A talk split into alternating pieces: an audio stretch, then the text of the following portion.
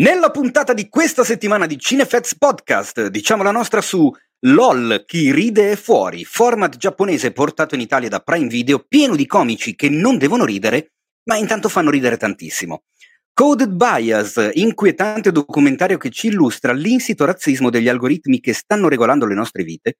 Concrete Cowboy, film con Idris Elba e Caleb McLaughlin sui cowboy di Fletcher Street a Filadelfia e Marina Abramovic di Artist is Present, documentario su una delle figure artistiche più importanti della nostra epoca. Questo è la solita dose di novità, recensioni, approfondimenti e tanto, tantissimo nonsense su cinema e serie tv, serviti a voi senza spoiler e con tanta, ma tanta, ma, ma proprio, ma cosa dico tanta? Tanta passione dalla redazione di cinefx.it. Ciao a tutti, sono Teo Yusufiani, il direttore editoriale di cinefx.it e in studio con me virtuale ovviamente perché siamo ancora eh, tutti separati per un cazzo di, di, di, di, virus e porco cane io non ce la faccio più. Eh, comunque con me nello studio virtuale oggi ci sono due agguerriti colleghi che mi terranno compagnia per la puntata 105 il primo che vado a presentarvi è un giovane sceneggiatore e regista lombardo dal sangue siculo e dalla residenza irlandese titolare del podcast sul divano di Ale nonché uno dei più prolifici redattore del nostro sito, tra l'altro curatore della rubrica che si chiama esattamente come il suo podcast, perché è un uomo pieno di fantasia, stimato dai più, odiato da ancora i tanti di più, vi presento il carissimo Alessandro Dioguardi. Buonasera, buongiorno, buon pomeriggio a tutti. Come si, come si sta? Buona mattina. Come, come stai Ale? Bene, bene, sono carichissimo è carichissimo. Come, come sta andando lì in quel di Dublino? Eh, sono collassate le stagioni perché oggi ah, ha eh, nevicato. no, ma come ha nevicato? ha nevicato e fa un freddo devastante, quindi ma è morta la primavera. E come reagisce la gente di Dublino. Senti come, come sono eh, colto. La eh, gente di Dublino eh, gli hanno tolto i pub da oltre un anno e non sa più cosa fare. Qua la disperazione è grande. Picchia la testa nei muri. testa nei muri sì. Fantastico, ma non siamo da soli perché accanto a te o so- sotto di te o, o sopra, adesso dipende dove, pia- dove, lo piazzerà la nostra piattaforma, abbiamo l'uomo dall'occhio tagliente e dalla calma imperturbabile, fotografo di personaggi clamorosi che neanche ve li sto a dire perché poi andateveli a vedere da soli su Instagram, esploratore, zoologo, viveur, colui che conosce meglio di chiunque altro i genitali femminili e maschili di tutte le specie animali esistenti sul pianeta Terra, colui che mangia, beve e respira cinema è con noi e torna con noi il nostro carissimo amico Pietro Baroni. Ciao, ciao Ale, ciao Teo. Ragazzi, adesso oggi ho deciso che vi parlerò di masturbazione nel regno animale. No, ho paurissima di questa cosa. ho molto paura. Visto che ormai la gente mi manda le foto delle iene femmine con i clitoridi lunghi metri, io adesso vi parlerò della masturbazione tipo dei delfini. Hanno beccato un delfino maschio che si era avvolto, è vero, eh? cioè scientificamente provato, che si era avvolto un'anguilla sul pene e l'anguilla si contorceva e il uh, delfino il provava delfino rideva. Esatto. Beh, è, è bellissima sta cosa. Per iniziare la puntata direi che è perfetto. Cioè io mi metto nei panni degli ascoltatori che non hanno mai sentito il podcast e vedono cinefax.it, il podcast di cinema e serie tv. Sentono per la prima volta la puntata e dicono ma iniziamo dall'ultima, va, sentiamo di cosa hanno parlato i ragazzi. E noi iniziamo parlando della masturbazione dei delfini con le anguille. E vabbè, dai, diamo un po' di pepe alla puntata 105. Poi tu la fai esatto. la voce un, un, po' di pepe e anche un po' di sale marino in questo Bravissimo. caso. Eh, no. vero. Allora ragazzi, come sta andando? Perché io, Pietro, io e Pietro siamo fo- formalmente vicini ma lontanissimi, perché abitiamo nella stessa città ma non ci vediamo da boh, mesi e mesi. E praticamente siamo, siamo, lontani quanto siamo lontani da Alessandro. Cioè, nonostante la, la, la, la distanza chilometrica è poca, ma in realtà è, è enorme come tra Italia e Irlanda. Io non ne sto potendo più, non so voi. Sì, è veramente snervante, è veramente snervante e la vita sociale ci manca, mi manca, e poi per tornare a quello che tanto ci è caro, non vedo l'ora di tornare al cinema, veramente non ne posso più, anche di quello. Esattamente, assolutamente, assolutamente sì. Ma anche perché io oggi stavo facendo un rapido calcolo stupido e mi sono reso conto che se nel 2020 avevo smesso, avevo, ero andato l'ultima volta al cinema a inizio febbraio, per poi andarci a fine agosto, quando hanno riaperto, in realtà poi tipo da settembre state, è stata l'ultima volta che ci sono andato. Ormai siamo ad aprile e quindi non è vero che è il 2020 il periodo più lungo che sono stato senza andare al cinema, ma è, ma è quest'ultimo. Cioè, quest'ultimo periodo sta diventando più lungo di quello che doveva essere il più lungo del 2020, 2020 anno terribile, clamoroso, tutti che non vedevano l'ora che finisse. In realtà sta anche andando un po' peggio rispetto all'anno scorso quest'anno. Tra cioè. l'altro, non so se la vostra sensazione è simile alla mia, ma ormai è, è così tanto che andiamo avanti così che i primi tre mesi del 2021 so, sono passati molto, molto velocemente. Cioè, quasi ormai sono entrato in un presente continuo che non mi accorgo neanche più del tempo che passa e non è più lento. Cioè, mi, mi, sono, cioè, mi sembra ieri che era Capodanno, in realtà sono passati più di tre mesi. Ma so assolutamente, sì. ho la stessa identica situ- sensazione, infatti continuo a dire che questo è il sedicesimo mese del 2020. Cioè, per me è, è, un lungo aprile 2020 che non si è ancora concluso e mi fa strano vedere 2021, vedere... L'altro giorno sono andato per la prima volta in motorino in camicia, quindi senza la giacca, senza il giubbino, senza i guanti, la roba, perché faceva caldo a Milano. E per me è, è uno dei, come si dice, dei successi dell'anno, il primo giorno in cui riesco a togliermi di dosso un po' di roba andando in giro in motorello. E mi faceva strano perché dicevo, ma eh, siamo già qua cioè, è strana sta cosa. Sì, io ho la sensazione tipo di mi hanno rubato un anno, cioè nel senso c'è un, mi manca un anno di, di, di, di, vita, di cose da fare, perché d'altronde la quotidianità è fatta di uscire, andare in posti, eh, incontrarsi con persone, lavorare con persone, eh, invece è, è stato un... Eh, ricomincio da capo, cioè scendi da tutti i giorni è praticamente uguale, le varianti io, sono veramente poche. Io penso ai ragazzi che hanno fatto le che stanno i ragazzini che fanno le scuole medie, tre anni, due bruciati così, oppure mm. le scuole superiori, io ho fatto il liceo, quarta e quinta superiore sono stati degli anni meravigliosi della mia vita.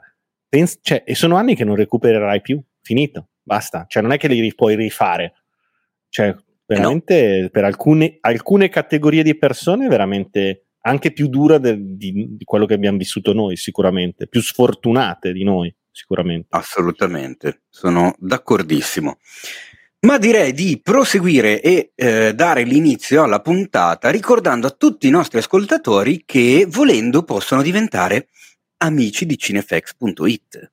Possono scegliere di essere un Jedi, un Guni, un Drugo, un bravo ragazzo, un guerriero, una iena o anche un apocalittico, che è il livello più alto degli amici di cinefx.it. Se volete scoprire come e soprattutto scoprire di cosa cacchio sto parlando, eh, basta andare su gliamicidiccinefx.it e troverete un sacco di motivi che vi spingeranno a supportare il nostro progetto anche perché la cosa vi dà diritto a eh, usufruire di parecchi contenuti esclusivi pensati e confezionati per voi dall'intera redazione del sito. Eh, ci sono veramente un sacco di cose a partire dal gruppo Telegram che ormai è pieno di gente e ci divertiamo a tutte le ore, ma ci sono poi i consigli cinematografici personalizzati, ci sono i sondaggetti, ci sono le top cioè c'è veramente tantissima roba. Voi andate vi coccoliamo. Vi eh, coccoliamo. Sì, sì, sì, assolutamente. Gli amici di cinefx.it per scoprire tutto quanto. Tra l'altro, una delle cose che scelgono tramite sondaggio gli amici è il tema della room di Clubhouse, ovvero eh, Cinefx.it ha anche un club su Clubhouse. Avete presente l'app, quella elitaria e, e un po' presuntuosetta, un po' snob, che per ora è dedicata soltanto a chi ha i dispositivi iOS. Eh, beh, noi abbiamo un club lì eh, moderato e presentato da Nati e Federica D'Amico, venerdì 9 e eccezionalmente stiamo, abbiamo spostato in avanti l'orario, visto che c'è ormai l'ora legale, anche noi ci siamo spostati. Quindi l'appuntamento è venerdì 9 aprile alle 19.30 e il tema della puntata verrà scelto tramite sondaggio dagli amici di cinefx.it. Quindi ancora non ve lo so dire perché il sondaggio si chiude ehm, giovedì mattina, noi stiamo registrando martedì sera e quindi io ancora non lo so. Ci sono tre opzioni, potrebbero essere le serie TV horror, potrebbe essere la tecnologia nelle serie TV e nei film, o potrebbero essere gli attori che passano dal piccolo al grande schermo. Ci sono un po' di cose in ballo, per saperlo, 19.30 Clubhouse, venerdì 9 aprile. Ma direi di partire incredibilmente, sapete con che cosa? Con cosa? Con che cosa? Con le news. E uno dice, eh, Ma dai. cioè, avete fatto 104 puntate partendo con la domandona e adesso tu parti con le news. Non è che siccome è la seconda puntata di fila dove non c'è Paolo Cellammare, allora Teino si fa i cazzi suoi. Oddio, un po' sì. Però in realtà questa è una, è una decisione che abbiamo preso di concerto io e il Paolo, che non illudetevi, non fate partire i festeggiamenti, ho già sentito qua cioè, uno qua davanti che è partito con i fuochi d'artificio appena saputo la cosa. No, Paolo torna, cioè non è che è scomparso per sempre. Mi, mi duole Veglia dirvelo, di ma Paolo tornerà. Tornerà molto È presto. come- Già probabilmente da settimana prossima riavremo ai microfoni il nostro pelatone preferito che mi toglierà un po' l'impiccio di fare il presentatore perché non è il ruolo che più mi si addice e abbiamo deciso di sconvolgere una minima la scaletta e quindi partiamo dalle news. E la prima news di cui parliamo questa settimana magari un, così un po' in scioltezza senza perdere incredibilmente tempo anche se non credo è che ci sono stati i SAG Awards. E uno dice: Che che sono i SAG Awards? Sono i premi di categoria eh, assegnati dalla Screen Actors Gui- Guild. Guild o Guild? Sai che Ale non, non ho mai Guild. capito se. Guild, allora forse l'ho Guild. sempre detto giusto. Beh, è praticamente il sindacato degli attori ai quali tutti gli attori americani appartengono, perché altrimenti se no non lavorano. E si danno i premi tra di loro, cioè ogni, ogni sindacato a primavera nella famosa award season dà i premi ai propri colleghi, quindi ci sono, c'è il PG Award per i produttori, il DG Award per i registi, gli SAG per gli attori e così via.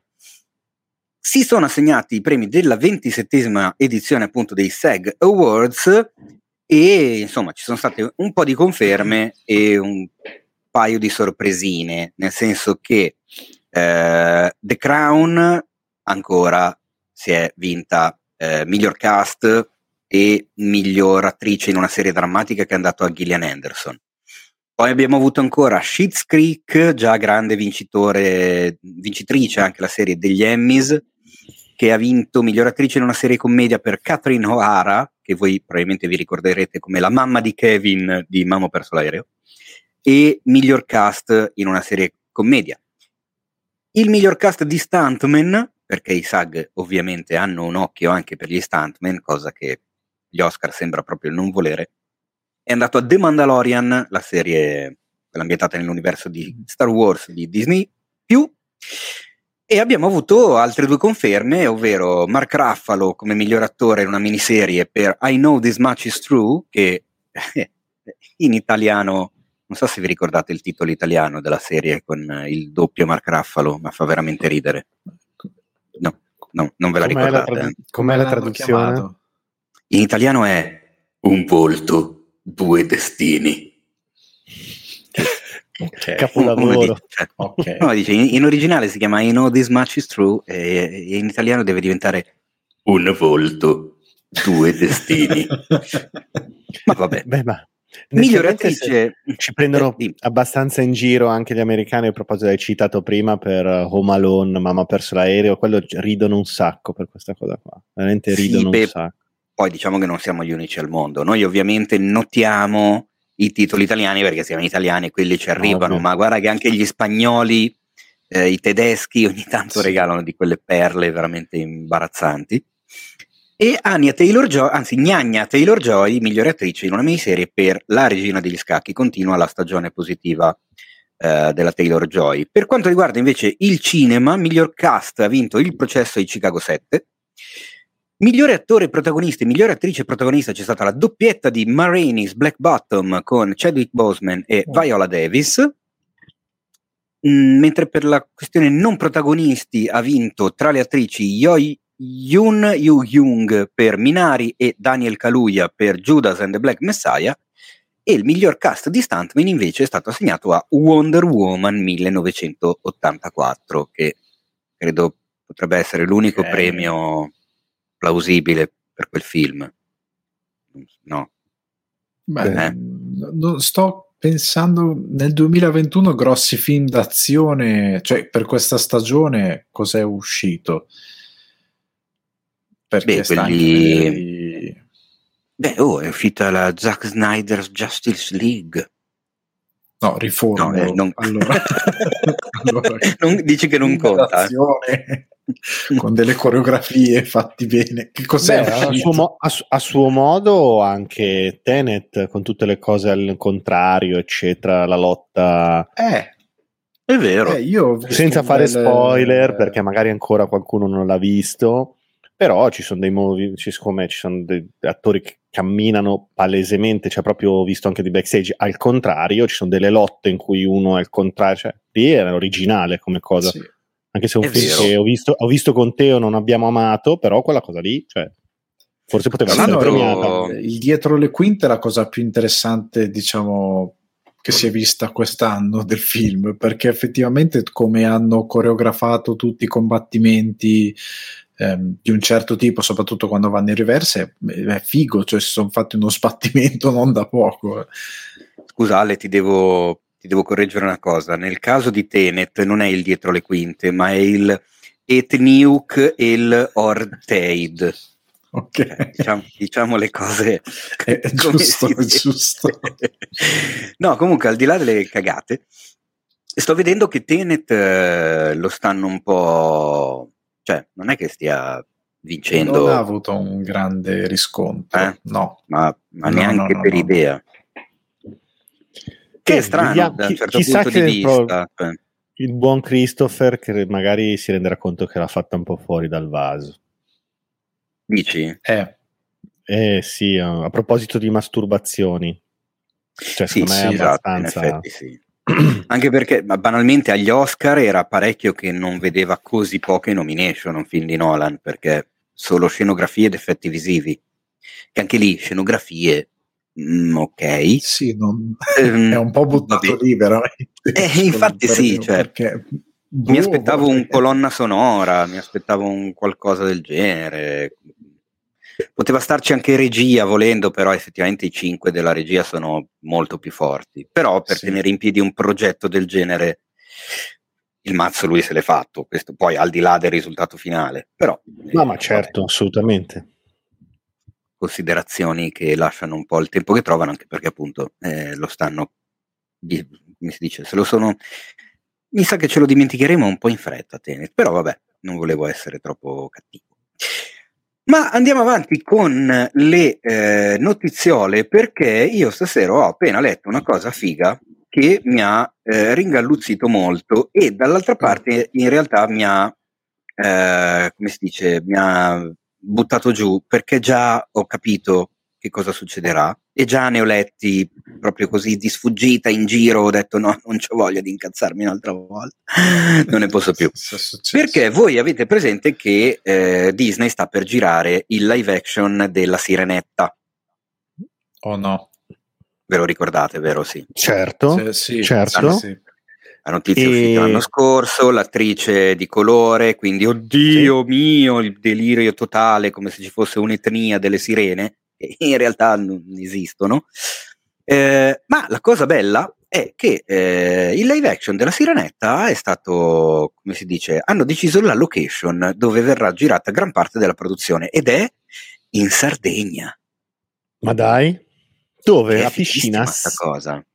Allora, le riprese, eh, ovviamente dopo aver fatto gli interni ai Pinewood a Londra, eh, è stato individuato il piccolo borgo di Santa Teresa di Gallura, Uh, nota, leggo da Variety, per il suo splendido lungomare super pulito, la costa rocciosa e i manufatti dell'età del bronzo.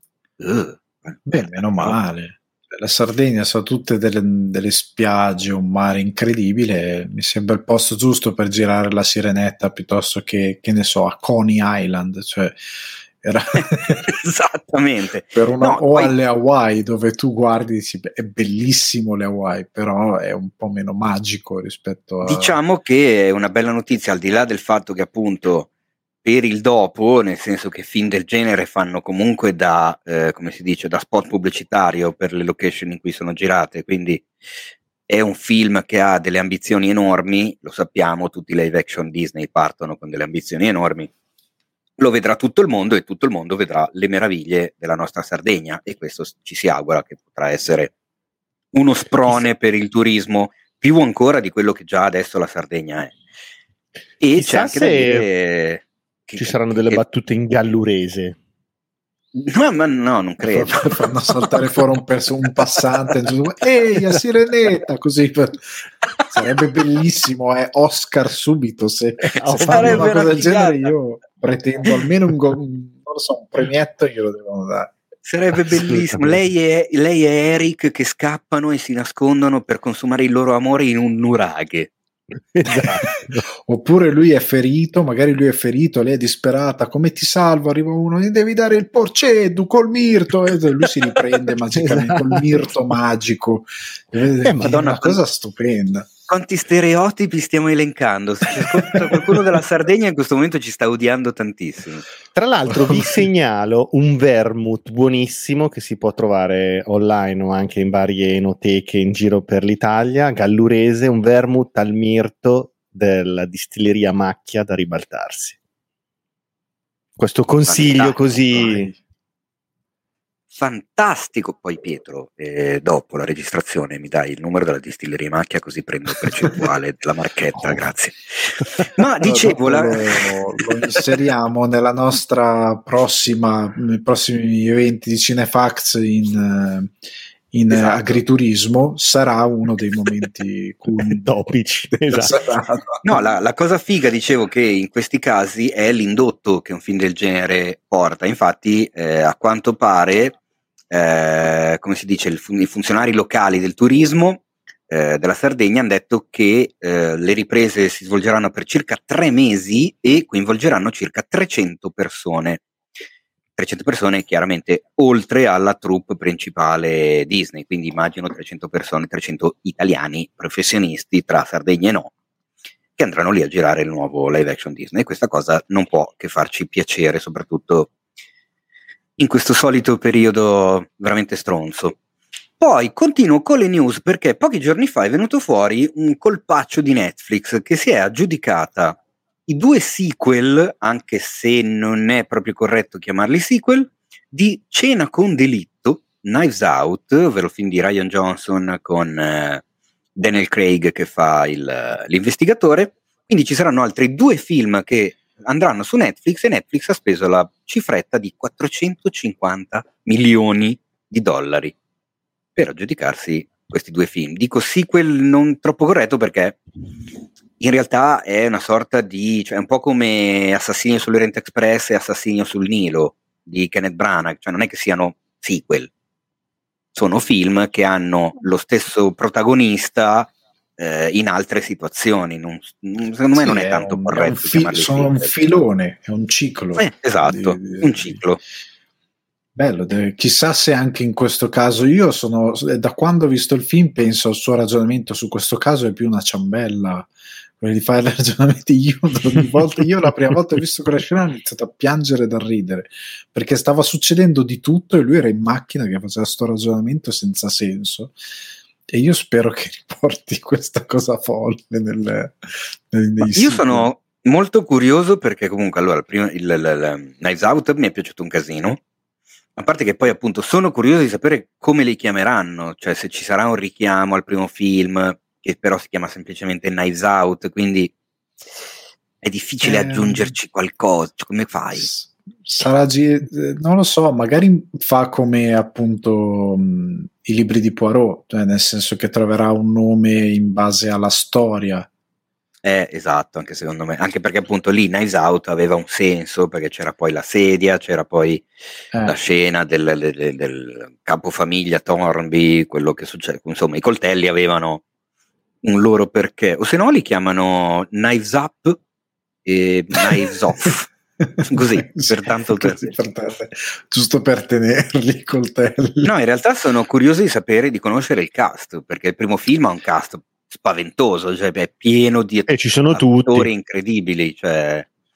E quindi che fai, mo? Gli altri due film cosa fai? Altri due cast strepitosi, non, non puoi fare che l'unica stella rimane Daniel Craig e poi magari prendi un eh, altro sì. figo e poi un cast così di serie credo tra, tra l'altro che lo annunceranno a breve perché hanno fissato la data inizio di riprese del primo sequel quest'estate in Grecia quindi non è che manca tanto. Cioè, quindi a un certo punto un, un cast dovrà cicciare fuori eh, ah vedi questo me l'ero mesi. perso questo dettaglio. Eh no esattamente eh sì. primo sequel adesso in Grecia comincia quest'estate, si sa solo che c'è Daniel Craig, ma a un certo punto credo inizieranno a fioccare gli annunci, perché poi il buon Ryan Johnson, che io consiglio sempre di recuperare i suoi film perché come sceneggiatore è veramente brillante, come si suol dire, eh, ha fatto, ha tirato tutto il suo cast proprio con la sceneggiatura, cioè lui faceva leggere la sceneggiatura e tutti dicevano no è bellissimo, grandioso, voglio andare subito a farlo adesso. Quindi credo non avrà neanche difficoltà considerando il successo del primo film. No, esatto. E però, beh, sono curiosissimo, sinceramente. Voglio proprio vedere cosa, cosa succede, ma la cosa mi piace e mi auguro che anche se c'è la manona di Netflix, i film avranno comunque anche se minima magari o limitata una, un'uscita sul grande schermo. Eh sì, si spera. E tra l'altro, eh. piccolo asterisco per gli amanti del tecnicismo becero, se volete leggere le sceneggiature di Ryan Johnson, sul suo, sul suo sito internet sono tutte disponibili, a parte quella di Star Wars che credo che la Disney tenga tutto sotto il suo cavo sì. eh, nascosto a Burbank, però per quanto riguarda tutti gli altri film di Ryan Johnson compreso um, Knives Out, trovate sul suo sito ci sono le sceneggiature, quindi Looper, Knives Out, Brick, uh, Brothers Bloom, sono tutte lì. Beh, mi sembra una figata. Pietro Comunque dai, no, dico Looper, ni dai. Tu ah, a me era piaciuto Looper, era bellino. Non no, era oddio, io un... ma era bellino. Sì. A me, secondo me, no, Secondo me crolla un po' nel terzo atto, cioè si cresce tantissimo e poi mantiene poco quello che mi aveva promesso. La premessa è, è fantastica, la premessa ha, ha del, il concept ha del, del, quasi del geniale, cioè proprio è figa. No, è come poi, rivoluzionare boh. i viaggi nel tempo in modo assolutamente originale, quello assolutamente la sinossi è molto carina, assolutamente. Quindi fatevi un favore se non avete visto, guardatevi comunque Looper perché a chi piacciono i film sui viaggi nel tempo c'è un concept assolutamente originale. Poi, secondo Alessandro, un, un buon, ottimo film, secondo me Teo un po' meno, però sicuramente va visto, insomma. Nel caso vi dico che lo trovate su Prime Video, così se ve lo volete vedere. Appena avete fi- finito di ascoltare il podcast, mi raccomando, prima sentite la fine della puntata e poi vi andate a vedere il film che ha semi consigliato Pietro, perché alla fine tu stai consigliando un film che però a te non ti ha convinto, quindi è strano come... Invece io Beh, vi consiglio sì. il primo. Secondo me se vi guardate il primo, Brick, è favoloso, perché Brick è un noir, cioè col detective, l'indagine, tutto, però in una, in una high school, in un liceo. E il detective è in verità è questo studente che è Joseph Gordon-Levitt è tipo il, il, il, comandante che si infama il detective perché va contro le regole è il preside della scuola quindi c'è la classica scena di lui dal preside che come il comandante del distretto gli dice no tu vai sempre sei, una, sei un casino per questo distretto. Gli fa lo stesso identico discorso solo traslato nella scuola.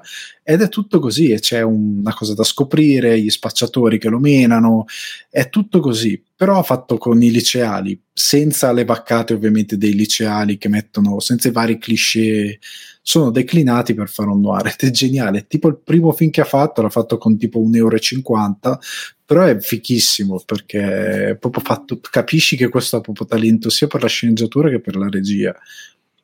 E guardate sì, un po' Brick, dose mortale, perché non poteva ovviamente mancare, non poteva mancare il sottotitolino italiano. Lo trovate anche questo su Prime Video e quindi potete Attenzione. fare la doppietta di Ryan Johnson. Ma vado avanti perché altre notizie carine e belle frizzanti sui film in preparazione in questo periodo ci dicono che il mago della sceneggiatura Aaron Sorkin, che ricordiamo è attualmente eh, candidato per la miglior sceneggiatura agli Oscar di quest'anno, eh, ha iniziato le riprese del suo terzo film come regista e sceneggiatore, dopo Molly's Game e appunto Il processo di Chicago 7. Il film si chiama Being the Ricardos, che del titolo non so perché, ma mi sa di soap opera brasiliana. In realtà Eh, gli interpreti protagonisti sono una coppia giusto proprio così, una coppietta da niente perché parliamo di Javier Bardem e Nicole Kidman. E la cosa allora è figa sì. perché la base del film è la sitcom degli anni 50 Lucy e io, che non so se vi ricordate, ma io mi ricordo quando ero piccino piccino davano delle repliche. Forse addirittura sulla Rai, ma non me lo ricordo. Comunque parliamo di eh, una sitcom degli anni 50, negli Stati Uniti si chiamava I Love Lucy. E praticamente i due protagonisti del film sono i due attori della sitcom. Ah. Eh, avete capito? Quindi praticamente eh, il film racconta sette giorni della loro vita eh, che passano dalla lettura del copione fino al giorno delle riprese della puntata con il pubblico dal vivo. Quindi vediamo una settimana di produzione, dietro delle quinte, di produzione di questa serie anni 50. Chiaramente non sarà così facile perché a quanto è trapelato durante questa settimana ci saranno degli intoppi, dei, dei, dei, degli ostacoli che metteranno a rischio sia la produzione sia la loro coppia, la, il loro matrimonio, perché loro erano sposati anche nella vita vera e non solo nella fiction. Nel cast c'è anche J.K. Simmons che insomma eh, fanno tre premi Oscar nello stesso, anzi quattro con, con Sorkin, che insomma non è male, è, è, figa come cosa, cioè mi ricorda un po', un po' Mank, un po' il film che sta per arrivare con eh, Jake Gyllenhaal eh, sulla produzione del Padrino, c'è sì. questa... Eh? Funge, fungerà anche da, da, da, come posso dire, da scuola a tutti quelli che non hanno capito come si faceva la televisione prima. Cioè, perché una delle cose che mi ha fatto ridere di WandaVision è che dopo le prime puntate il pubblico diceva: Ma cosa succede? Cosa vuol dire sta cosa che ci sono le risate? Cioè, tanti non capivano che cosa fosse quella roba lì, non WandaVision in sé, ma perché la serie televisiva fosse così per loro stupida, cioè non capivano proprio l'idea del, eh, di quei temi narrativi del, dell'audience che rideva, non capivano quella roba lì. Quindi, perché per noi magari che abbiamo visto tutte quelle repliche in televisione, anch'io le Beh, però dai, comunque del, cioè, c'erano sitcom uh, di un certo tipo, beh, anche tipo il, il nostro, la nostra amata sitcom che spesso citiamo Willy, il principe di Bel Air. Eh, sì, cioè... stavo pensando anch'io, ma anche Super eh, Vicky, mi ricordo, aveva le risate fuori campo. Se le hanno. Senza cioè, tornare ad ah, Arnold. Ah, Arnold, I Jefferson, Jefferson, i Robinson. No, i Robinson non si può dire più, vero? Se no, eh poi no, arriva perché... Bill Cosby da dietro, esatto. mi offre da bere e sono poi i cazzi miei. esatto. Dice, ma... E non è il caso. E, no, però questa cosa mi, mi, prende bene, cioè sono proprio curioso di vedere come, come viene messa in scena, anche perché sono quasi pronto a scommettere che non sarà eh, una cosa, diciamo, filologica come, Ma- come Mank, quindi non mi aspetto un bianco e nero in quattro terzi da Sorkin. No, neanche no, io. Probabilmente no, no. Tra l'altro, vabbè, Vero. comunque i due Um, I due protagonisti li adoro come attore, quindi sono proprio curioso. E Nicole Kidman, tra l'altro, anche se in modo diverso, è credo il secondo film che fa legato a una serie TV degli anni 50 perché aveva fatto Bewitched che era Vita Ah, da strega l'adattamento con Will Ferrell che faceva il marito però È vero. Vabbè, vedremo che cosa succederà. Le riprese sono adesso, quindi tra un po' lo vedremo al cinema. Ma andiamo avanti perché ho letto veramente poco, poco, poco fa una notizia che mi ha fatto spaccare da ridere e la diciamo giusto per far ridere chi ci ascolta perché è, è, al- è alquanto buffa. Praticamente Mark Hamill, che eh, se nel caso aveste Twitter o Instagram, chi, voi che ci ascoltate, seguite Mark Hamill perché fa spaccare da ridere, perché Sì, è, è vero. È veramente stupido, cioè nel senso Veramente stupido nel stupido. senso buono, è stupido nel senso buono, cioè è un mh, sta- compagnone sì, ma poi sta die- si vede che sta dietro tanto ai social, che segue le cose, poi gli capita di retweetare o rilanciare la gente, eh, mh, non la gente famosa, cioè la gente che gli piace, lo fa ridere, lui prende retweeta e chi ha milioni e milioni di follower come lui di solito non lo fa così spesso. E ogni tanto tira fuori delle robe che eh, lasciano un po' tutti perplessi ed è infatti la cosa che è successa qualche ora fa, nel senso che ha raccontato su Twitter Mark Hamill che era una roba che non era mai, su- mai venuta fuori finora e a me fa veramente molto ridere, che originariamente George Lucas, prima di ogni proiezione di Guerre Stellari, quindi parliamo del film del 1977, voleva che nei cinema si proiettasse un cartone animato di Daffy Duck. Ma questa magari è, è una, but- è una butad che si è inventato, dai. No, no, no, no, no, ass- assolutamente no, cioè è, è- è tutto vero e la, praticamente la, il, il- il cartone era Duck Dodgers in the 24 and half century. Ovviamente era un'avventura spaziale. Perché? ok Perché praticamente eh, Lucas gli aveva detto che voleva che questa cosa fosse un ice break, eh, un- come si dice in italiano? Un, eh, Rompere il ghiaccio. Esatto, voleva che fosse una cosa per rompere il ghiaccio, per far sapere subito al pubblico che quello che avrebbe visto non era un film di fantascienza che si prendeva sul serio, ma era una cosa molto Avventurosa, più... giocosa. Esattamente, voleva, voleva dare il mood di Guerre Stellari.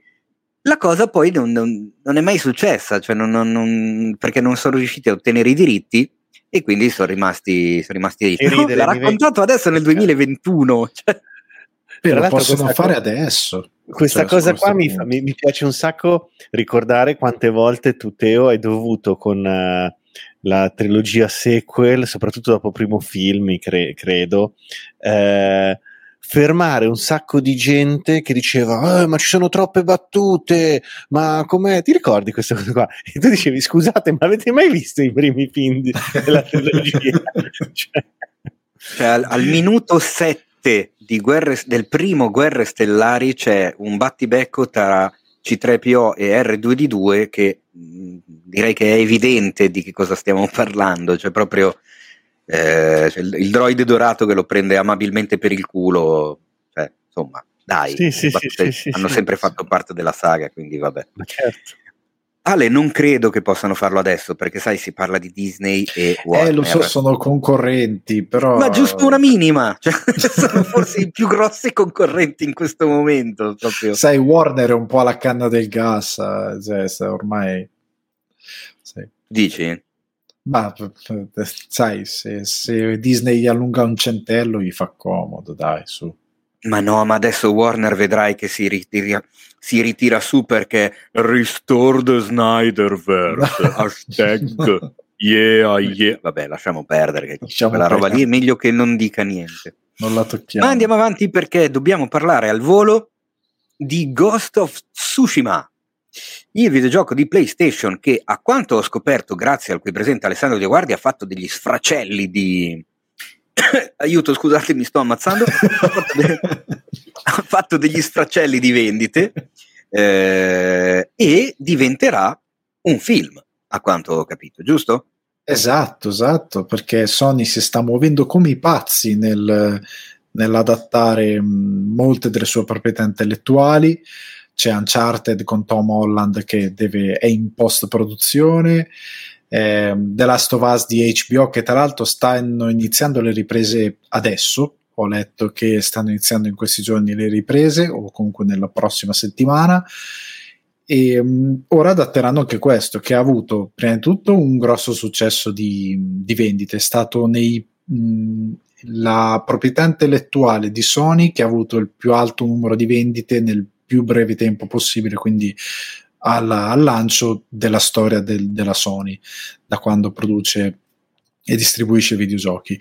E, è molto affascinante come titolo perché è ambientato nel, in questo Giappone feudale dove i mongoli hanno invaso l'isola di Tsushima e c'è questo samurai che abbandonando diciamo la via onorevole del samurai, decide di vendicare il suo clan che è stato sterminato facendo altrettanto con i mongoli per difendere l'isola di Tsushima. Tra l'altro, una cosa divertente è stata che dopo il successo di questo videogame, gli sviluppatori del gioco sono stati tipo nominati cittadini onorari di, dell'isola di Tsushima per via del, del, del, successo del gioco. Ma dai, ma veramente? Sì, tipo sono stati nominati, come, possono andare lì e loro gli vorranno bene per sempre, perché è stato un caso editoriale enorme, anche perché poi eh, c'è anche nel gioco c'è una modalità eh, la modalità Kurosawa dove tutto va in bianco e nero e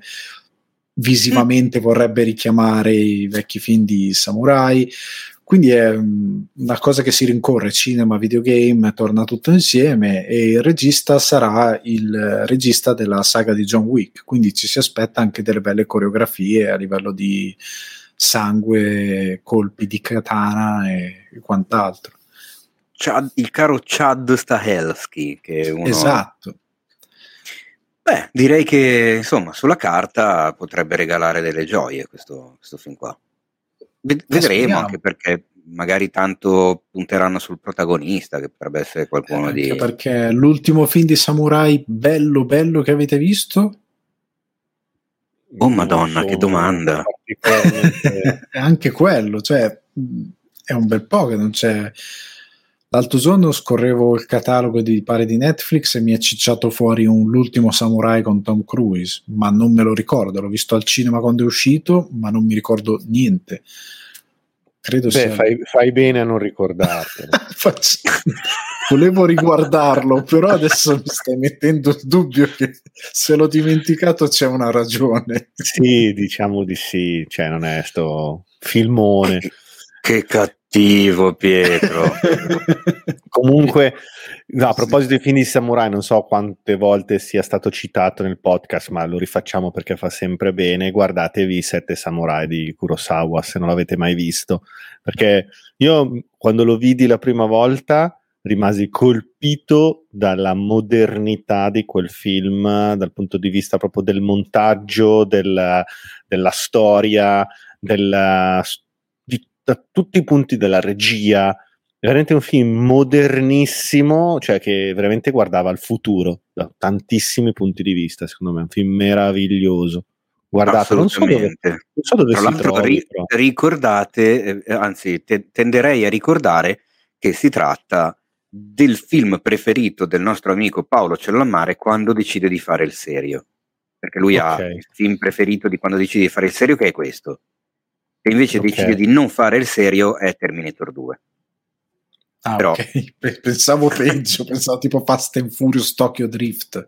No, cioè, non, es- non, es- adesso, non esagerare. okay. no, non esagerare, sì. ma guardatevi sì, direi che... i sette samurai di Akira Kurosawa. Assolutamente. Assolutamente.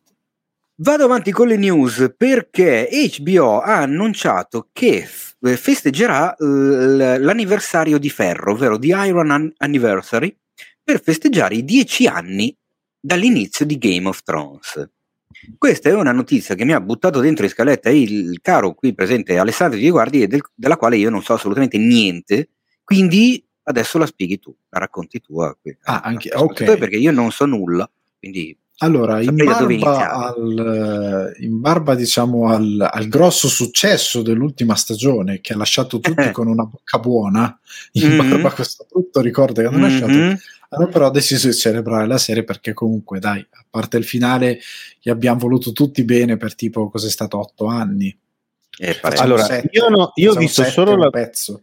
Ma in realtà io ho visto solo la prima stagione, mi aveva annoiato molto, non l'ho vista, però su questa cosa del finale io ho sentito anche molte persone, tra cui se non sbaglio Teo, a cui è piaciuto il finale, se non mi ricordo male.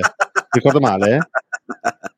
Questa risata un, da dottor No. Forse hai sentito un altro Teo, okay. perché io è dalle ultime 2-3 puntate della penultima stagione che avevo cominciato a capire che c'era qualcosa che non stava andando sì. molto bene.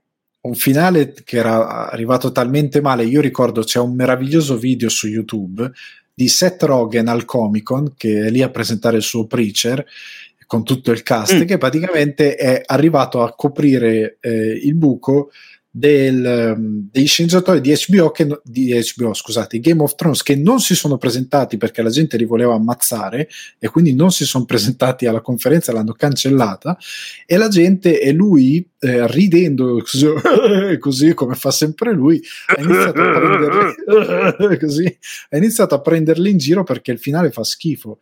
E la gente ha iniziato a fargli domande. Scusa ma cosa pensi? Secondo te questa cosa qui? E hanno iniziato a parlare del finale di Game of Thrones. E lui dà opinioni no, e vabbè. fa spaccare da ridere. Ma Comunque. io non sono un grandissimo esperto di serie tv ma le serie tv eh, che hanno segnato il passo dal punto di vista proprio sia storico sia mediatico sia culturale sono più le volte in cui le persone, mi sembra di capire, siano delusi dal finale che non uh, le volte in cui siano contenti. Eh sì.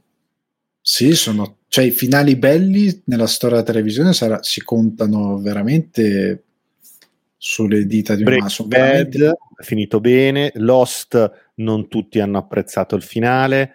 Ehm... C'era um, Sons of Anarchy ha un buon finale, Scrubs aveva un finale che ha lasciato più o meno tutti contenti. Eh, The Shield. Aspetta, Scrubs, se facciamo finta che non esista la stagione che hanno aggiunto dopo. Vabbè, appunto, come hai detto tu, l'hanno eh, aggiunta dopo. È un, eh, ho capito, un, però. È uno spin-off Dex- che hanno tentato di buttare. Dexter mi dicono che il finale sia osceno. È osceno. Dexter non è, non è piaciuta quasi a nessuno. A parer mio, House ha un gran bel finale, cioè anzi una gran bellissima ultima stagione. Eh, anche se è vero che parliamo di un altro tipo, di un altro genere di, di serie, volendo. So che i Soprano hanno un finale che ai fan è piaciuto tantissimo, però ecco, le serie televisive più stagioni hanno e più è difficile concluderle in una maniera che certo. soddisfi, soddisfi, il fan, quello sì. sicuramente.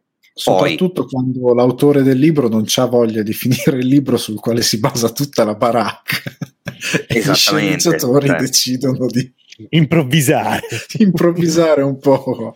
F4, F5, così iniziano a fare un po' così e succede quello che succede. Comunque nella celebrazione ecco. sostanzialmente ci sarà la maratona della prima stagione, faranno la, la, gli hanno dato un nome veramente eh, la um, Game, Game, Game Marathon, Game Marathon, una cosa così, gli hanno dato un nome ridicolo dove fanno la maratona tutta la prima stagione e devi resistere, tipo Pietro sarà uno di quelli che resisterà attraverso tutta la prima stagione coraggiosamente e, e durerà un mese questa celebrazione, so che hanno un programma di un mese di eventi dove venderanno i Funko Pop, che sono i pupazzetti con le fattezze dei vari personaggi, eh, e faranno una serie di operazioni che, di puramente marketing per eh, celebrare um, Game of Thrones. Tra l'altro, e, a proposito di questa cosa del, um,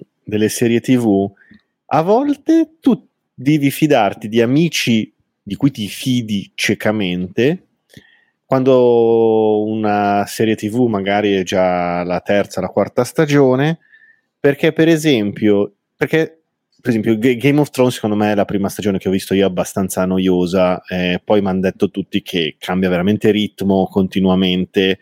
Una, una, serie TV che non avrei mai visto se Teo non mi avesse detto fidati, un diesel, poi parte, è Breaking Bad. Che le prime due stagioni sono belle, ma sono un po' faticosine. Dalla terza, quando uh, arriva Giancarlo Esposito, parte bene tutto, insomma. Quindi ci sono a volte delle, delle serie TV che part- anche, questo conferma il fatto, cioè no, smentisce il fatto che a volte l'opinione del pubblico uh, dopo una prima stagione può essere deleteria. Se non funziona la prima stagione, non hai la possibilità di rimediare, poi ci, c'è il rischio di perdersi alcune serie TV importanti.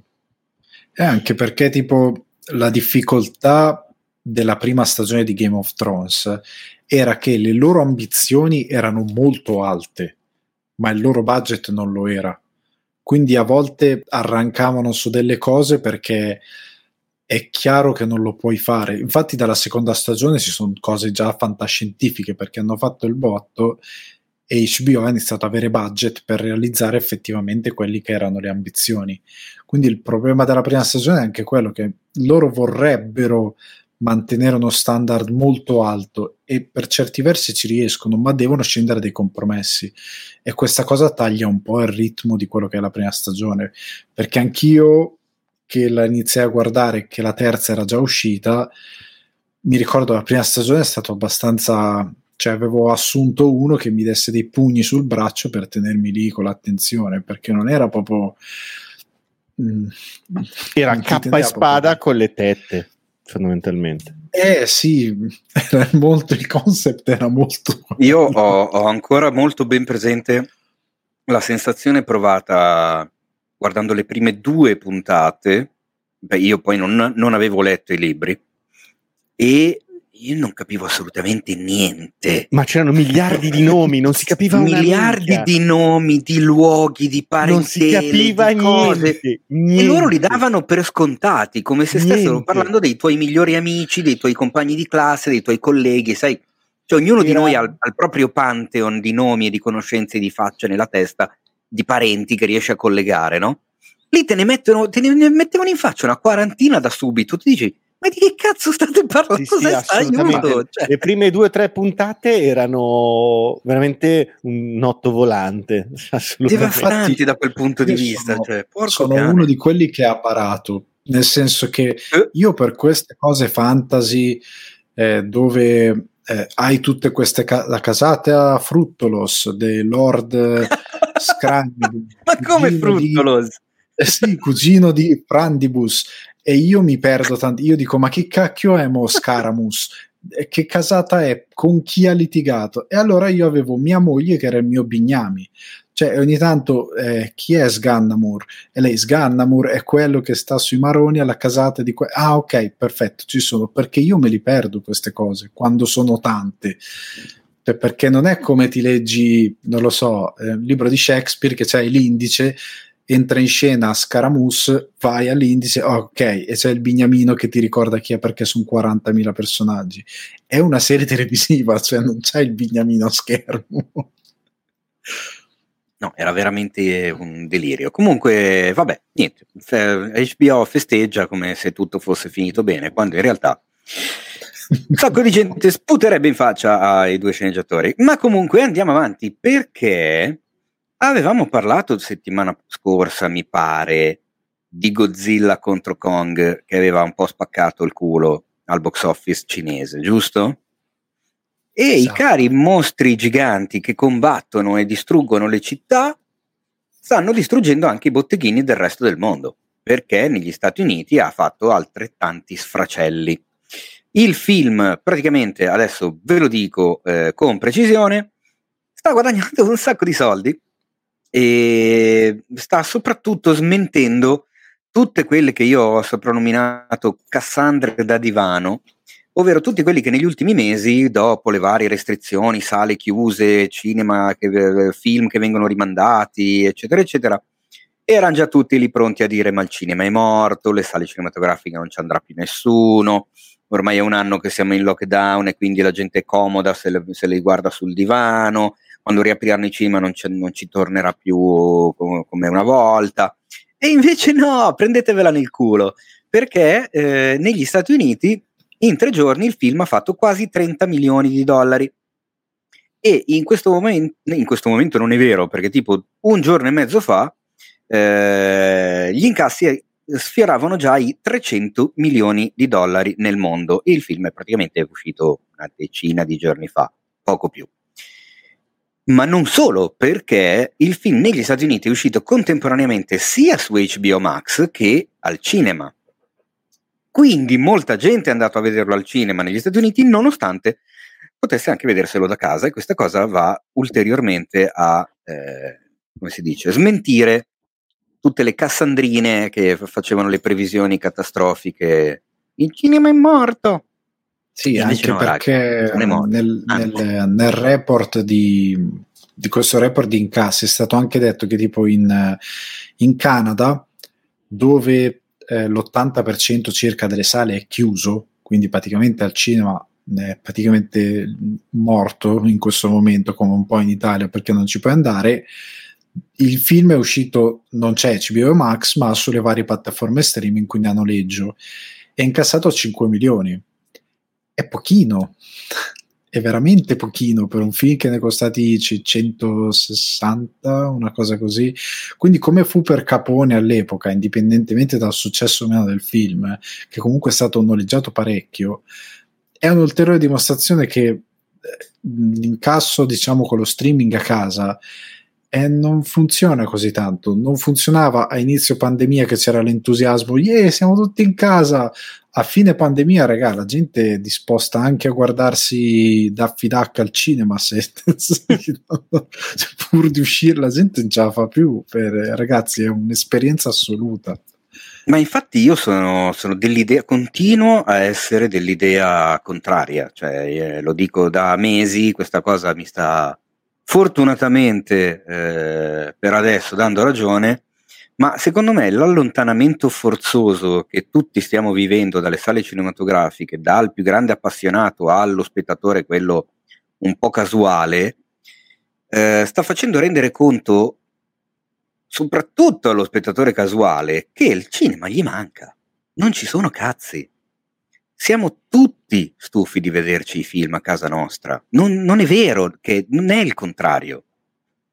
Anche ah, lo spettatore penso... casuale, quello che ogni tanto andava al cinema, io sono convinto che anche a quello lì gli manchi la sala cinematografica. Ma certo, e ma ve lo anche... dico adesso in modo che rimanga così per i posteri. Nel 2001 ormai ce lo siamo, 2021 scusate, ce lo siamo mezzo giocato pure questo. Se il 2022 partirà con un gennaio in cui nel mondo le sale sono aperte come erano nel 2019, io lo dico ora, ma il 2022 sarà l'anno dei record per i botteghini e per lo streaming come è stato il 2019. Cioè, non, non è vero che torneremo indietro, anzi, sarà un'esplosione, una valanga di titoli e una valanga di gente che andrà in sala in tutto il mondo.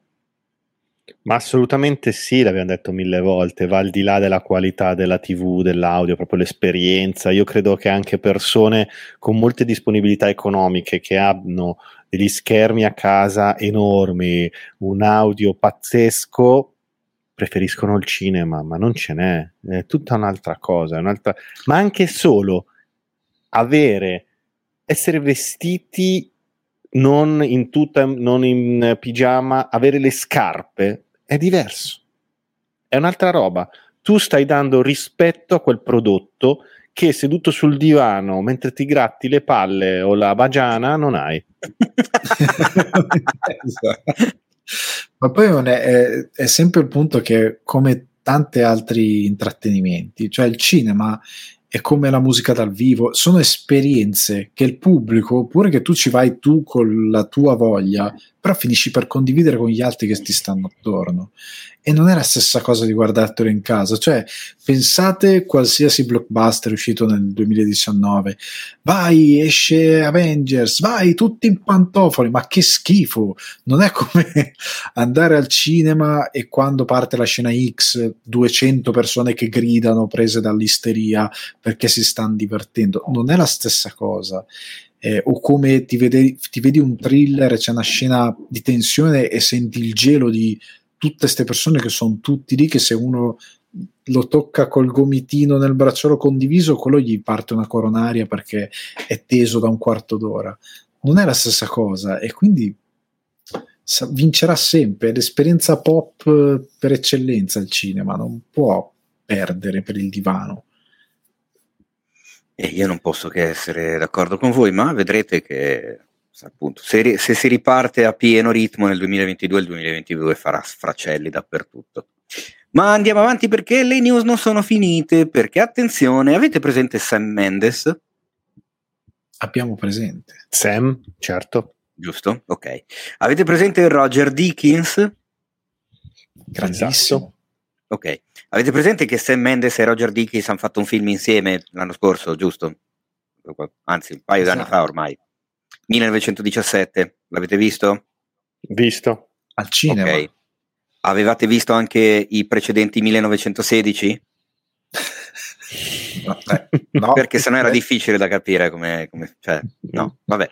No. Ma al di là delle cagate, Sam Mendes torna con Roger Dix alla fotografia, evidentemente si sono trovati bene perché c'è un nuovo film in ballo che si chiama Empire of Light, la cui protagonista... Pensavo 1918.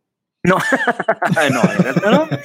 Ehm, aiuto, la protagonista sarà Olivia Colman, quindi insomma, eh, premio Oscar per la favorita, grande attrice presente in The Crown, e la sinossi racconta una storia d'amore ambientata dentro e attorno a un meraviglioso vecchio cinema sulla costa sud dell'Inghilterra negli anni Ottanta. Insomma, che diciamo? Sempre lì siamo, sempre lì parliamo, sempre lì torniamo. Eh sì. Eh sì. Un film che parla di un cinema, comunque, che ha, che ha la sala cinematografica al centro del racconto. Secondo me questa cosa nasce anche appunto da, da, da da questa lontananza forzata, perché non, non solo noi, poveri stronzi eh, proletari, che stiamo qua a chiacchierare, ma anche gente come Roger Dickens e Sam Mendes e Olivia Colman non vanno al cinema da un sacco di tempo, cioè mancherà anche a loro questa cosa, insomma, no? Credo di sì.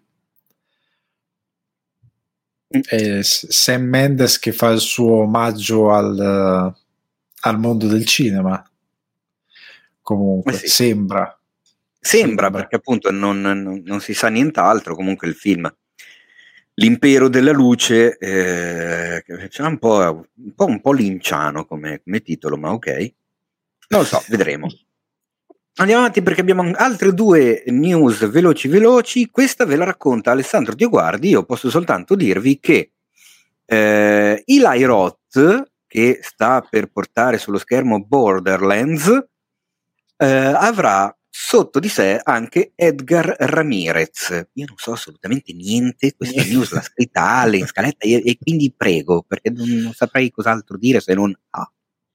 No, è come si, eh, si, è detto più volte, siccome i videogame stanno arrivando con prepotenza al cinema e in televisione e saranno sicuramente il nuovo trend appena riparte tutto insieme ai supereroi, visto che si portano da casa un pubblico devastante. Eh, e l'Airot è stato messo alla regia dell'adattamento di Borderlands e si aggiunge Edgar Ramirez, ha già un castino piccolino che conta Kate Blanchett, Kevin Hart, Jamie Lee Curtis e Jack Black. Quindi l'Airot ha delle belle ambizioni per questo. Hai detto cazzi, insomma. esatto, cioè, l'Airot la sta toccando pianissimo e quindi ci sono grandi aspettative ora per questo film perché il cast diventa sempre più grosso, eh, lui lo conosciamo, il suo stile di regia, il eh, gioco da quale è ispirato è un mondo completamente folle dove c'è sangue e violenza, quindi aspe- aspettiamolo. Questo è l'Airot che forse farà un bel film tratto dei videogiochi considerando il brutto storico e certi Anderson che truffano mm. le persone con il proprio nome. Esatto, facendo credere di essere uno degli altri Anderson bravi. Esatto. E, ehm, la cosa effettivamente si va a inserire in questo enorme filone la, la, nuova gallina dalle uova d'oro sembra l'adattamento da videogioco, come avevi giustamente predetto tu Ale, pare, qualche mese fa. Eh, sì, devo dartene atto. È un mercato che comunque genera, ormai ha superato ufficialmente per introiti il cinema e anche la musica, e li ha superati di un bel pochetto e porta da casa un bel pubblico, quindi è diventato già, lo era già prima, ma è ufficialmente il nuovo mezzo pop di comunicazione per eccellenza, di intrattenimento. Quindi era tempo, come lo sono diventati ufficialmente i fumetti nell'arco degli ultimi decenni, doveva eh, arrivare prima o poi il turno anche di videogiochi. Allora, e concludiamo la parte dedicata alle news parlando di un horror, un horror psicologico di origine austriaca chiamato Good Night Mommy, che non so se voi conosciate, abbiate visto. No. No. E purtroppo neanche io, ma adesso che lo conosco direi che sarà uno dei prossimi che mi vado a guardare. Probabilmente chi ci asco- tra chi ci ascolta, probabilmente, anzi sicuramente c'è qualcuno che lo ha visto eh, il film si è vinto anche miglior fotografia agli European Film Awards, ha avuto parecchie nomination importanti qua e là, anche ai, ai Satellite, ai Saturn, ai Critics' Choice come miglior film straniero. No, invece no, l'ho visto. Me l'ho Ma come l'hai visto? Come me l'ho dimenticato. eh sì. Ma scusami, me l'ho dimenticato. Come eh, bellissimo, eh, non... bellissimo. Ci ho ripensato, sono, no, perché vabbè, ovviamente qua si può fare. Sono andato a vedermi subito che, qual è il film, ho visto il titolo, ho visto l'attore, è bellissimo, veramente merita. Ah, assolutamente.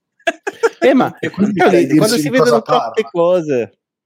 Beh, è la storia di questa mamma con uh, due bambini gemelli eh, e succedono cose strane perché insomma questi gemelli eh, iniziano ad avere soprattutto uno del, degli atteggiamenti particolarmente inquietanti, ecco, non dico molto altro. È un, è un bel horror con un buon, un bel finale, super psicanalitico, tantissimo, buoni colpi di scena, merita davvero. Non so quale sia la news, comunque guardatelo. La news è che, come già tante volte altre è capitato, gli americani hanno deciso di farne la loro versione, perché mica potevano portare al cinema un film austriaco del 2014, no? Ma no, facciamo un remake nostro.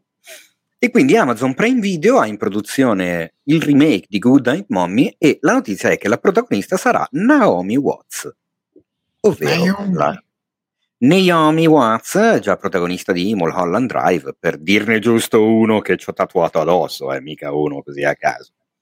E beh, non si sa nient'altro fondamentalmente per adesso, eh, dobbiamo farci bastare eh, queste notizie. Sarà anche produttrice eh, la Naomi. Alla regia ci sarà Matt Sobel, silenzio. la sceneggiatura è firmata da Kyle. Aspetta, aspetta, aspetta, la sceneggiatura è firmata da Kyle Warren. Silenzio anche qui. Eh, non so chi sia non, Kyle. Non... non lo so, secondo me Amazon che è strano perché insomma con tutti i soldi che ci hanno da investire secondo me è, è, proprio puro star system in questo caso, cioè sfrutta il nome di, della Watts, la storia che dovrebbe essere abbastanza figa. Vedremo che cosa ne uscirà. Comunque, Good My Mommy potete vederlo su Amazon Prime Video se volete. E eh beh, giustamente immagino eh, che li abbiano loro i diritti in mano se adesso stanno facendo il remake. Però Perfetto, già, stiamo facendo un sacco di pubblicità ad Amazon Prime Video questa sera, perché questa, in questa puntata. Tanta roba, tanta roba. Ma anche delle distillerie a macchia. An- ancora? Ma dimmi Pietro, dove posso comincia, comprare? Dove comincia a diventare un po' troppo, un po' troppo presente. I liquori eh? della distilleria Macchia. Ma muoviamoci dalle news perché è arrivato il momento delle vostre domandone.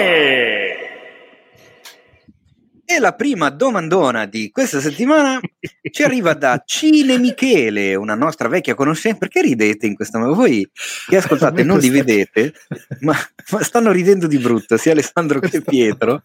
E non riesco Questa a capire. Questa cagata mi fa ridere sempre, non c'è niente da fare. Eh perché ogni tanto arriva, ci, sono sempre, ci, sono sempre, le novità. Prima c'era Roboteo che è un po' scomparso, poi arriva. Eh, insomma, è giusto evolversi. Esattamente. E ci evolviamo come si è evoluto il nostro Michele, che è diventato nel tempo Cine Michele, quindi mezzo uomo e mezza sala cinematografica, che è abbastanza scomodo, soprattutto quando devi andare a fare la spesa, che non sai bene dove parcheggiare. Cine Michele, che cazzo sto dicendo? Cine Michele ci chiede, ah, questa è bella, una bella domandona che eh, lambisce anche un po' il nostro angolo del tecnicismo becero, che è un po' tanto tempo che non lo vedevamo. Come si fa a suddividere un film in atti?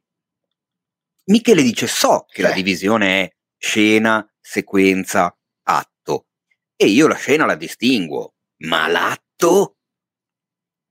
Allora, faccio una, faccio una piccola mh, premessa proprio semplice di, di, grammatica, diciamo, cinematografica. Eh, un po' come le note del musicista, la, la, la, la parola dello scrittore nel cinema è l'inquadratura. Cioè l'inquadratura è la più piccola unità narrativa all'interno di un film. Tante inquadrature formano una scena. Una scena che cos'è? Una scena deve avere all'interno le, le, le, quella che si chiama unità aristotelica, eh, ovvero deve mantenere la stessa azione, lo stesso luogo e lo stesso tempo per definirsi scena. Questo poi, diciamo, in maniera abbastanza accademica. Ci sono, ovviamente con l'evoluzione del cinema, eh, i confini sono diventati un po' più labili, però diciamo che se dei personaggi si trovano, eh, sempre gli stessi personaggi, nello stesso luogo a compiere la stessa azione, quella è una scena. Nel momento in cui viene meno o cambia uno di questi tre mh, fattori, allora cambia scena. Tante scene formano una sequenza. La sequenza narrativa è quella dove succede un qualche cosa. Cioè è un, un pezzo di film, un pezzo di, è una sorta di... è come fosse un, il capitolo di un libro. Se appunto l'inquadratura è la parola, la scena è un paragrafo, la sequenza è un capitolo. Così, giusto per eh, fare una sorta di paragone comprensibile. L'atto è l'insieme delle sequenze. Quindi inquadratura, scena, sequenza, atto. Solitamente il cinema, soprattutto occidentale, quindi hollywoodiano, europeo, eccetera, eh, quello più mainstream, solitamente viene diviso in tre atti. Come fai a riconoscerli? Banalmente, proprio nella, nella la, la maniera diciamo più basica in assoluto, è eh, l'inizio, lo svolgimento, la conclusione. Cioè proprio la cosa più base di tutte. Ma a questo punto mi taccio e lascio la parola ad Alessandro Dioguardi, che ricordiamo è anche sceneggiatore, quindi chi meglio di lui. Ho detto tante cazzate, Ale? No, no, no, è giustissimo, soprattutto la parte sull'evoluzione di, di poi come questo linguaggio si interpreta.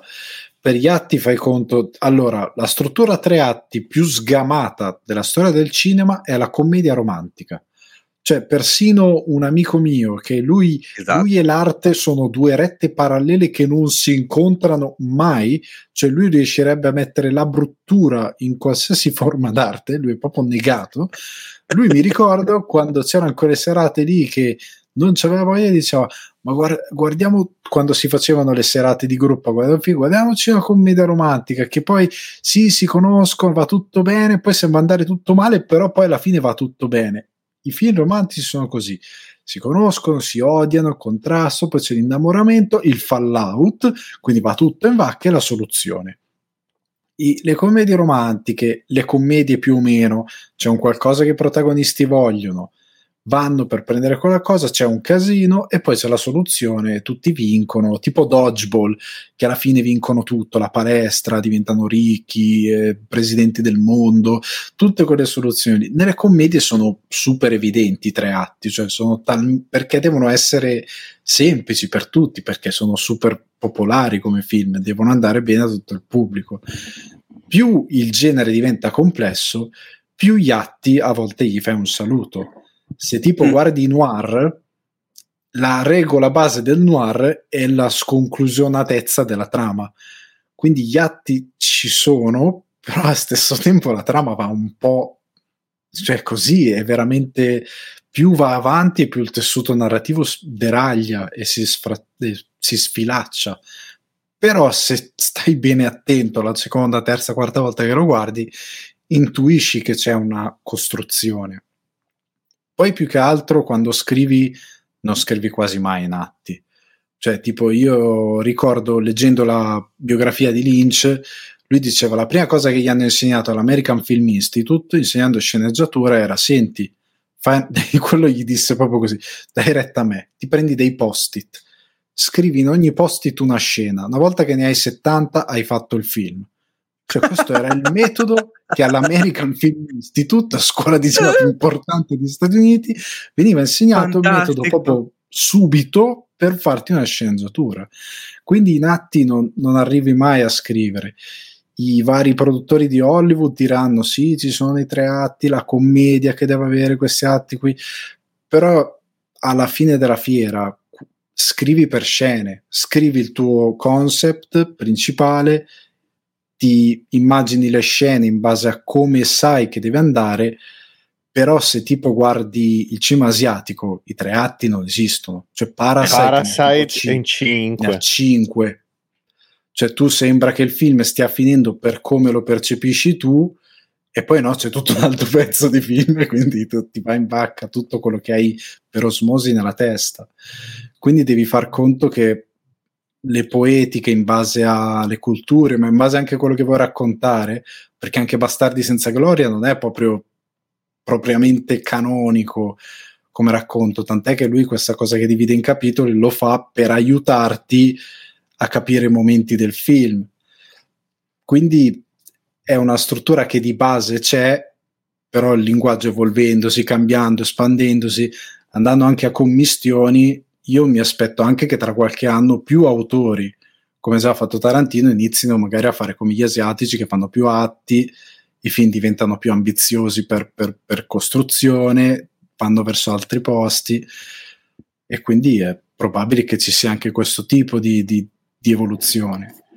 Diciamo che per rispondere a, a Michele a, a, mi viene in mente anche la, la classica struttura individuata da Campbell eh, ovvero quella del viaggio dell'eroe, è molto divisibile in, nei classici tre atti, perché c'è appunto l'introduzione eh, dell'eroe, del mondo ordinario, su, il suo ingresso, eh, l'accettazione della sfida, eccetera. C'è tutto lo svolgimento della storia, quindi la sfida, il conflitto, l'ostacolo, eh, prima ancora c'è l'incontro col mentore, c'è la, la, la, la, la front, come si dice, la, il fronteggiare delle proprie paure, tutto quanto, c'è la risoluzione e poi il terzo atto che chiaramente c'è la, la, la, ricompensa, il ritorno a casa, l'uscita dal mondo straordinario, l'insegnamento, quella roba lì.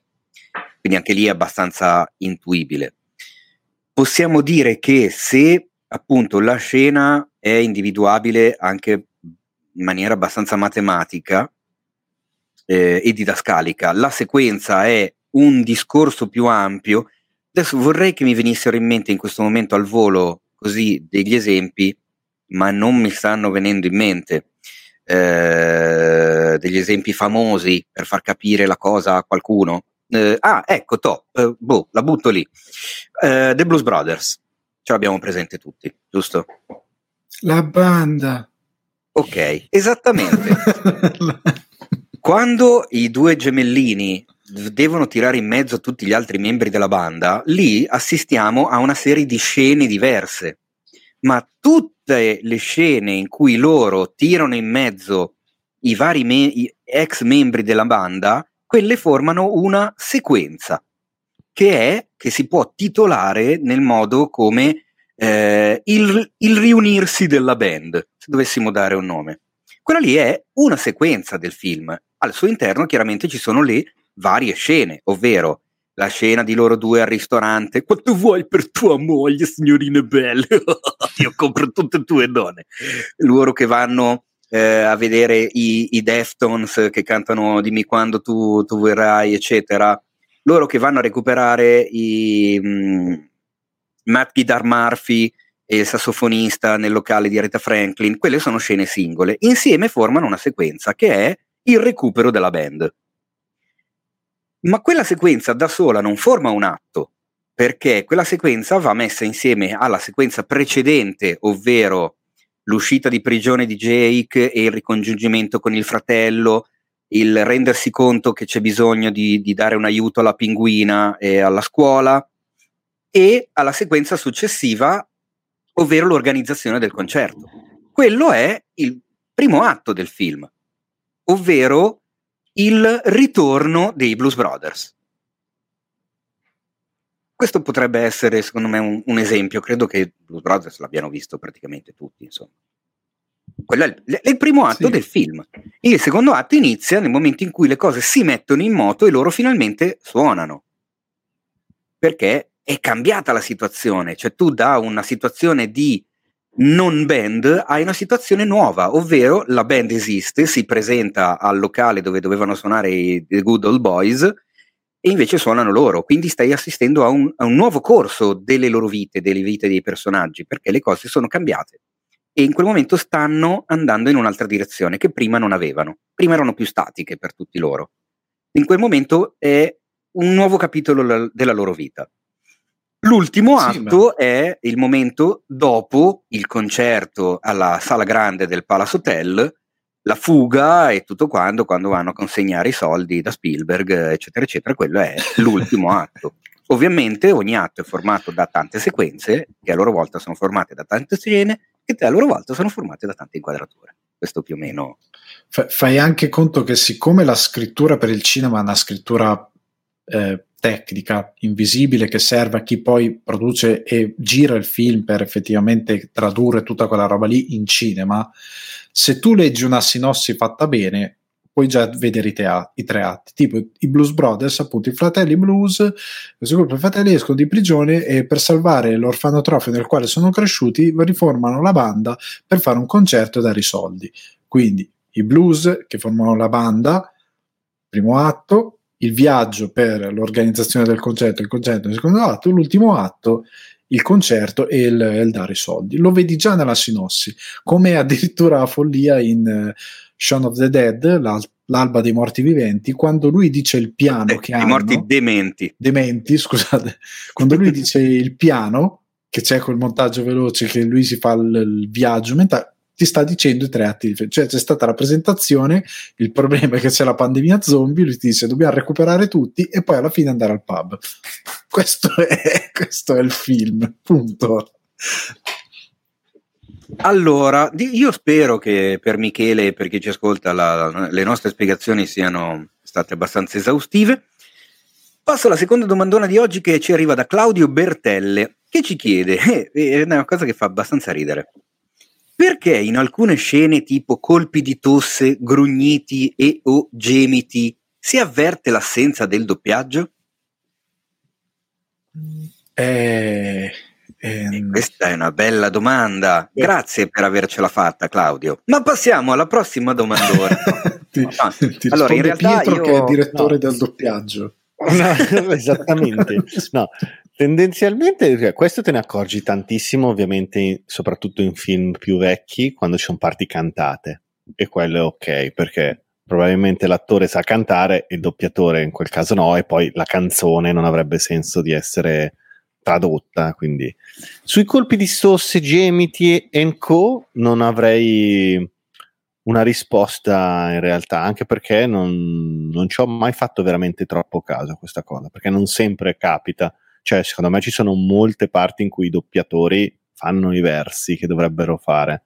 Quindi non lo so, Ale, tu cosa dici? Non voglio la palla, passarti la palla avvelenata, però cioè, no, effettivamente non ho una risposta a questa, no, ci, questa ci sono dei film, oddio, in epoca recente non lo so perché essendo otto anni che non vivo più in Italia, quando guardo i film non sono mai doppiati, quindi non ne ho idea ora come sia. Però quando ero più pis- pischelletto e guardavo dei film, ricordo delle sequenze dove tu sai il tono di voce del doppiatore, a un certo punto, non lo so, fanno a botte e il tono cambia il tono della voce, a volte anche un po' la qualità dell'audio cambia un pochettino, quindi intuisci che magari quella non era mai nella vita la sua voce, o magari per un secondo eh, l'attore canticchiava qualcosa e loro lasciano quei pochi secondi con la voce originale e poi riprende il doppiaggio tu dici ma cos'è successo? Scusate perché è cambiato tutto per un secondo. Quella cosa lì succedeva non so quanto succede ancora adesso e lì credo che sia una scelta del direttore del doppiaggio perché ora nei film anche quando girano effettivamente i film tante volte prendere l'audio in presa diretta è impossibile cioè viene uno schifo, soprattutto nelle scene d'azione. Quindi gli attori stessi tornano in cabina di doppiaggio per doppiarsi i loro stessi versi. Tant'è che c'è un famoso video di Hugh Jackman che si doppia in Wolverine e fa movimenti, gli cadono le cuffie perché fa un casino. Quindi credo che ora facciano più attenzione a questa cosa. Credo sia una scelta del direttore del doppiaggio poi ci sono quelli molto precisi da sempre, come in un film di Aldo Giovanni uno che c'era Giacomino che faceva il doppiatore di colpi di tosse e andava e si vedeva lui, lo ricordavo. Cosa fai? E si vedeva il signore a schermo che tossiva e lui ah, ah, grazie. E lui salutava il doppiatore il direttore del doppiaggio tutto orgoglioso così facendo sì dai ottimo lavoro è quello ma, ma così, cos'era? chiedimi se sono felice. Credo era? fosse quello. Esatto. ma sai che non me lo ricordavo proprio questo particolare fantastico. Il signor Quaggot mi pare che faceva tossisca. E lui faceva era, faceva troppo ridere questa vaccata, che lui doppiava solo quello. In realtà non abbiamo quindi una risposta per il nostro caro Claudio, perché va a scelta effettivamente del direttore del doppiaggio. Io mi ricordo qualcosina che, che, che si sentiva, cioè però effettivamente anch'io eh, film doppiati li guardo veramente ormai molto raramente, poi con la cosa che appunto sono ormai più di sei mesi che non vado al cinema, io film doppiati li, ormai li guardo soltanto al, al, cinema quando non lo trovo in lingua, se no anche al cinema mi vedo in lingua. Eh, quindi sono minimo sei mesi che non vedo un film doppiato, ad esempio, perché io vedo sempre tutti in lingua, qualunque sia la lingua originale, io me li vedo in lingua che preferisco. Eh, non lo so perché, forse perché sembrerebbero troppo posticci, potrebbe essere? Può essere. Non lo so, dovremmo, dovremmo chiedere ai nostri amici doppiatori che ne abbiamo e magari loro ci danno sicuramente una risposta perché sarà capitato anche a loro di doppiare o non doppiare appunto colpi di tosse o, o, o gemiti in quel modo. Ne verremo a capo, caro Claudio, ti faremo sapere forse già dalla prossima puntata quando magari torna il nostro pelatone preferito. Ma l'ultima domandona di oggi ce la fa Santo Campanella e ci chiede, attenzione, attenzione, quali film odierni fareste vedere ai registi deceduti? Porca miseria. Oh, odierni... Immagino Fondamenta- Sì, sì, fondamentalmente la domanda è quale film eh, che, che, che, è uscito dopo la morte di un regista faresti vedere a quel regista? Io credo esatto. che mh, poter far vedere a Méliès tutti i progressi fatti dagli effetti speciali tra James Cameron e lui credo che impazzirebbe di felicità, visto che il suo cinema si basava sull'idea di abbiamo questo strumento, facciamo storie d'avventura incredibile, io credo che lui impazzirebbe di gioia a vedere quello che possono fare ora con gli effetti speciali. Sai che anch'io avevo pensato ai, ai primissimi. Eh, perché cioè, a, a, a, mostrare a, mostrare ai Lumière, a Méliès, a Porter, a Griffith. Eh, cioè, comunque, tu ragazzi, fai, tu fai vedere Mel- Titanic a David Ward Griffith. secondo me diventerebbe scemo. Pazzisce, pazzisce. Poi fai vedere anche un...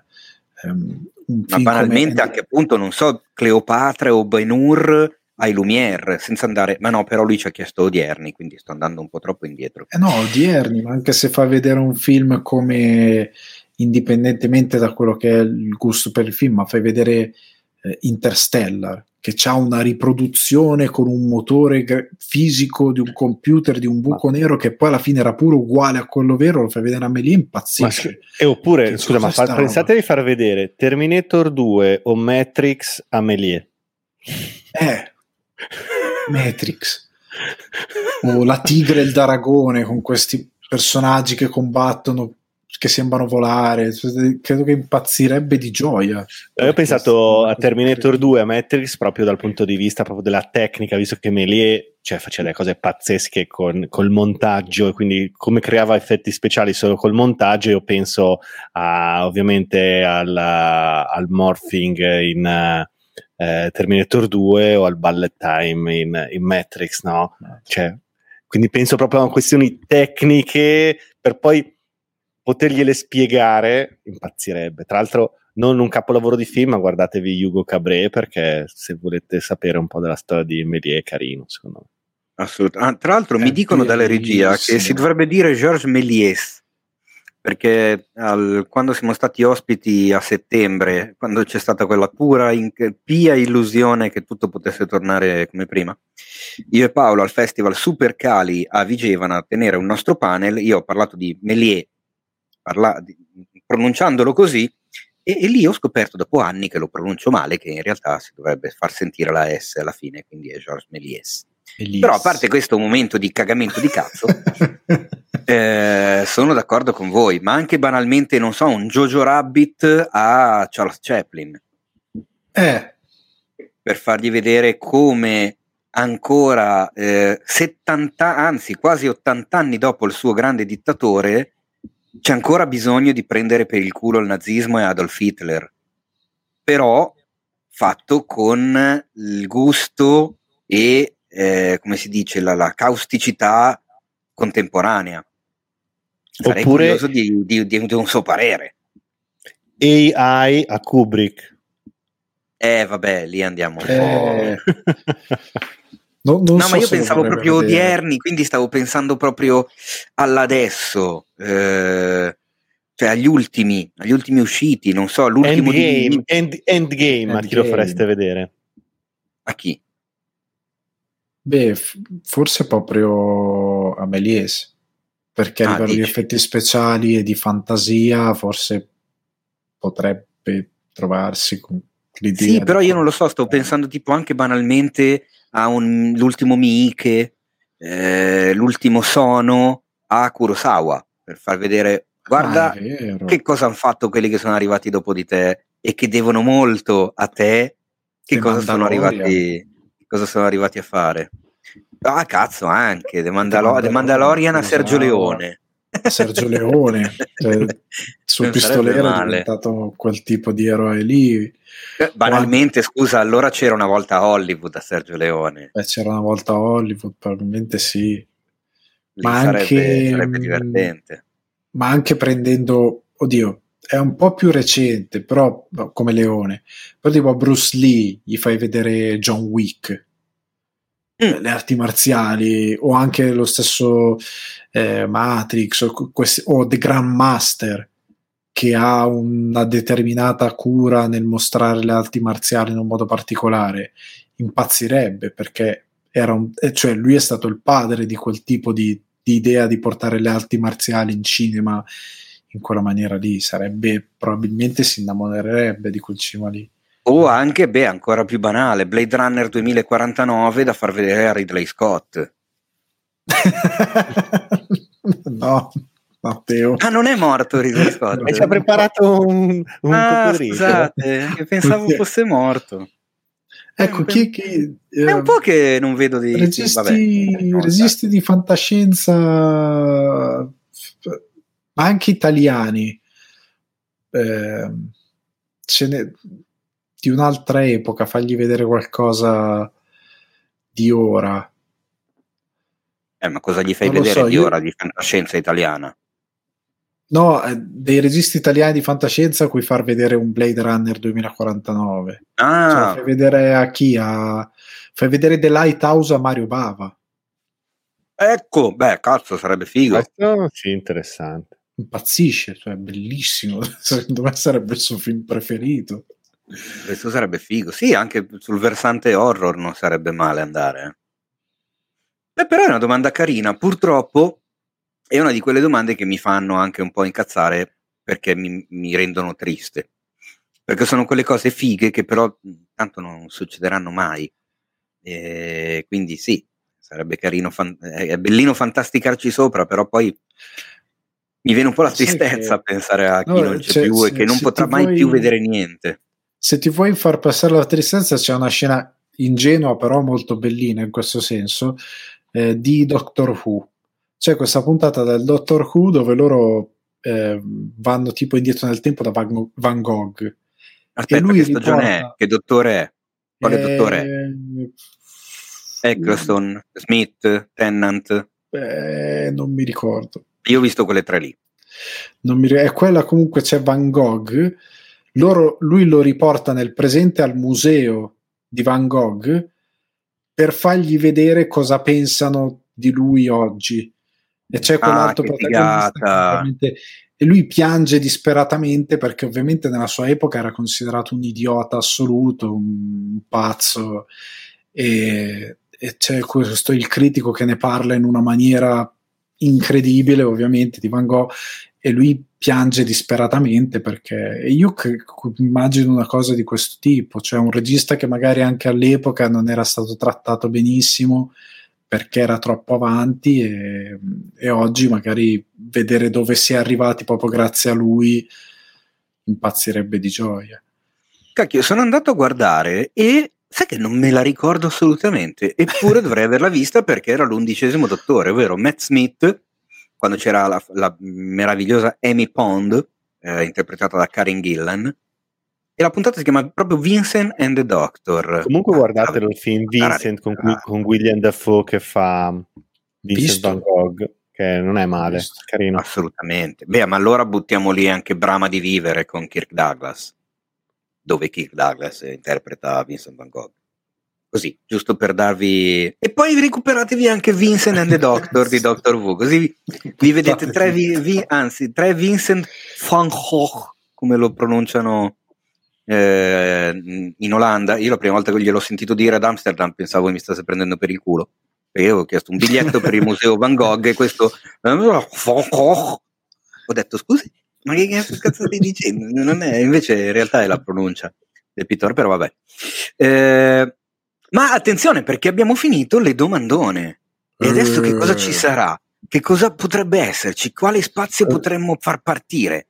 Perché abbiamo possiamo fare la, a caso, la no? posta del cuore, la posta dei oppure i trailer. trailer, la posta del cuore oppure i trailer, la posta del cuore La oppure i trailer. trailer. Ma sentiamo che cosa ci dice la sigla, perché è arrivato il momento dei trailer della settimana. E no, la posta del cuore, ragazzi, viene spostata un po' più in là, poco prima delle recensioni, perché Ah. sono usciti un po' di trailerini anche in questi ultimi giorni e è sempre carino parlarne, perché poi alle persone, soprattutto ai, ai giovani, eh, piacciono molto le reaction, cioè ormai questi ragazzi guardano le Reaction. reaction, le Reaction. reaction a qualunque Che- cosa. Che Cioè, sostanzialmente trailer- è mai dire TV. Esatto, esce un trailer e ci sono gli youtuber che fanno la reaction a quel trailer. E poi ci sono degli altri, ci sono i twitcher che fanno la reaction alla YouTube reaction del trailer. E poi ci sono i tiktoker che fanno il video reaction al video di Twitch che ha fatto la reaction alla YouTube reaction del trailer. Ed è tutta una reaction. E quindi noi potreva- potevamo stare fuori da questo incredibile circo di pagliacci che è quello delle reaction ma assolutamente no. Trailer reactions. Esatto, è il momento delle trailer reaction. E iniziamo, da cosa iniziamo? Da cosa iniziamo? Andiamo in ordine cronologico, direi, di uscita e io parlerei di Senza rimorso, ovvero Without Remorse. Il film tratto Ah, ok. dal, da, da- da- da un'opera di Tom Clancy, giusto? Vado, Esatto. vado giusto? Eh, o dico giusto. bene? Giusto. Ok.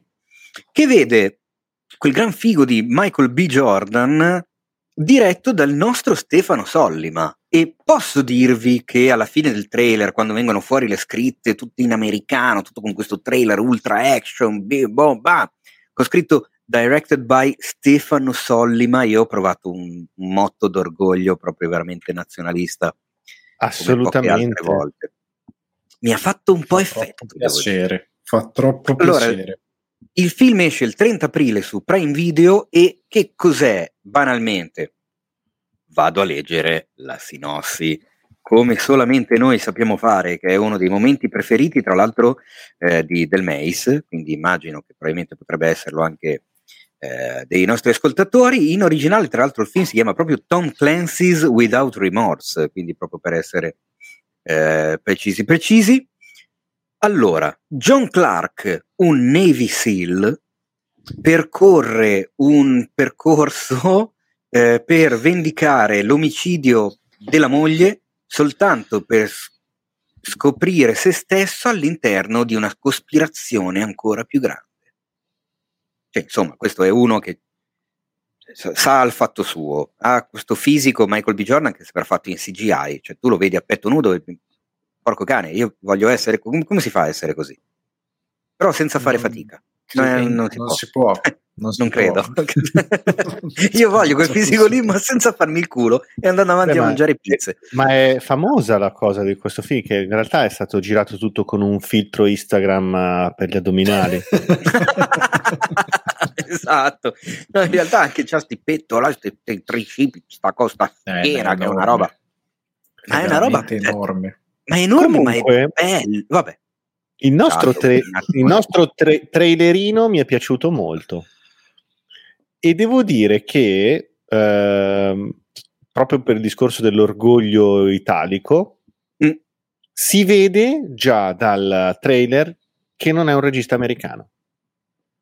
Attenzione, cosa te lo fa dire? Ma, allora, da piccolissimi... Allora, non dico, non voglio fare il, il finto raffinato che dice sì, capisco che è italiano perché di qua, di là, di su, di giù. No, però che si distingue da tanti altri trailer di film d'azione si capisce innanzitutto dal fatto che si capisce cosa sta succedendo Mm. non sono, non sono immagini eccessivamente subliminali.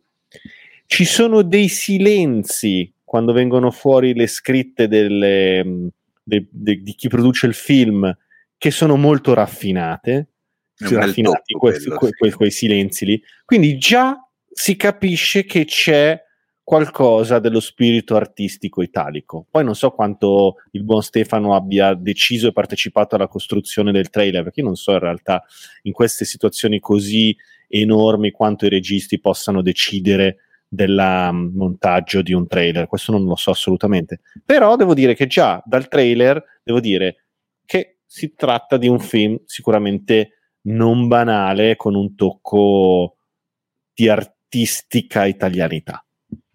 Eh, Ma infatti io mi ricordo, ehm, feci un, un paragone simile quando andai a vedere al cinema Soldato, perché Sicario di Villeneuve mi era piaciuto un sacco, ma ris- rispetto al, Soldato ha un tono diverso, cioè anche con la scena d'apertura, con l'attacco terroristico, ha un, un pudore nel mettere in scena l'attacco terroristico che prende molto sul serio la cosa, che è diverso rispetto all'occhio che ha Villeneuve, anche nella costruzione di tante cose.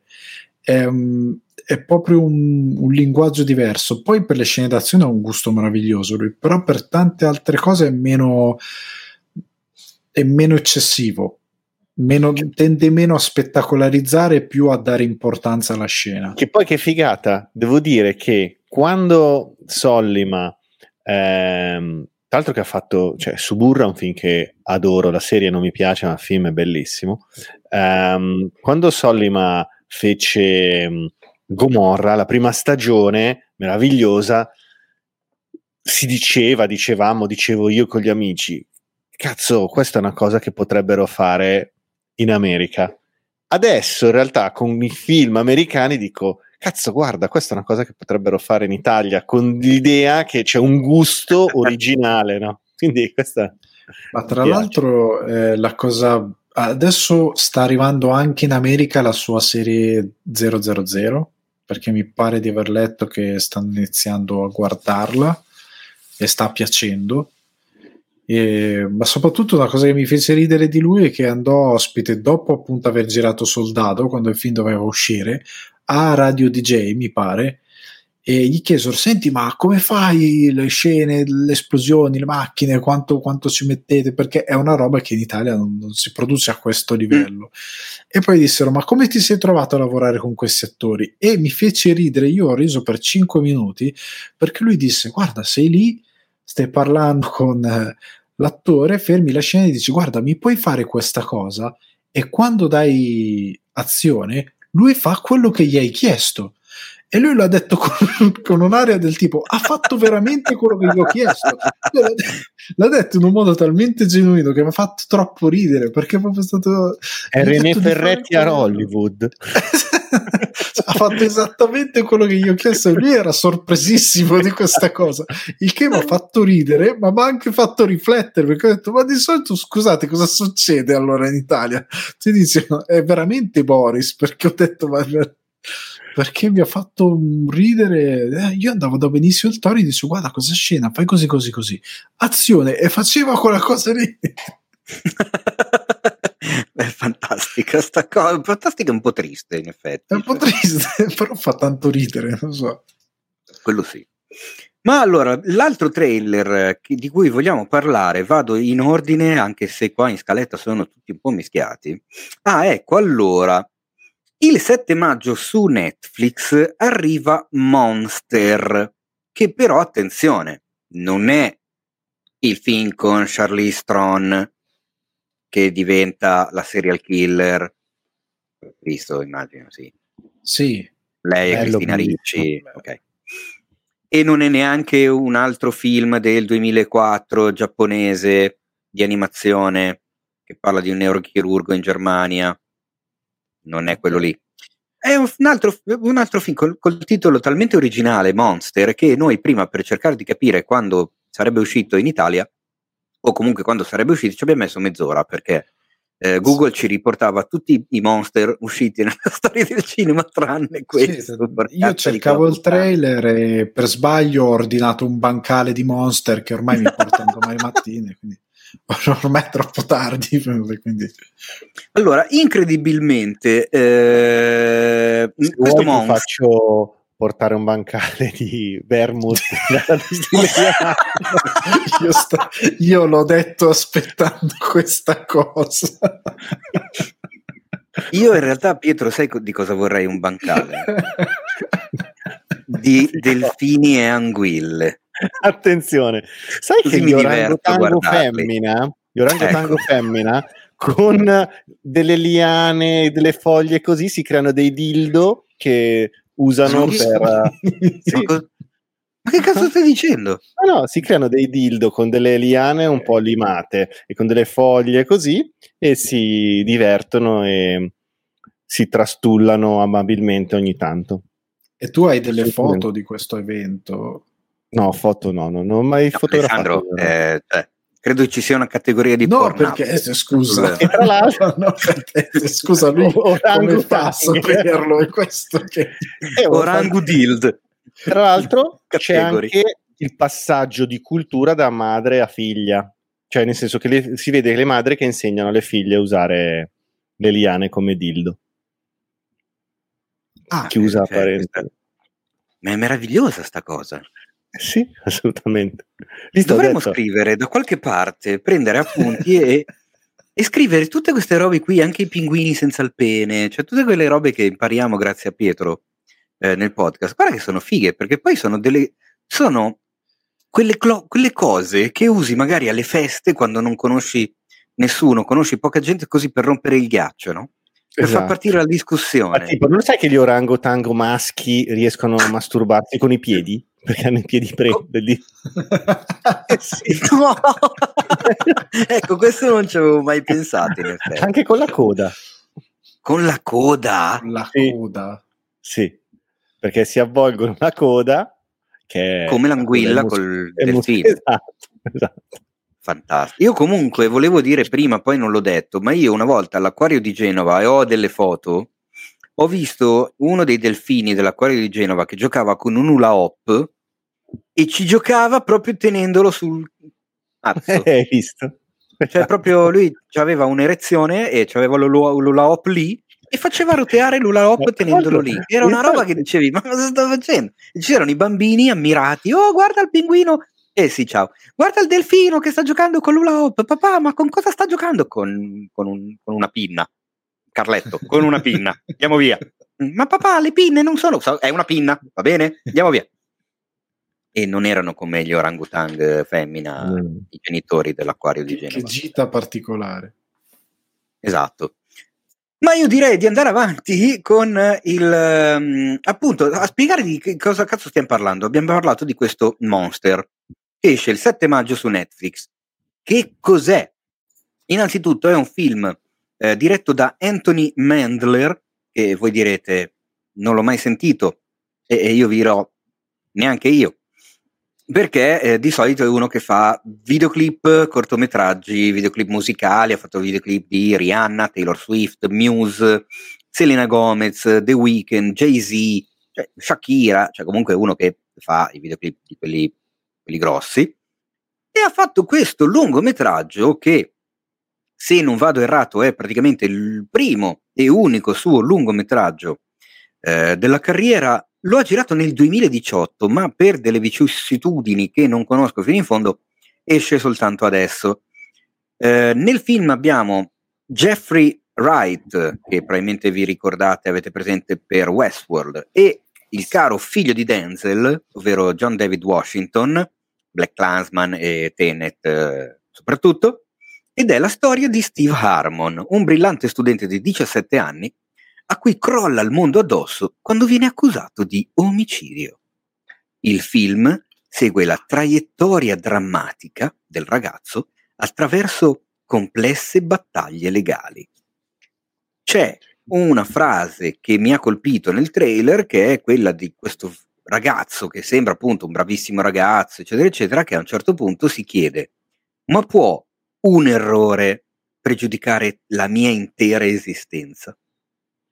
Devo dire che il trailer mi è piaciuto molto.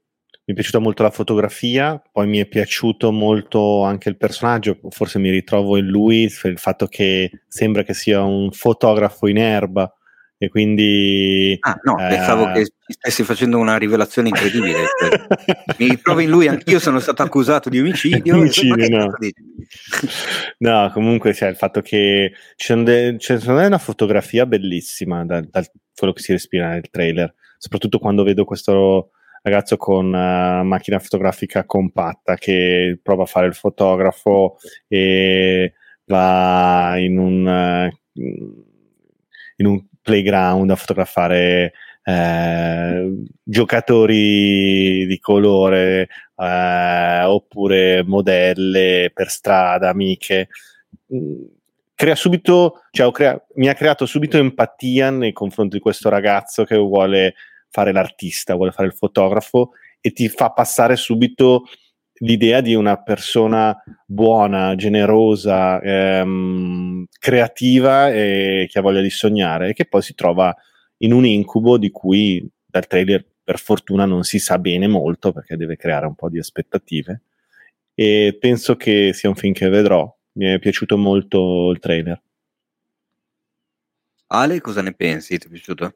Ah, è piaciuto molto anche a me, eh, appunto per le ragioni, non avendo letto la trama pensavo fosse eh, molto incentrato, spero sarà anche molto incentrato sul lato artistico, appunto che è ragazzo, perché io l'avevo preso proprio come eh, ragazzo che appunto vivendo una situazione tipo ghetto ha grossi problemi a integrarsi anche perché il linguaggio che lui parla è quello della fotografia, delle immagini e vive in un contesto dove altri non parlano quella cosa Guarda, lì, quindi lui a- si sente straniato.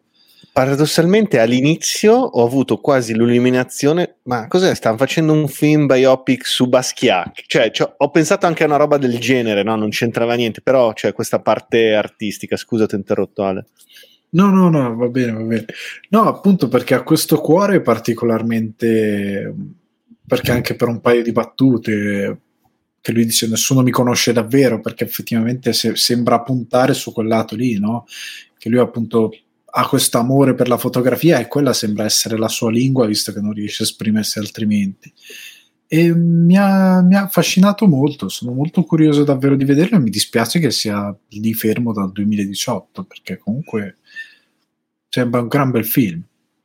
Allora, a me, uh, anche a me è piaciuto il trailer. La cosa che mi ha fatto specie è, diciamo, eh, intravedere e probabilmente capire de, da quello che ci mostra il trailer, che John David Washington eh, è il personaggio negativo del film. Cioè, non mi, se- non ah, mi è sì. sembrato un, un, uno dei buoni, ecco, anzi, mi sembra proprio il personaggio cattivo. E eh, pensare che appunto il film risale al 2018 fa effetto perché comunque è stato girato prima di Black Clansman, prima di Tenet, prima di Malcolm e Marie, quindi diciamo prima del grande successo che sta avendo adesso John David Washington. Se il film fosse uscito nei tempi giusti, lo avremmo conosciuto prima come villain e poi come personaggio positivo. Il che, boh, chissà che cosa avrebbe cambiato nella percezione degli spettatori. Forse anzi, è meglio così, perché adesso ce l'abbiamo in testa come personaggio di base abbastanza positivo e invece lo vediamo nei panni di, un, di uno stronzone. Cattivone. Ma vedremo comunque, dobbiamo aspettare un mesetto per vederlo su Netflix, non manca moltissimo e potremo toglierci la curiosità. Altro film che esce il 7 maggio è una dramedy di Gia Coppola con, attenzione, un cast formato da Andrew Garfield, Maya Hawke, Johnny Knoxville, che Johnny Knoxville, non l'ho neanche visto nel trailer. Si e Jason Schwartzman. Ah, sì, sì. Sì, non si vede nel trailer, dai. Sì, sì, si vede, si vede. Ah. Beh, il titolo del film è Mainstream. Eh, Andrew Garfield, famoso ai più per essere lo Spider-Man, quello più sfigato dei tre, quello degli Amazing Spider-Man. Quello che odia di... il lunedì. Esatto, protagonista di, della battaglia di Oxaw Ridge. Maya Hawke l'abbiamo vista per un brevissimo minutaggio in C'era una volta Hollywood, è una delle protagoniste dell'ultima stagione di Stranger Things ed è la figlia di Uma Thurman e Ethan Hawke. Johnny Knoxville è un, quel pazzo furioso di Jackass e Jason Schwartzman invece è uno degli attori feticcio di Wes Anderson, quello piccolino con i capelli un po' sempre messi a lato, nasone. Non saprei come altro definirlo, descriverlo. Jason eh, Schwartzman comunque il... appare molto in gamba. Sì, è il, è il, boss finale di Scott Pilgrim versus È vero! Hai ragione! è vero che era lui.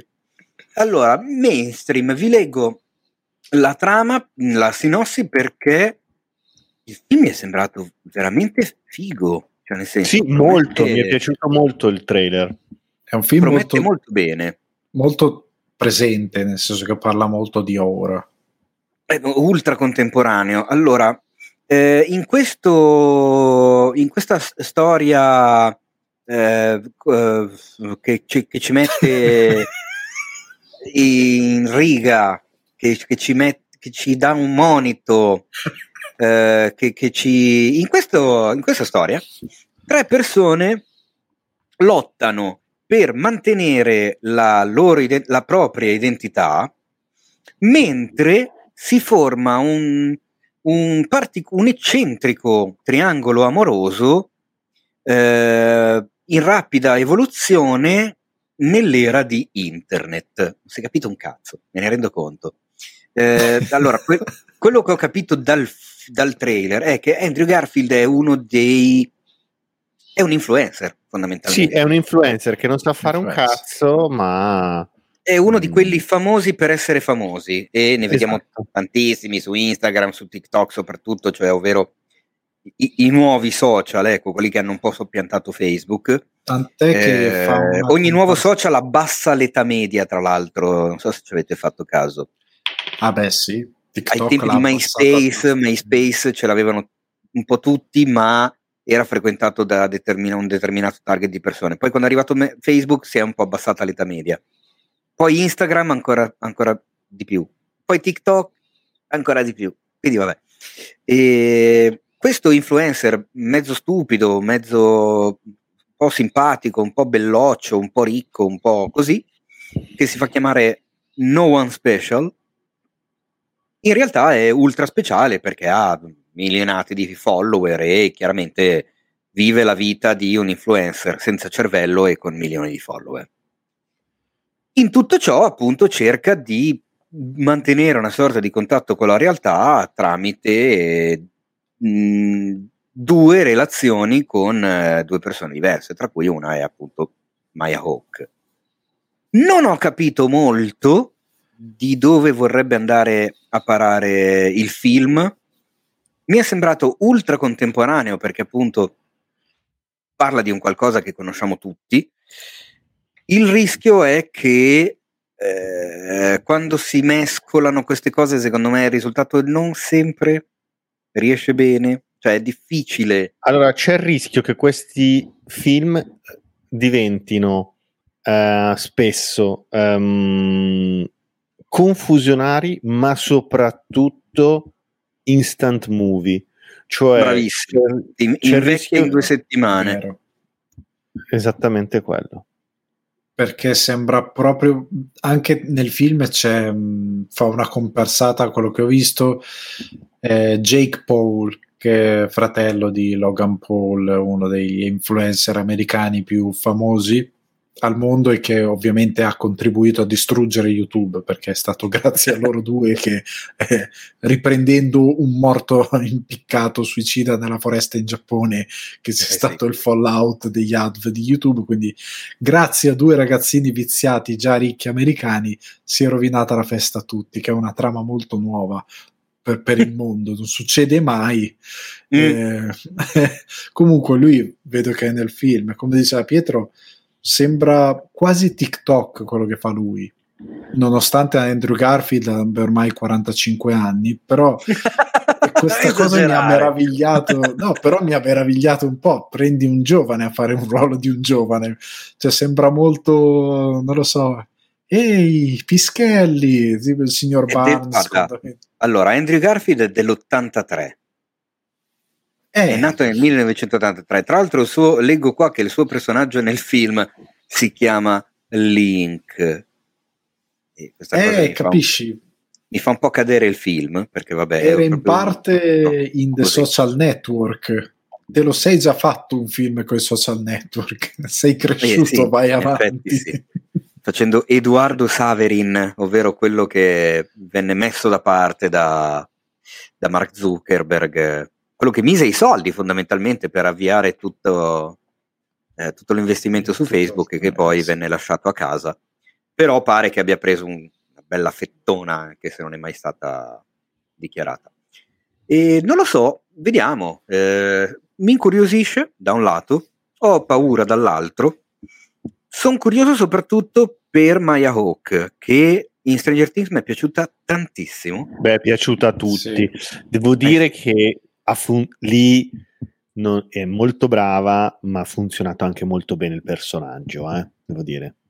Sì, certo. E in Stranger Things c'è un bel colpo di scena su quel personaggio che non ti aspetti, quindi cioè, poi, sì. e, poi, e, poi, lei è molto brava, insomma, assolutamente. Sono curioso di vedere che, che, tipo di carriera farà, perché comunque mega figlia d'arte, quindi è sempre, sempre rischiosetto, perché chiaramente... Però sono molto contento Scusami Ale, fai. No, eh, lei tipo canta, io so che lei canta, ha fatto anche un album e uno dei video musicali è, è tipo girato nel fienile di casa sua ed è diretto da Hawke. Dai, cioè, con la tele- sì, sì, sì, con la telecamerina e c'è lei che canta con i fratelli e l'operatore è Hawke.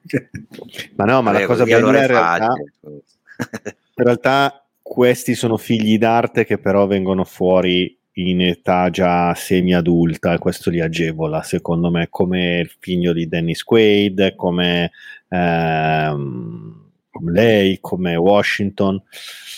Quando vengono, diciamo così, protetti fino a un certo tipo di età, secondo me poi è più facile evitare, anche perché di, secondo me già questi tre attori, Washington più degli altri due che ho citato, pian pianino non sono già quasi più i figli di secondo Assolutamente. me. Sì, sì, sì, è sì. vero, è vero, sì. Sono d'accordo. E mh, se- cioè, da parte, diciamo, appunto, della famiglia mi sembra una scelta più che oculata questa, perché potrebbero tranquillamente lanciarli nell'inferno eh, da giovani, sfruttando appunto il nome, eh, ma probabilmente sono, stiamo parlando di famiglie di persone intelligenti che conoscono molto bene l'industria e, e tutto quel sistema lì e quindi hanno visto bene di fare in modo infatti, che se ci pensi infatti piccoli. gli attori bruciati sono tendenzialmente se ci pensi se ci pensate ehm, ragazzini o bambini figli non di attori quasi mai o di attori frustrati, che vabbè, quello è ancora peggio, si capisce perché li lanciano nel mondo. Ma se voi pensate figli d'arte giovani, vi, vi vengono in mente? No, perché probabilmente gli attori sanno benissimo, come dici tu Teo, come funziona l'industria e li proteggono. Oddio, mi viene in mente una Carrie Fisher che tanto bene bene la vita non l'ha passata, figlia di Debbie Reynolds, eh, mm-hmm. eccetera però beh, lì sono scelte personali, insomma. Però ce ne sono pochi se ci pensi. Volevamo cioè, bene se tu, pensi, se tu pensi ai bambini, Michael Douglas. eh, Michael Douglas assolutamente eh, sì, sì. No, però c'è, c'è, benissimo. Cioè, se pensate agli attori bambini, gli attori ragazzini bruciati, non sono mai figli di, cioè, o, o, è molto raro. La maggior parte che ti vengono in mente non sono figli di attori. Eh no, sì, quelli che si fanno male, anche mh, come si chiama Shia LeBoff che sta avendo problemi grossi nel, nel, nella sua carriera negli ultimi anni. Eh, Robert Downey Jr. che ha avuto un inizio di carriera non proprio, non proprio lineare, diciamo. Un, un, inizio e un proseguimento e un proseguimento e un proseguimento prima di arrivare alla consacrazione eh, come uomo di latta. Cosa ha fatto 40 anni di, di disastri per... per eh, abbastanza, per, sì. Su, che poi questa è una cosa divertente, che se tu vai a guardare tanta gente che è nel cinema, molti sono figli d'arte, tra virgolette, nel senso che sono figli di gente che comunque lavora, lavora già nel cinema attivamente. Cioè, tipo Robert Downey Jr., suo, suo papà era tipo un, re, un regista, mi pare, che ha fatto un paio di film cioè era uno che lavorava comunque a Hollywood, non era un estraneo totale. Cioè, se questa ah, cosa no, certo, non... assolutamente. Però è, è, vero che generalmente se non hai, se hai proprio il papà che ha avuto un'esperienza così diretta come recitare ed essere coinvolto con eh, eh, agenti, PR, major, cose di questo tipo, salti comunque nel buio. Eh, poi vabbè, anche lì bisogna vedere che tipo di rapporto hanno avuto con, eh, con madre o padre che appunto arrivano dal, dal mondo dello spettacolo perché noi non ne sappiamo quasi mai un cazzo, quindi spesso anzi ci sono rapporti abbastanza buttati lì oppure recuperati in seguito. Mi viene in mente John Voight con Angelina Jolie. Ah, sì, sì, sì. Non è che abbiano avuto tutto questo. Che tra l'altro noi non stiamo citando la regista di questo film.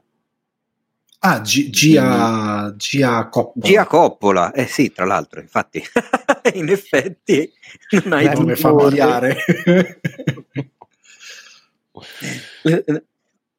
Capita a fagiolo, direi, nel, esatto. nel discorso dei, dei, figli d'arte. È la, è la, nipote di Francis Ford, esatto. figlia di Giancarlo e nipote anche di Sofia Coppola, Sofia. cugina di Nicolas Cage, così li abbiamo messi Li abbiamo collegati tutti. Attore preferito lei... di Mace.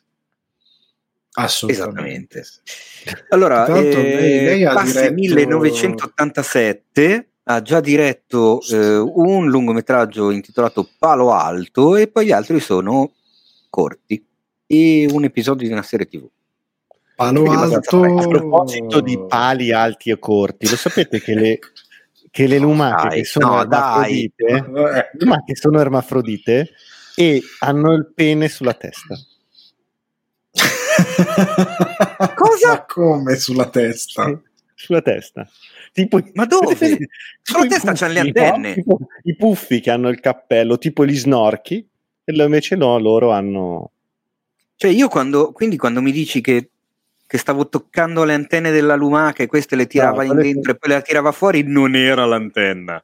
No, no, quella era l'antenna. ma- Ah ok, meno male perché sennò... Eh, Ma dove... Ma, come... ma veramente? Eh, come viene fuori tipo, tipo snorchi. Esatto. Eh, Ok. così. E come, come, Eh, funziona? ma perché loro, eh, perché loro sono, le lumache sono ermafrodite, quindi hanno sia eh, organi genitali maschili sia femminili, quindi quando si incontrano, visto che è un evento raro, perché sappiamo che sono molto lente, si accoppiano a incrocio tipo, cioè ognuno feconda l'altro. Ah, ah, Ah, ok. Ok. Cioè, come voglia se- di andare a cercare il video di un accoppiamento di lumache per capire. Cioè tu prova a pensare, è come se un uomo e una donna fanno una 69, ma in realtà eh, sono gli organi genitali di ognuno che insomma ci si accoppia e si ehm, feconda a vicenda. Ma ragazzi, ma, cioè, ma vi rendete conto di che cosa si impara nel podcast di cinefx.it? Cioè, voi trovatemi un altro podcast di cinema che vi spiega come si accoppiano le lumache. Non esiste, soltanto il nostro. Comunque, andiamo avanti con gli altri Andiamo trailer. avanti. Andiamo avanti. Chissà cos'altro ci, racco- ci- ci- ci nasconde Pietro che ci svelerà durante la puntata. Eh, il, 11, il 11 giugno non si può sentire, ma è così, ormai è così. Esce su Disney Più eh, la nuova serie televisiva Marvel Disney, ovvero Loki, che ha visto il suo mega trailerone definitivo uscito pochi giorni fa che spiega un po' meglio del teaser che si era visto fino a qualche tempo fa. Ormai Marvel Disney ha, stanno buttando fuori le bombe, c'è attualmente in onda The Falcon and the Winter Soldier che è arrivata mentre vi parliamo alla terza puntata, quindi a metà. L'11 giugno esce Loki che racconta gli eventi prima di Avengers Endgame, durante Avengers Endgame, dopo Avengers, un po' tutto insieme perché Dopo viene palesata la questione dei multiversi, cioè proprio una grafica nel trailer che ti fa vedere la linea temporale che si dirama come un ramo con un sacco di foglie. O no? Sì, Chiedo all'esperto Dio Guardi eh, che- eh, cioè, nel senso, il, ehm, come si è capito che Marvel Studios vuole fare, le serie fanno un po' da collante per quello che deve venire nei prossimi film, anche per espandere gli universi che raccontano. Quindi, quel enorme buco che è Loki che piglia il Tesseract e fa ciao ciao a tutti, e tu dici scusa, ma do- lei dove va? Si fermi, lei col mantello. esatto. Cosa fa?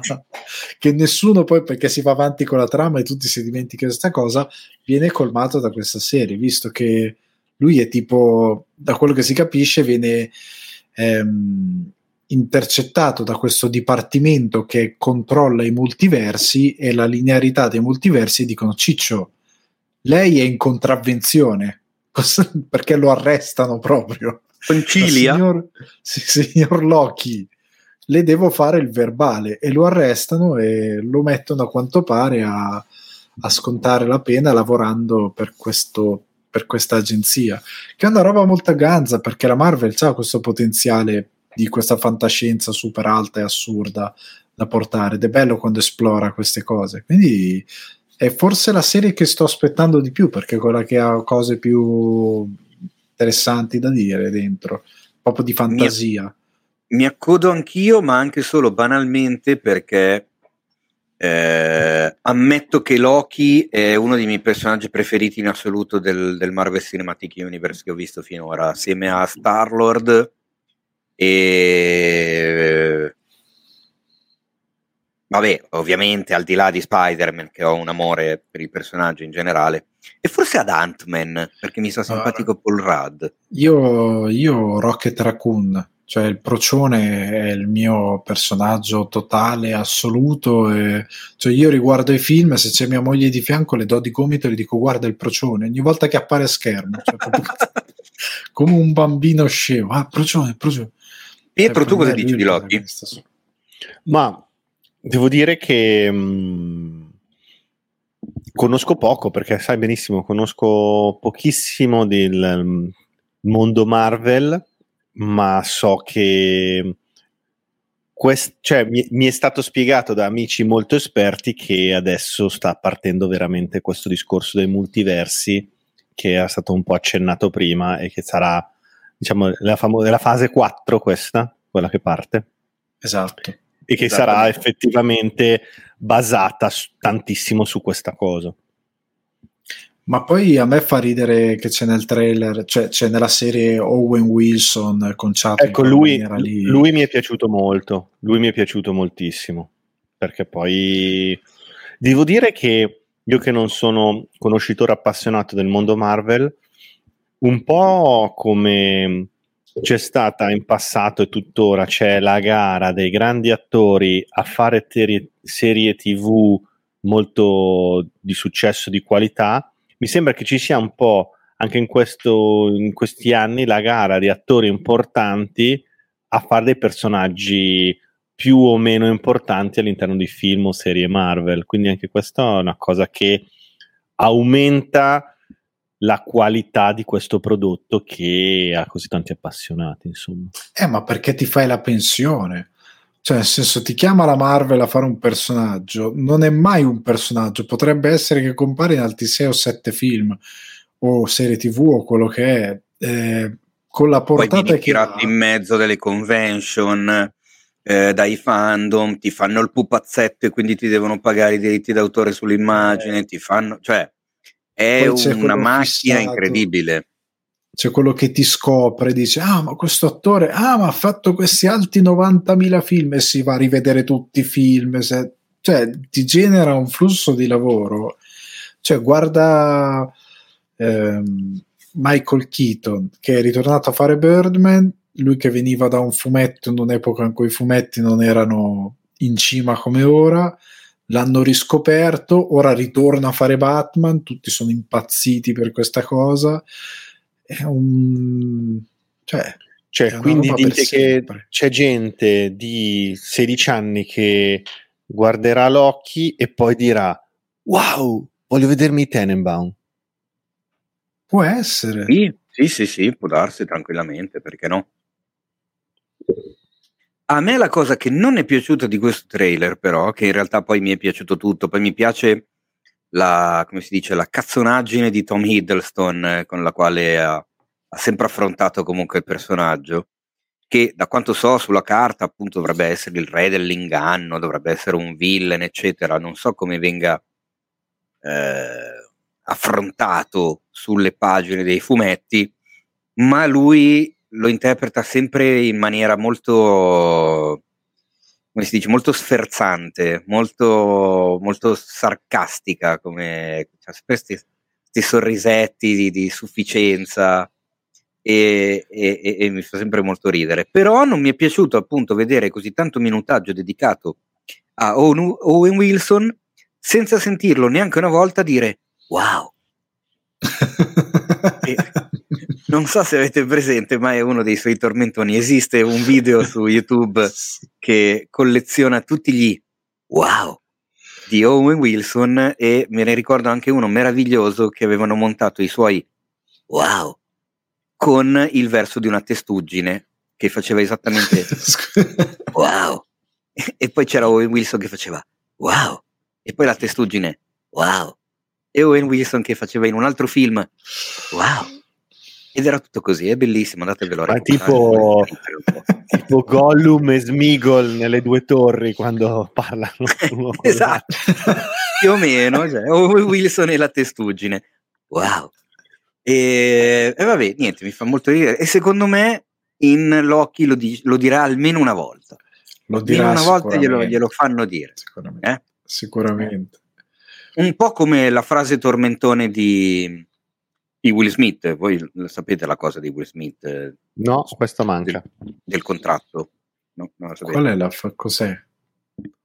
Davvero non lo sai? No, Davvero? Ma Non dai, lo so. non, non l'hai letta da nessuna parte. no. Questa cosa mi fa un po' male perché Beh, esiste un, un- un articolo su cinefx.it Comunque, Teo, guarda che gli nascosto. ascoltatori, anche se non ti vedono, sentono che stai mangiando il cioccolato dell'uovo di Pasqua. eh. No, dai, non devi dirlo, non è vero, non si sentiva. Si sentiva, si sentiva. Sì. Ti stai Capito, devo-. Cioè, devo, man- devo mangiare qualcosa, non è che posso continuare a bere Sai- soltanto il rum al cioccolato vabbè. giapponese che E- mi regalò Paolo come- Cellammare. Ma sai come, con cosa sta benissimo il cioccolato? Con- Dicelo, ti prego.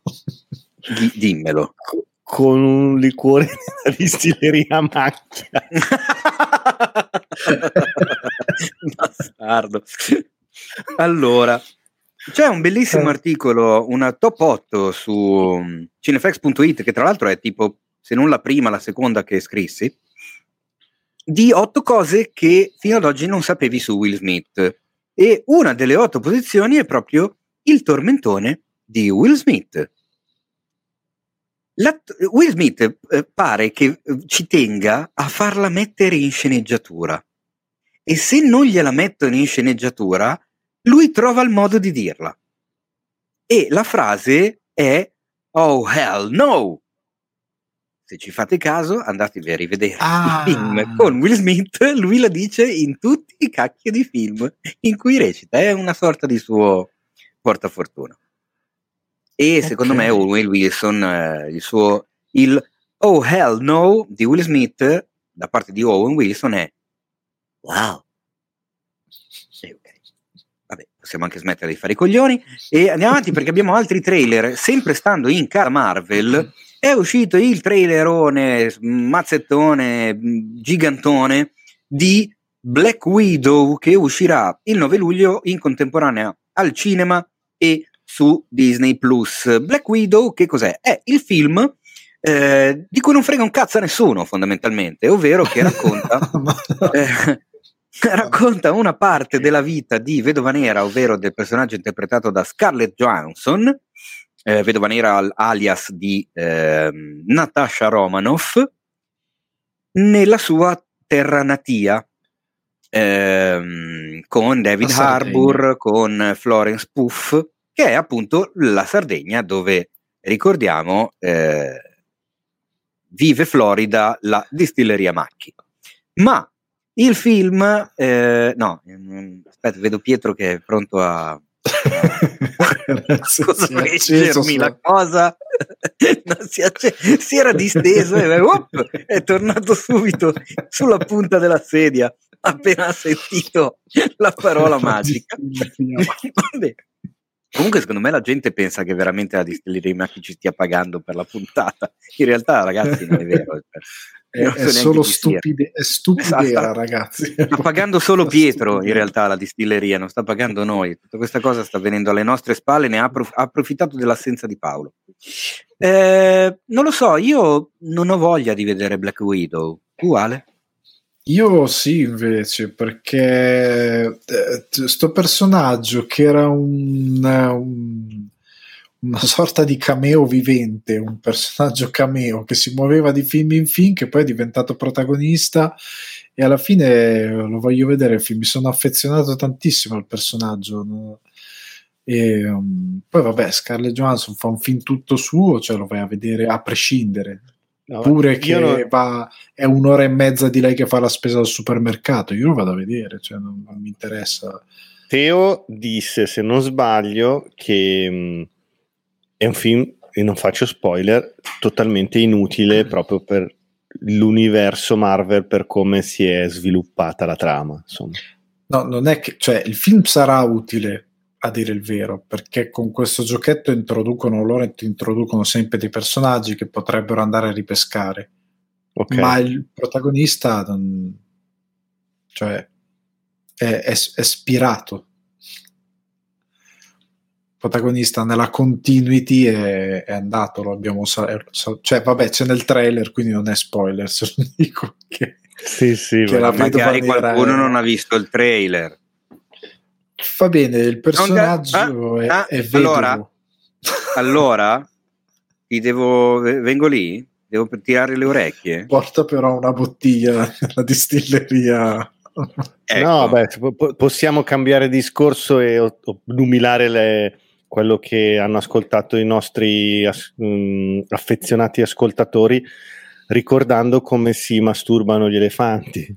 Cioè loro hanno... no, Ma tu hai una lista scritta da qualche parte oppure stai andando come random ogni tanto vengono in mente? Ho eh. studiato, mh, mm, stato, ho vissuto anche un anno in Tanzania, praticamente tu vedi questi elefanti con questo pene che sembra veramente la quinta gamba perché arriva per terra. Voi immaginate gli elefanti che camminano e quando va in erezione arriva per terra. Cioè, ma parliamo di un, un metro di verga e praticamente loro è molto eh, ha molto fasci muscolari e a un certo punto nella fase diciamo d'accoppiamento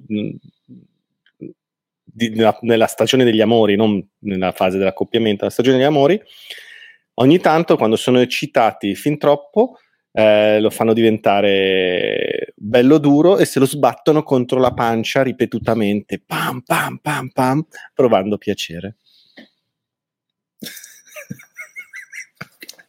È un attimino...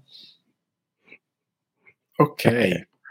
E vabbè, il mondo è bello perché è vario, però in questo momento abbiamo un po' buttato un po' di cortina fumogena. Adesso di si ricorderanno questa cosa. Esatto, adesso si, abbiamo si buttato un po' di peni cosa. nelle orecchie dei nostri ascoltatori, che detto così non è proprio il massimo della vita, però potrebbe essere un modo di dire le cose. È, è tutto molto affascinante. Ma tu quando eri in Tanzania lo hai visto con i tuoi occhi questa cosa del pene contro la pancia? No, e... in realtà no. Questo ah. no. Però ti hanno rincorso una volta, ti ha rincorso. Sì, esatto, mi ricordo Io che ti ricordi. mi ricordo che l'hai raccontata. Ed era, sì, l'ho anche raccontata qua. No, ah, eh... qua? Sì, sì, sì, credo non di sì. Ricordavo. Io ho sempre l'immagine di te, che, di voi che scappate con la jeep e tu guardi nello specchietto e vedi l'elefante che corre, nello specchietto c'è il, de- il, il, il dettaglio dell'inquadratura con nello specchietto scritto eh, Objects in mirror are esatto. closer than they appear, come in Jurassic Park. Ah, totale. Ah, era una femmina. Era una femmina. Sì, sì, sì. Ma allora, eh, sempre stando nell'ambito del fantastico, a metà luglio finalmente esce il nuovo film di Space Jam ovvero il film che a metà anni 90 vedeva i Looney Tunes giocare a pallacanestro con Michael Jordan, questa volta vedi i Looney Tunes giocare a pallacanestro con LeBron James. Il film in originale si chiama Space Jam A New Legacy e giustamente i distributori italiani hanno avuto l'incredibile intelligenza di chiamarlo Space Jam New Legends. Ma me, me, dovete spiegare perché, perché forse perché? Legacy è un termine che non si capisce bene, mentre invece New Legends è un po' Forse più alla portata. Hanno, cioè. hanno paura che Legacy inviti all'autolesionismo per chi non è proprio anglofono. E, e quindi... Oppure che fosse uno spot per il partito di Salvini. Quindi nel dubbio, vabbè, sempre autolesionismo. Siamo no, sempre nell'autolesionismo. New è facile, lo usano anche nei detersivi. Le, eh, Legends, eh, figurati, è scritto pure sulle scarpe allora chiamiamolo New Legends. Eh, New Legacy, uno dice che cazzo è Legacy? Boh, allora comunque, citando, comunque citando il nostro amico Tribuzio mi puzza di capolavoro. Eh? Sento puzza di capolavoro. Mm. A me ha ricordato, ho visto un sacco di vibes di um, Ready Player One nel trailer. Assolutamente, cioè, totale. Ma soprattutto c'è un gigante di ferro ripreso da sotto. Esatto, esatto. Perché c'è esatto. LeBron che viene risucchiato in questo mondo, a un certo punto vedi il logo di Game of Thrones. Sì, ah, non ho capito perché? questa cosa neanche io. No, eh... non ha senso. E non, boh. poi la, la, la, cosa, cioè la cosa che funzionava del primo Space Jam era il fatto, la meraviglia di vedere un simbolo come Michael Jordan che interagiva con i cartoni animati, con quei cartoni animati. Qua è LeBron James che a un certo punto sta in, in un posto CGI come qualsiasi altro attore negli ultimi 15 anni e quindi tu dici è uguale agli altri film cioè non c'è The Rock ci hanno messo hanno avuto il buon gusto di metterci un vero cestista però la stessa roba cioè. Quindi non ho capito bene la, la, lo stupore che dovrebbe darmi andarlo a guardare. E no, guarda posso essere sincero non, non l'ho capito neanche io cioè non ho mh, mm, mi sfugge il tipo di pubblico che vuole raggiungere questo film perché tu vuoi raggiungere i ragazzini di oggi, non so se li prendi perché è una roba veramente strana, è un mischione di cose che non lo so. Se tu sì, vuoi prendere perché... i fan del vecchio Space Jam che magari si riguardano il film e si ricordano di quando erano ragazzini, non lo so neanche lì perché è completamente un'altra cosa. Al di là dei personaggi dei, dei, Looney Tunes che sono anche lì sono mezzi 3D, hanno questa ombreggiatura che li sembra, che sembra farli 3D, anche se ovviamente non lo sono perché disegnati possono essere 3D. Però c'è questa roba strana, c'è LeBron che a un certo punto anche lui è un cartone, c'è Don Cheadle che fa il cattivo, tra l'altro anche lì. Ma Don Cheadle, non ti bastava la Marvel come il mutuo. no, quello che non ho capito è anche che l'operazione a me è sembrata facciamo Space Jam, però siccome i cartoni eh, della Warner non vanno più, perché non è che Bugs Bunny e quant'altro sono famosi tanto quanto lo erano tempo fa, allora buttiamoci dentro qualsiasi altra cosa pop che abbiamo a disposizione, così più o meno prendiamo. E allora non è più Space Jam, fai un'altra cosa cioè chiamalo in un modo diverso. Eh, ma non potevano chiamarlo Ready Player 2, eh, cioè, a parte che c'è già. Che c'è già, eh, lo chiamavano...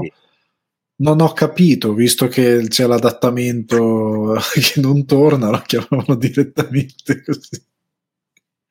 Non lo so, eh, boh, è una roba strana. Eh, l'unica cosa che posso dire, che mi sembra un aspetto positivo rispe- è un passo avanti rispetto allo Space Jam del no- 96, vado errato, eh, il primo Space Jam, vorrei dire una cagata, eh, sì, 96, è che almeno nel, dal trailer mi sembra che LeBron sia un filino più a suo agio davanti alla macchina ra- da presa rispetto a Michael Jordan, che era tanto un dio sceso in terra quando era sul parquet tanto un, un palo di legno inespressivo nel film era veramente imbarazzante, ragazzi. Non so se ve lo ricordate. Beh, ma eh, siamo in un'epoca diversa anche, dai. Più facile sì, che. L'ho pensato i... anch'io.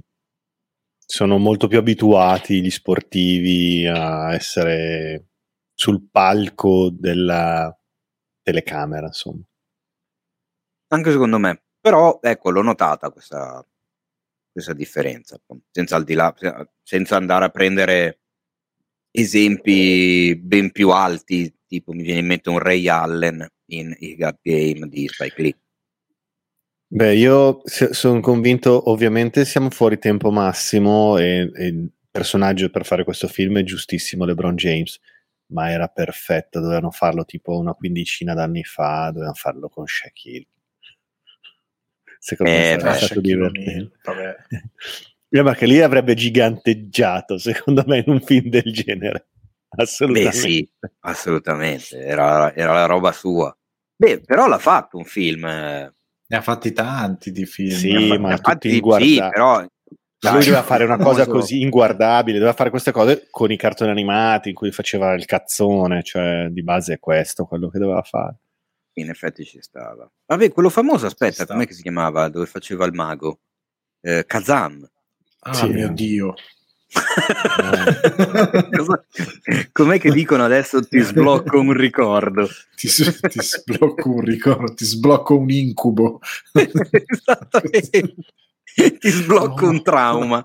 Sblocco un trauma. un attacco epilettico se ci pensi. Ma andiamo avanti perché non sono finiti qui i trailer, anche se manca veramente poco, perché manca l'ultimo, ovvero un film di cui abbiamo già parlato, ma che ha tirato fuori un altro, ehm, un altro trailer eh, intitolato Rebellion e stiamo parlando di The Suicide Squad, The Suicide. il film di James Gunn in uscita il 6 agosto, che finora avevamo visto solo come trailer ufficiale in Red Band, quello ovvi- invece ovviamente vietato ai minori, mentre invece è uscito questo trailer eh, eh, versione Rebellion che è eh, adatto, non so se a tutti, però ecco, ha un po' ampliato il suo pubblico, si vede qualcosina in più, alcune scene sono quelle del trailer già visto, si capisce ancora meglio il tono che James Gunn ha dato al suo film e personalmente continuo ad avere un sacco di voglia di vederlo. Vediamo, no, vediamo, assolutamente.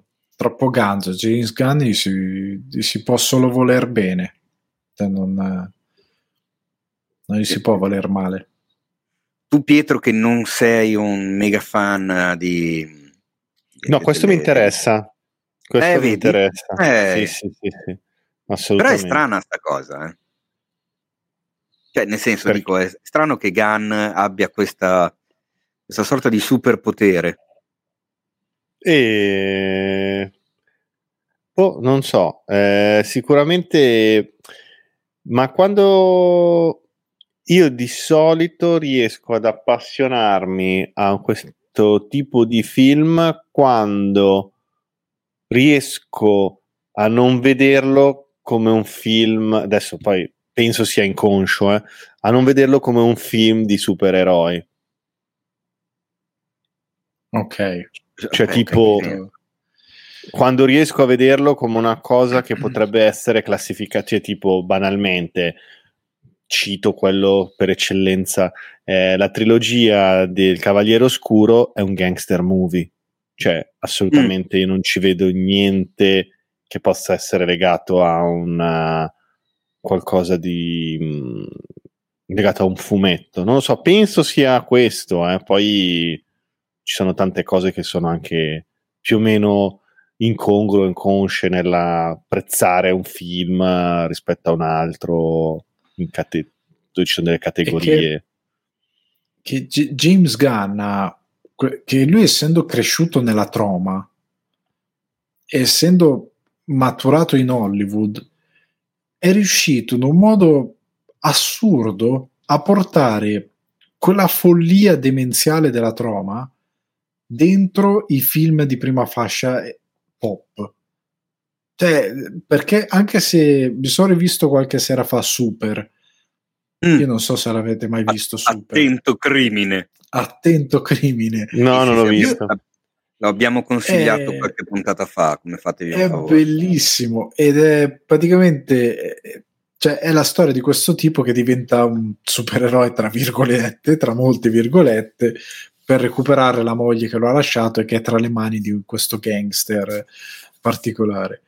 E il film ha delle... cioè nel film c'è una scena di stupro fatta da una donna verso un uomo ed è fatta in un modo che non ti sembra propriamente uno stupro, ma ti arriva dopo che tu poi alla fine fai, ma alla fine lei lo ha violentato, ma il modo in cui ha venduto questa cosa a dei produttori è geniale. Cioè, perché non ti aspetteresti mai che qualcuno gli dia del budget a questo qua per fare una roba del genere? Ma anche lo stesso Guardiani della Galassia, che è Marvel, no, cozza un po' con quello che fa solitamente la Marvel, perché c'ha delle cose c'è il prosone infame che sa il piano che deve scappare, mi serve la gamba di quello là e si fa dare la gamba prostetica. Perché? Perché è stronzo, no? perché mi serviva. Cioè, c'è un sacco di trovate che lo rendono completamente estraneo al resto. Sì, eh, concordo, io sono, sono, curioso di vederlo su The Suicide Squad, nonostante appunto il precedente è uno dei quattro film nella mia vita in cui mi sono addormentato in sala. Quindi, diciamo, Eh sì, eh, quattro volte mi è successo. Eh, una volta credo sia stata per la noia, un, due per la stanchezza, uno per altri motivi. Eh, la volta della noia è stata proprio grazie a The Suicide Squad, che proprio a un certo punto, sai quando proprio ti risvegli dall'abbiocco violento, che dici, oh cazzo, mi stavo dormendo. e in quel momento stava andando il finale del film, quindi io ho guardato la chiacchia a fianco a me e le ho detto, ma quando è che dormivo? E lei, e minchia, ormai tipo da 40 minuti. E la madonna, cioè, sei proprio, mi ero perso tipo più di metà film, cioè una roba incredibile. Ho detto, vabbè, ok, addio. Cioè. Quindi, vabbè, eh, voglio, voglio, vedere quello di James Gunn, però, ecco, questo, questo assolutamente sì. Raga, vi devo dire una cosa.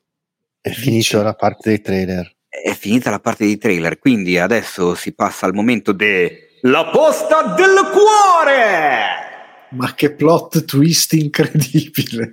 Vero? Eh, non ve l'aspettavate. Allora, la posta del cuore, che cos'è per i ragazzi e le ragazze e le ragazze che ci stanno eh, sentendo, anzi, il ragazzo che ci stanno ascoltando? È un angolino inventato dal nostro caro trucido Enrico Tribuzio, dove voi poi ci potete mandare dei messaggi vocali su Instagram al profilo cinefx.it, messaggi vocali che io non ascolterò e che ascolterò direttamente mentre registriamo la puntata per rendere il tutto un po' più croccantello. Eh, in, cosa ci dovete dire in questi messaggi? Niente, semplicemente esporci il vostro problema affettivo, chiaramente legato al cinema, alle serie tv, alla fruizione dei film in casa o alla scelta dei film al cinema quando si potrà tornare al cinema, oppure come in questo caso eh, dare dei consigli ad altri ascoltatori che ci hanno mandato i vocali della posta del cuore, perché ci scrive 1993 Piera e chissà le precedenti 1992 come si chiamavano, che mi aggiunge al messaggio per la posta del cuore in risposta a un vostro ascoltatore. Quindi evidentemente Piera ha un consiglio per uno di voi che non so chi sia, quindi andiamo a scoprirlo. Ciao ragazzi, per la posta del cuore. Sono la fidanzata di Checco Nolan. Ho sentito il vostro ultimo podcast. Attenzione! Innanzitutto voglio ringraziarvi per gli splendidi consigli che gli avete dato, ma secondo me devo usarli io contro di lui. Perché non è vero che non voglio guardare i grandi classici del cinema solo perché non mi va. Ho persi negli anni, è vero. Però ne ho recuperati tantissimi grazie ai suoi consigli. Posso citarvi V per Vendetta, American History X, American Sniper. Vista la sua grande passione per Christopher Nolan, li ho visti tutti e mi sono piaciuti tutti tantissimo. Non mi è mai piaciuto molto il mondo Marvel, però ho visto tantissimi film con lui che invece mi ha appassionato e tanti mi sono piaciuti. Classici. Però se poi mi cita il padrino, ragazzi, e non è nelle mie corde, non mi piace. ho provato più volte a guardarlo, però non mi piace quindi a questo punto, secondo voi, io ho seguito i suoi consigli, ho guardato i film che mi ha consigliato e lui non accetta che io abbia dei gusti diversi dai suoi. Ma allora, chi deve ricattare chi?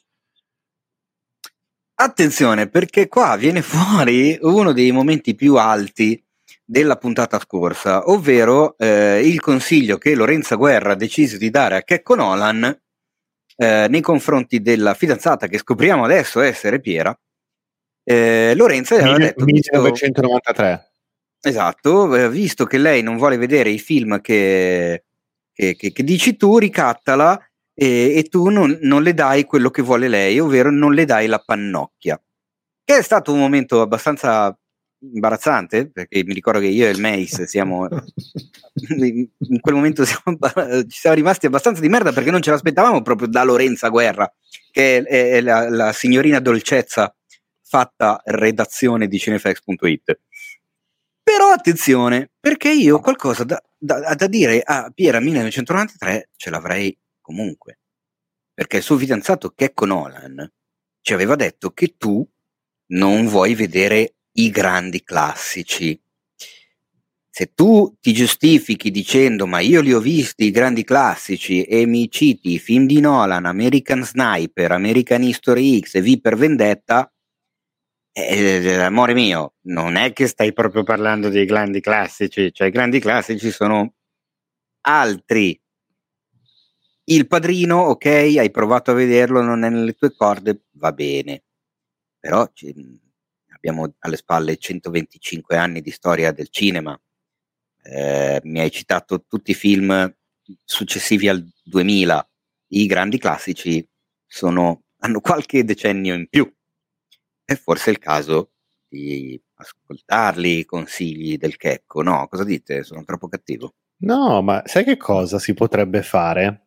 Eh, a parte che eh, sappiamo bene che potrebbe utilizzare le tecniche che le mamme angora, rangotango insegnano alle figlie quando c'è il discorso del ciotto della pannocchia, però a parte quello. Eh.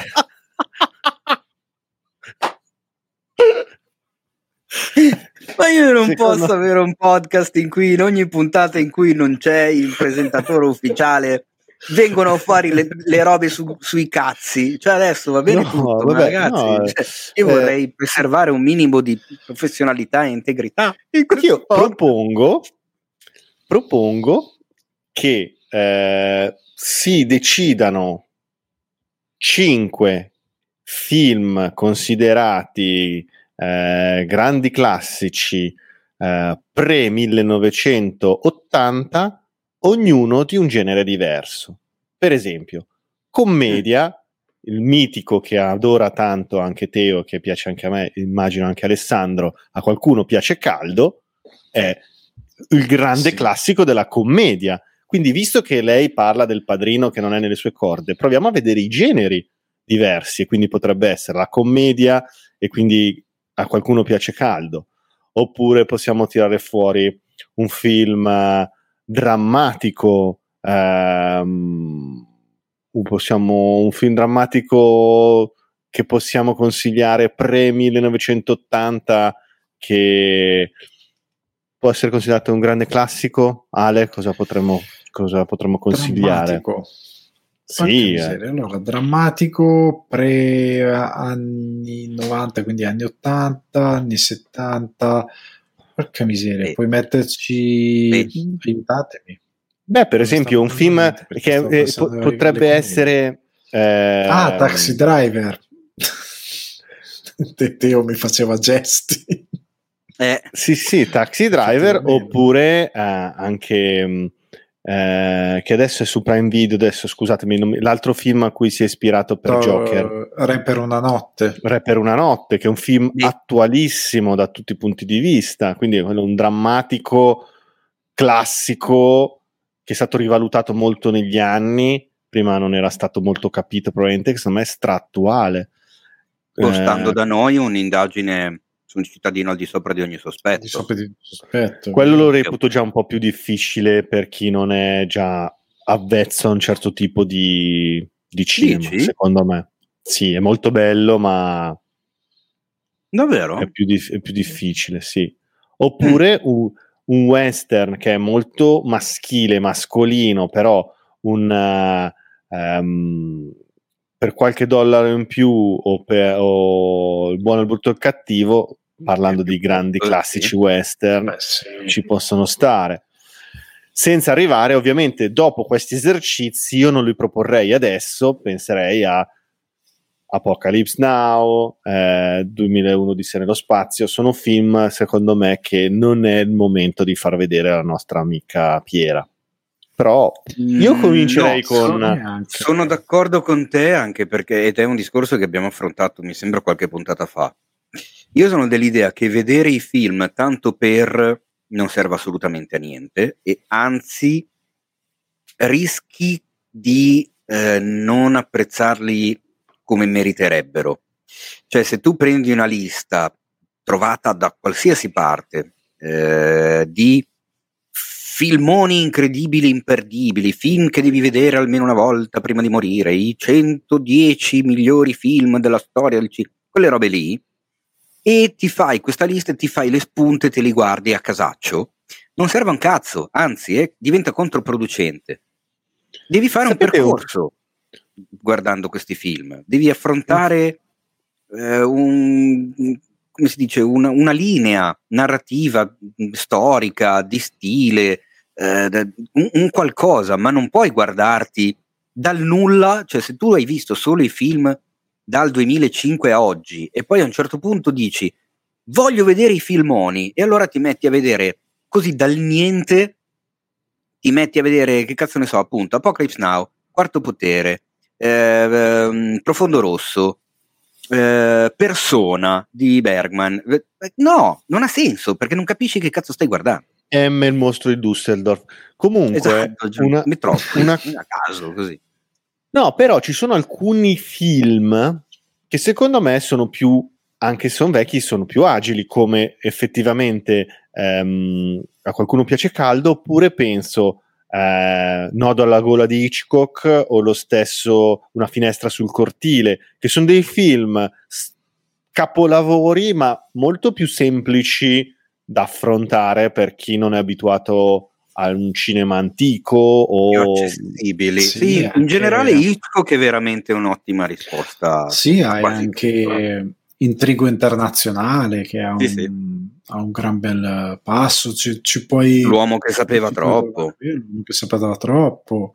Io sono molto affezionato. Due volte. Cioè, no, dalla cioè, gola ci sono molto affezionato anche lo stesso Verti eh, lì, vabbè, l'ha appena detto. Certo. Comunque, eh, ce ne sono, ce ne sono eh, tanti film che ti puoi vedere, ma anche comici.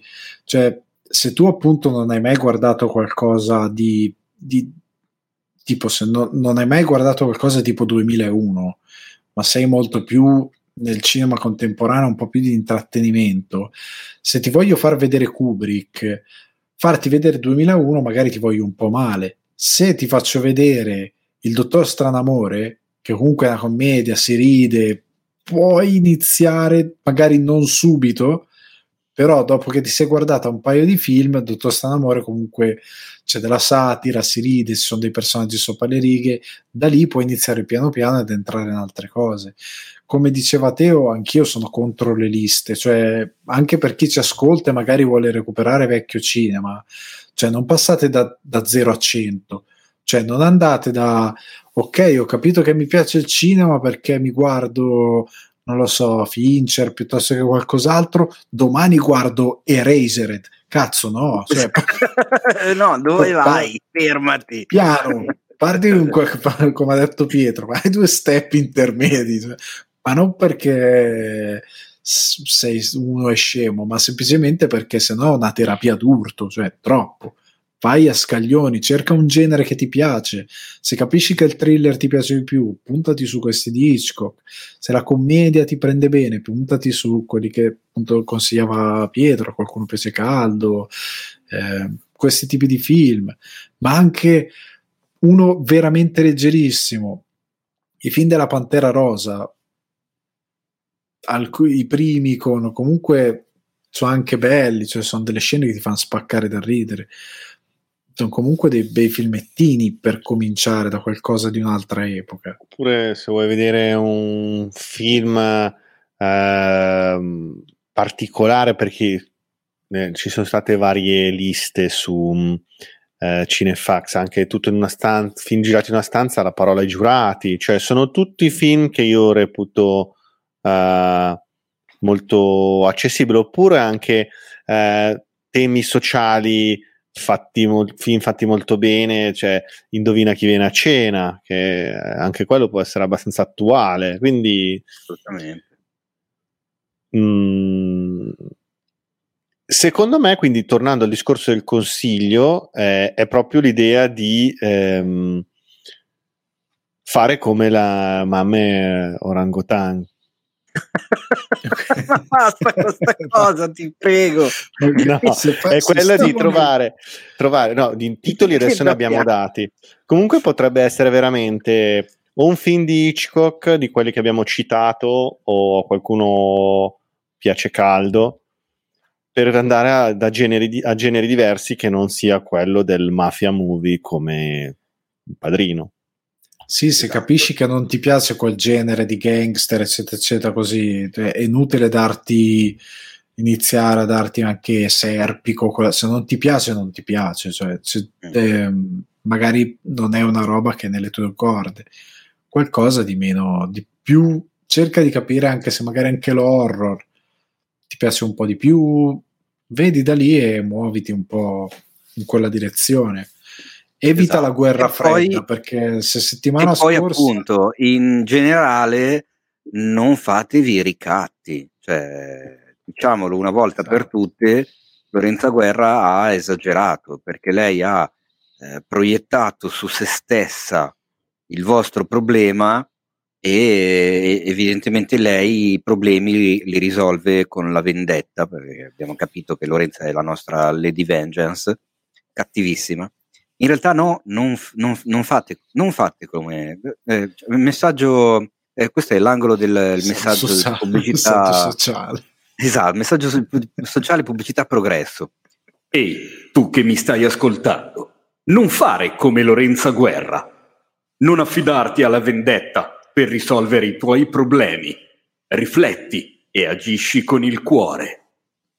Ecco, questo era un messaggino. Ma, ma anche perché viene fuori una guerra fredda, perché se, se, lui non ti dà la pannocchia a te per il ricatto e tu finisci a farlo rango e tu di reazione non gli dai la lasagna a lui perché Vabbè, lui finisce Ragazzi, a fare l'elefante questo podcast? e, e si dà breccolate sulla pancia e tu lo rango lui l'elefante è un casino in casa poi Vabbè, ma io direi di ascoltare l'ultimo messaggio della posta del cuore di oggi, perché sennò veramente, raga, cioè io tra i peni degli elefanti, le lumache che, che, si, che fanno il 69 e le oranghe che si inculano con la pannocchia, eh, non so più da che parte girarmi. Eh, io andrei a sentire il messaggio vocale del nostro carissimo Lucky GS, ovvero Luca Gary, porco cane ce l'avevo, adesso ve lo dico intero, perché il nostro caro Luca è uno dei fantastici amici di cinefx.it, che infatti è anche parte della chat del gruppo Telegram ed è uno di quelli attivi che scrive, si diverte, eccetera. Eccolo qua, Luca Gary Garesio, o Garesio, o, o, Ga, o Ga, Garesio, ma no, credo sia Garesio, dai. Vabbè, comunque, Garesio. posto del cuore, eh? Garesio. Posto del cuore, eh, di Luca Gary Garesio, oddio, me l'aveva scritto sotto la posta del cuore il nome. Cioè io ho fatto tutto sto casino per cercarlo quando bastava. Eh, vabbè. vabbè, Apprezzerà. Allora, sentiamo cosa ci racconta il caro Luca. Ciao ragazzi, ciao ospiti, ciao a tutti. E il mio problema, non so se sia risolvibile, è questo. Uno dei miei film preferiti, se non il film preferito, comunque quello che guardo di più, è Ritorno al futuro. E ci tengo proprio a un film di quelli che ci tengo tanto. Mia moglie non ne vuole sapere di guardarlo con me.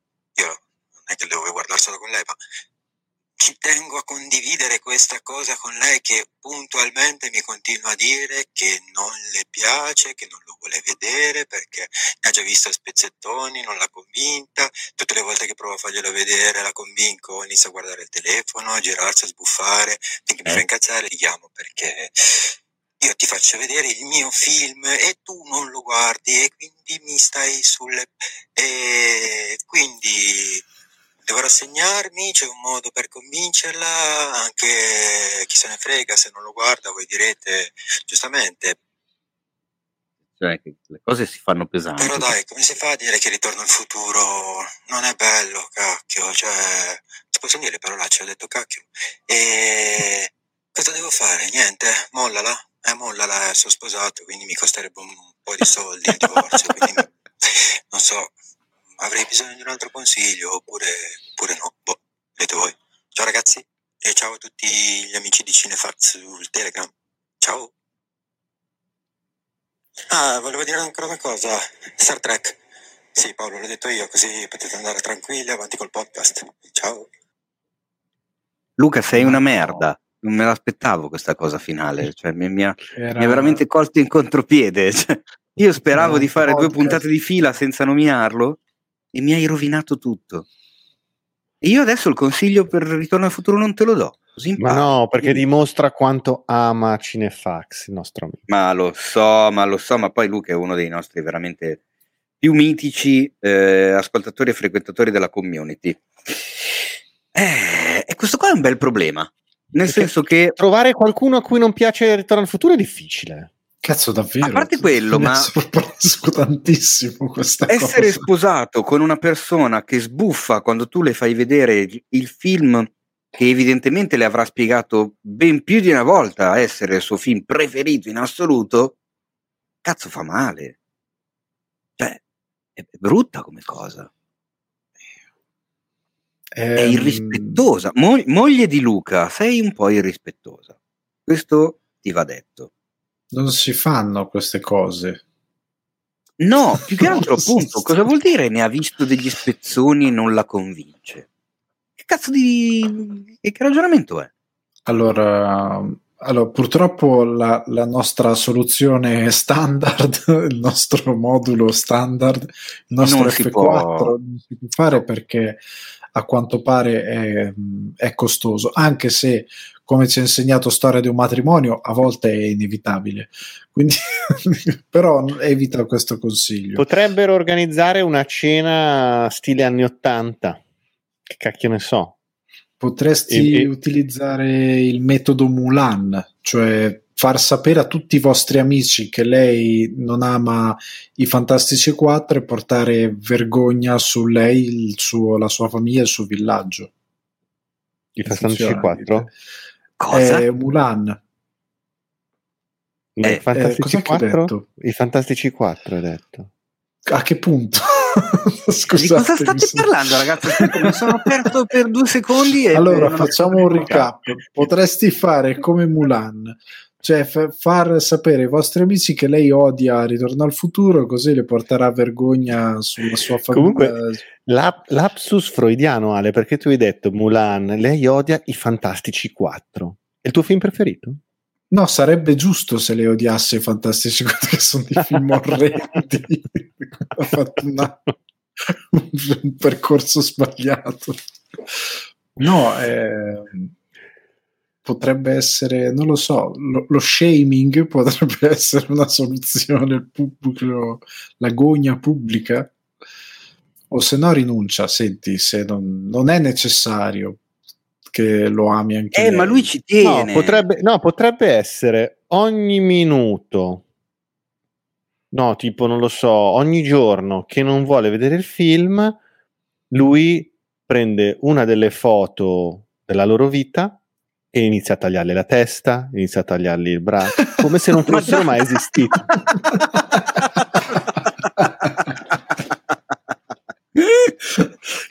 Potrebbe essere una bella soluzione, anche perché nel momento in cui lei dovesse rimanerci troppo male, può sempre eh, annegare i dispiaceri bevendo qualcosa della distilleria Macchi, vero Pietro? Macchia! Macchia, no, Macchia. ho sbagliato, scusate. E vabbè, scalatemi un 10% della marchetta, dai. E comunque no, tu in quel modo lì fai una sorta di trailer del film. Ma cosa fai? Eh, se tu guardi il film puoi capire cosa, cosa voglio dirti. Quando lei, lui Eh, taglia. Allora, o può, no, ma adesso senza tagliare, però potrebbe fare anche, non lo so, dei riferimenti, usare dei tormentoni o delle frasi, ehi tu porco, levale le mani di dosso. Ma Esatto. Eh, il, delfino ci ha, il delfino ci ha uniti, il delfino ci ha unito. Esatto. ma non Anche. l'anguilla. Ma non l'angui, stavo dicendo la stessa cosa. Ma attenzione perché io non lo so se Luca l'ha fatto, però un'altra soluzione potrebbe essere veramente una stronzata.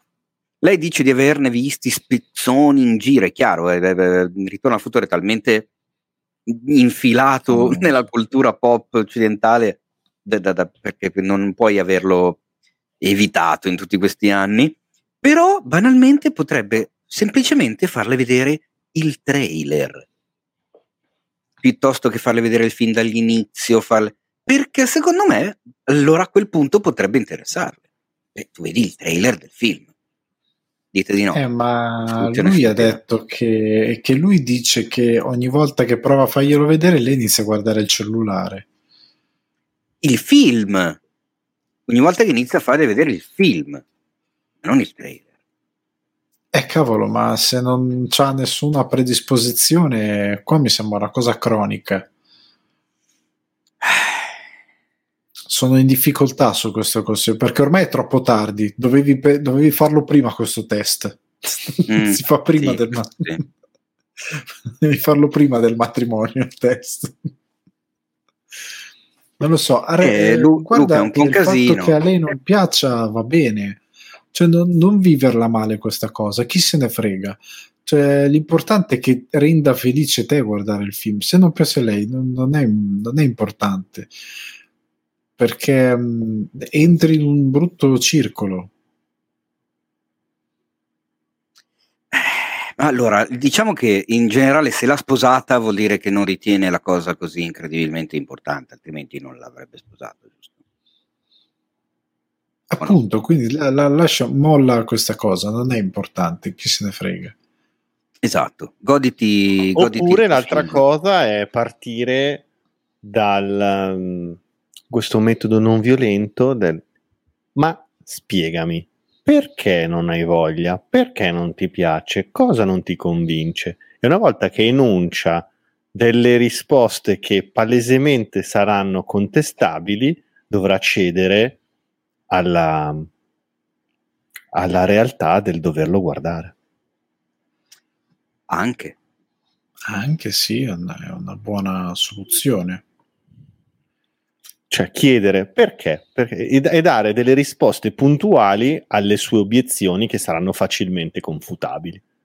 E a quel punto passiamo. C'è un'altra domanda nella posta del cuore? non- no, abbiamo finito le domande della posta del cuore. Meno male, anche No, perché veramente eh. questa sera abbiamo, siamo stati veramente brutti come consigliatori del posto del cuore, quindi forse è meglio che si concluda qui. Vi ricordo di mandarci i, nostri, i i- i- vocali su Instagram al profilo cinefx.it e cercheremo di essere un, un- un po' più bravi di come siamo No, stati adesso. se- Ma adesso è il momento delle recensioni. Bene. E direi di partire con... Perché ridete? Cioè, non- non- Perché dopo, dopo l'introduzione incredibile sei stato molto compo- bene. Ah, ok. Eh, io direi di partire con il fenomeno del momento, perché io l'ho visto per caso aprendo l'app di Prime Video, incuriosendomi dal titolo e dai colori tutti molto colorati e molto yeah, che attiravano l'attenzione come i giocattoli per un bambino di 4 anni, io sono caduto nella trappola, eh, avendone giusto qualcuno in più, e ho scoperto questo programmino che arriva da un format giapponese che si chiama Documental e che consiste nel mettere 10 comici all'interno della stessa stanza, ma la sfida per loro è quella di non ridere a tutto ciò che fanno gli altri. Vince chiaramente chi rimane per ultimo, che si dimostra quello più, più stoico e resistente. Il programma, stiamo parlando di LOL, chi ride, è f- anzi no, stiamo parlando di LOL, chi ride è fuori, che attualmente potete vedere su Amazon Prime Video. Presentatori Mara Maionchi e Fe- anzi Fedez con la- l'assistenza di Mara Maionchi. Il cast di LOL vede un sacco di comici in gamba eh, italiani, ma non solo in gamba perché c'è anche Michela Giraud, eh, però vediamo appunto c'è la presenza di Elio, di Elio Starietese, Caterina Guzzanti, eh, Lillo, eh, poi abbiamo Frank Matano, c'è Pintus, c'è la Katia Follesa, sto andando a memoria senza leggere, chissà se me li ricorderò tutti, eh, c'è Luca Ravenna, ehm, aiutami Alessandro. Ciro, Ciro dei Eh, c'è- Jackal, ah, Ciro e Fru dei The Jackal dei Jackal, e dovrei averli detti finiti. tutti, non giusto? ce n'è più. No, Esatto. non ce n'è più. Ok. Quindi nove comici assolutamente divertenti e una eh, che fa numero, che però, attenzione, fa anche riflettere, in questa stanza e allora, a me ha divertito un casino. Cioè io ho visto le quattro puntate che sono disponibili adesso, a breve usciranno le ultime due.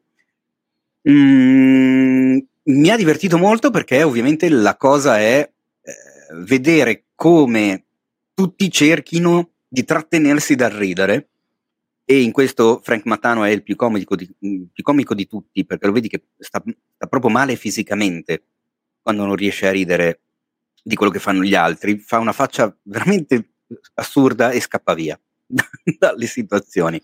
Però vedi un Elio vestito male. da Gioconda che fa il tip tap, eh, vedi Lillo che si dà allo slapstick più classico e Pintus che fa le sue bat- battute, freddure, barzellette stupide. E la Guzzanti che porta i suoi personaggi. Eh, è abbastanza variegato, chiaramente Fedez e la Maionchi in cabina di regia che possono intervenire eh, movimentando la cosa, quindi mandando qualcuno sul palco o dando delle parole d'ordine, insomma, mh, movimentando la cosa. La serie dice che loro rimangono chiusi sei ore in quella, in quella stanzona dove a fianco c'è una stanza, di, una stanza sorta di camerino, spogliatoio dove ci sono dei props, degli oggetti di scena, dei vestiti, possono travestirsi, eccetera. Io credo che le, le sei ore siano in realtà fittizie, sia semplicemente un tempo televisivo. E il programma è divertente, cioè a me ha divertito un casino, è scritto è, montato molto bene, è scritto molto bene, sembra scritto per fare in modo che sia tutto improvvisato, quando è evidente che non può essere tutto improvvisato.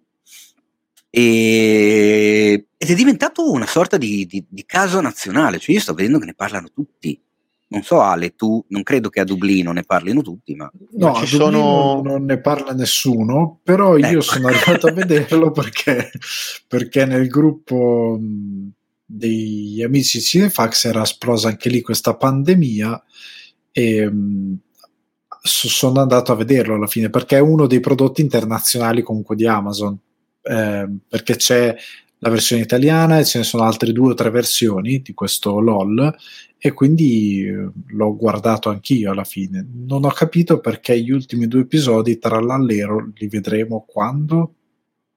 E questa settimana escono, non so dirti se eh, il 7 o l'8, ma non dovrebbe mancare poco. Ecco. Eh, mi, ha, mi ha un po' destabilizzato questa cosa. Quattro episodi e gli altri due no. Sembra un po' gli altri due così.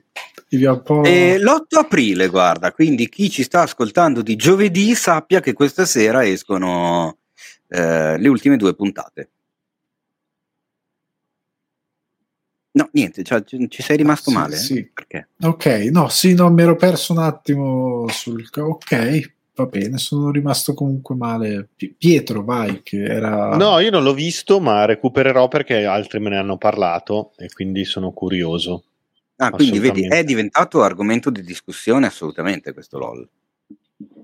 Tra l'altro, titolo finto giovane che a me aveva fatto un po' storcere il naso quando l'ho visto, perché queste cose sempre un po'... Quando la televisione si appropria dei termini eh, del web, a me viene sempre in mente il meme di Mr. Burns dei Simpson con il cappellino e la maglietta con il teschio che saluta e che fa il giovanotto. In realtà no, è sempre semplicemente stata una scelta un po' triste. Eh, in originale il format si chiama documental perché appunto io ho visto metà della prima puntata, le prime tre stagioni eh, sono disponibili su Prime Video, ne hanno fatte addirittura nove dal 2018 eh, o dal 2016, non mi ricordo bene.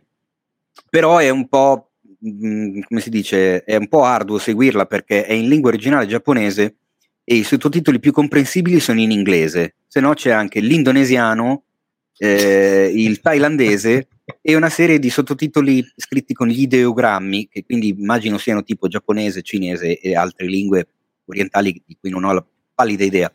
Io ho provato a seguire la puntata in giapponese con i sottotitoli in inglese è un po' un casino e soprattutto ridi veramente poco perché cioè, la battuta non ti arriva in giapponese. Poi devi leggerla in inglese, capirla e comunque fa riferimento a cose della cultura giapponese e quindi c- ci sono 12 milioni di layer prima che ti arrivi la cosa. Però vedi l'autore del programma che spiega, introduce i comici e appunto dice che ha voluto chiamarla documental perché è un documentario, nel senso che nella sua intenzione è una sorta di reality con la parola mental perché a quel punto tutti i comici lavorano di testa, perché la comicità sta tutta nella testa. Beh, eh, questa, come si dice, io credo che l'operazione, soprattutto in Italia, stia funzionando tanto perché per una volta nella vita la televisione non ha fatto la televisione. Cioè, nel senso che noi siamo abituati in Italia che si fa un format, facciamo un format giovane, gli diamo un nome giovane e gli ospiti, quando va bene, non sono proprio giovani, cioè sono presi probabilmente dal reparto geriatrico di una serie di personaggi che è un po' tantino che non cavalcano eh, i, i, favori del pubblico. E quindi tu ti ritrovi con dei vo- so- volti soliti noti che dici cavolo ma ancora? E soprattutto il pubblico al quale dovevi parlare non gli stai parlando. In questo caso aver preso due dei Jackal, eh, Frank Matano che comunque ha un grosso retaggio di pubblico e altri comici che comunque sono della nuova scuola e poi la Guzzanti, Lillo e Katia che invece sono e Pintus che sono un po' una generazione di mezzo hai preso più o meno tutto il pubblico cioè mm-hmm. non hai cacciato Pippo Franco e Pozzetto che eh, a quel punto avresti detto ti voglio tanto bene, ma stai su Amazon Prime, prodotto fresco, lo chiami LOL. Invece hanno fatto bene e quindi questa credo sia la chiave per il quale sta funzionando così tanto. Credo di sì, non lo so, non te lo saprei dire, cioè io ti parlo da spettatore di, madonna, fa effetto, ma di quasi mezza età e, e, sì, a me diverte molto. Poi, vabbè, chiaramente poi ognuno di noi ha le proprie preferenze, a chi fa più ridere uno, a chi fa più ridere l'altro. Però sì, effettivamente eh, una delle chiavi potrebbe proprio essere stata quella di aver scelto varie generazioni e varie anche comicità diverse, perché eh, lì dentro c'è chi vive col tormentone, chi fa i personaggi, chi fa le imitazioni, chi fa le freddure, chi mh, mm, fa comicità slapstick, chi mh, mm, recita con il corpo, chi con il volto e l'espressione, cioè c'è veramente tanta roba. Secondo me la butto lì, non sarà una stagione unica. Io sono quasi pronto a scommettere che LOL tornerà per un'altra stagione con altri, chiaramente un altro roster di comici. Il problema è che dopo un po' scarseggiano, cioè un po' chi si chiami. Eh sì, dopo un po' non sono così tanti. E magari non sono, sono partiti davvero disponibili a. Eh, per quello hai capito, cioè sono partiti con i grossi nomi. Diciamo che se nella seconda stagione mi metti Corrado Guzzanti, io già sono sono lì davanti a guardarmela subito, ancora cioè, prima che vada in onda. Non lo so. Ma passiamo oltre, diteci intanto voi ascoltatori se avete visto LOL, se lo vedrete, se vi è piaciuto, se invece no. Ma da una cosa che fa riderissimo passiamo a una cosa piuttosto seria, perché il caro Pietro vuole parlarci di Marina Abramovic, The Artist is Present documentario visibile su Prime Video, se non vado errato, giusto? Prime, su Prime. È appena uscito su Prime, in realtà è un documentario del 2012, lo segnaliamo perché è stato appena eh, buttato sulle piattaforme di streaming. Ed è un documentario assolutamente meraviglioso da vedere che tratta della storia di questa artista eh, slava, serba, eh, che è la decana della performance art, quindi il fatto di usare il suo corpo eh, per creare vere e proprie performance che sono diventate arti visive performative. E il filo rosso che colle- è, un documentario che parla di tutta la sua carriera eh, da artista. Il filo rosso che collega tutta la sua carriera è questa grandissima performance che fece nel 2012 al MoMA di New York, all'interno di una uh, sua retrospettiva che ripercorreva tutte le la, sua arte performativa attraverso oggetti che ha utilizzato, video che riprendevano le performance, um, ha creato questa la più lunga performance mai fatta fino a quel momento. Mm. Cioè, Ovvero? all'interno di una in un, all'interno dell'atrio, nella hall principale del MoMA di New York, c'era una sedia in cui lei si, mette, si sedeva e di fronte a lei c'era un'altra sedia e ali, al, ogni giorno per tre mesi di fila lei stava dall'apertura alla chiusura della, del MoMA seduta su quella sedia e le persone potevano eh, sedersi di fronte a lei a turno e stare lì quanto volevano. L'unica cosa che succedeva era che queste due persone, cioè lei e la persona seduta di fronte a lei, si guardavano. E vi assicuro che è una cosa che non ho potuto fare io, ma credo sia di una potenza colossale. Ci sono state persone che sono state lì sedute 5 minuti, c'è chi si è stato dall'inizio alla fine della giornata e dal punto di vista fisico, da parte sua, è, una, è veramente molto più faticoso da quello che sembra detto così, perché stare fermi per 9 ore di fila, per sei giorni alla settimana, per tre mesi a guardare persone di fronte a te. Poi lei a un certo punto lo dice, queste persone a un certo punto vedi che piangono, che ridono, si commuovono, vedono se stesse nell'altra persona, è una roba di una potenza colossale. Poi, vabbè, viene ripercorsa tutta la carriera della, di Marina Abramovic, ve lo consiglio se non conoscete quest'artista perché ha fatto delle cose meravigliose, ma poi c'è una delle cose che ha commosso il mondo, che lei quando era giovane aveva Uh, un, un, artista, suo marito, con cui ha vissuto 12 anni veramente al massimo della potenza. Loro hanno, facevano le performance insieme, hanno girato l'Europa. Poi a un certo punto, per varie vicissitudini, la storia finisce e decidono di fare questa performance famosa in cui da una parte partiva una, una, eh, lei del, um, sulla muraglia cinese, partiva lei da un lato dall'altro lato sarebbe partito lui e dopo un mese, credo, in cui uno camminava verso l'altro, si sono incontrati per poi salutarsi, cioè quello è diventata una performance mitica. Mm. E questo è successo 20-30 anni fa. E lui, dopo 20-30 anni, si è presentato di fronte a lei durante questa performance al MoMA. Ed è stata una roba di una potenza. Lei non lo sapeva, se l'è trovato lì che arriva, perché poi lei cosa succede? Lei stava con questa tunica, stava con lo sguardo basso, e appena la persona si sedeva di fronte, alzava la testa e iniziava lo sguardo tra le due persone. E lei si è trovata suo marito, suo ex marito, che non vedeva da chissà quanti anni. Quindi è stata una roba che ha abbastanza commosso il mondo. Ci sono due cose divertenti che posso raccontare. Una legata al documentario e una a Marina Abramovic. Eh, documentario a un certo punto era diventata anche un po' cool andare alla performance. Si vede che c'era anche James Franco che si è presentato, no? E lui è stato lì un po' seduto.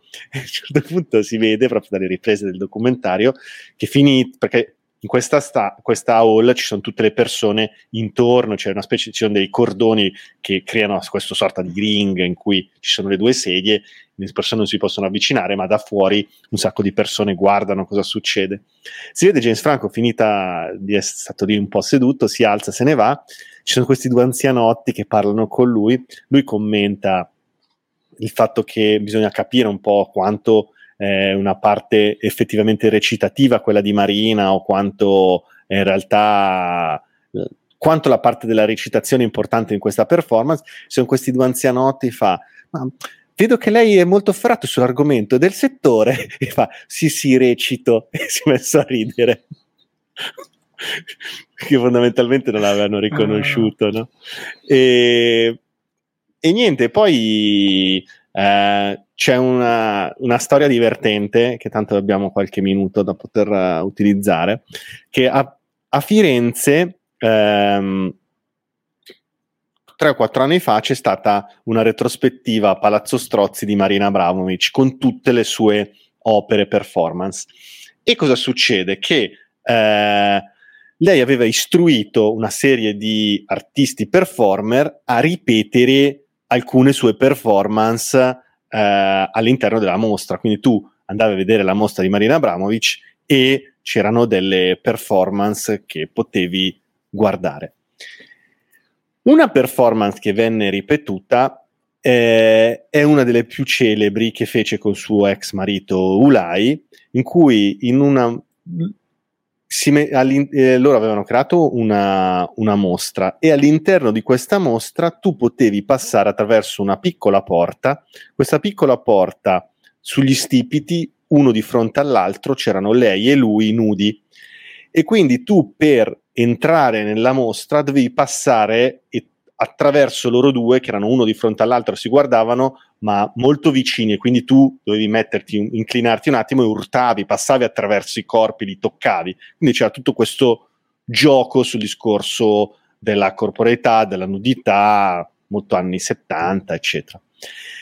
Fatto sta che io vado alla, perfor- alla mostra del Palazzo Strozzi e vedo che ci sono um, due attori, due performer che stanno replicando questa cosa. Tu se volevi potevi passare attraverso di loro per, per, entrare in questa sala o potevi passare laterale. Un mio amico, un fotografo, una delle persone più timide che conosco, mi dice no dai però voglio passare, mi fai la foto mentre passo? Va bene, c'è scritto che si possono fare tutte le foto che si vogliono senza ovviamente ledere la dignità dei performer, che vado io a fare la foto all'uccello, al tipo, vabbè. E allora praticamente io mi metto dall'altra parte, mi siedo col, col, cellulare questo mio amico, il mio amico sta per passare e arriva una ragazza alla maschera della mostra che lo spinge in avanti in modo super violento. E dico, oh, ma cosa sta facendo? Eh no, qua non è un posto, si possono, si possono fare le foto? Dico, sì, sì, si possono fare le foto, ma eh, non ci si può fermare. Ma non si era fermato. Vabbè, fatto sta, c'è stato un po' un alterco. Tra l'altro, secondo me, questa è proprio la bellezza di quello che era l'idea della performance, cioè tutto quello che sarebbe successo dopo questo, questa cosa. E io ho detto, oh, non c'è bisogno, perché poi alzava i toni, non c'è bisogno che faccia la stronza, ho fatto solo una foto, sono artista anch'io. Fa, zitto, se no chiamo la security e vado avanti. Al che io mi sono messo a ridere, l'ho riso in faccia, stavo per andare via e succede l'imponderabile, cioè il ragazzo che era lì nudo eh, di fronte alla ragazza esce dal ruolo di performer che doveva stare lì, uno di fronte all'altra, così, viene verso di me, l'altro con l'uccello al vento, una situazione totalmente comica, e mi fa, se ne va davanti perché io sto lavorando, eh, qui. Allora tutta la gente che era lì si è messa a ridere, se n'è andata. Questo dà l'idea di come fondamentalmente le performance, secondo me, e chiudo la, la, la, la ringa da artista, le performance devono essere replicate solo da chi le ha fatte, quindi non possono esserci attori che replichino le performance di qualcun altro. Comunque, guardate questo documentario perché è molto potente, molto bello su Amazon Prime Video. Fine. Fantastico, quindi Marina Abramovic, The Artist is Present. Andiamo avanti con un'altra delle nostre recensioni di questa sera perché su Netflix è arrivato Concrete Cowboy, film, come dicevo in apertura, con Idris Elba e Caleb McLaughlin, il piccolo Lucas di Stranger Things, che tanto piccolo adesso non è, ma a me ha fatto effetto vedere quanto cacchio sia cresciuto rispetto alla serie TV. Eh, che racconta una storia classica, diciamo, hollywoodiana, ovvero tanti daddy issues, tanti problemi familiari con il papà, all'interno però di un'ambientazione abbastanza originale e particolare, ovvero i veri cowboys che vivono per strada a Filadelfia in questa Fletcher Street. All'interno del cast eh, ci sono anche dei veri cowboy di Fletcher Street che eh, recitano in alcuni eh, ruoli minori. Il film, il caro Dio Guardi qui presente, lo aveva visto a un festival, se non vado errato, giusto? Al uh, Toronto Film Festival eh, la versione digitale perché purtroppo non si è potuti andare a Toronto per via della pandemia, però l'ho visto al Toronto Film Festival. Film, è un gran bel filmetto. Mi, è, mi aveva colpito molto per, per tutta la storia, la, l'assurdità della storia.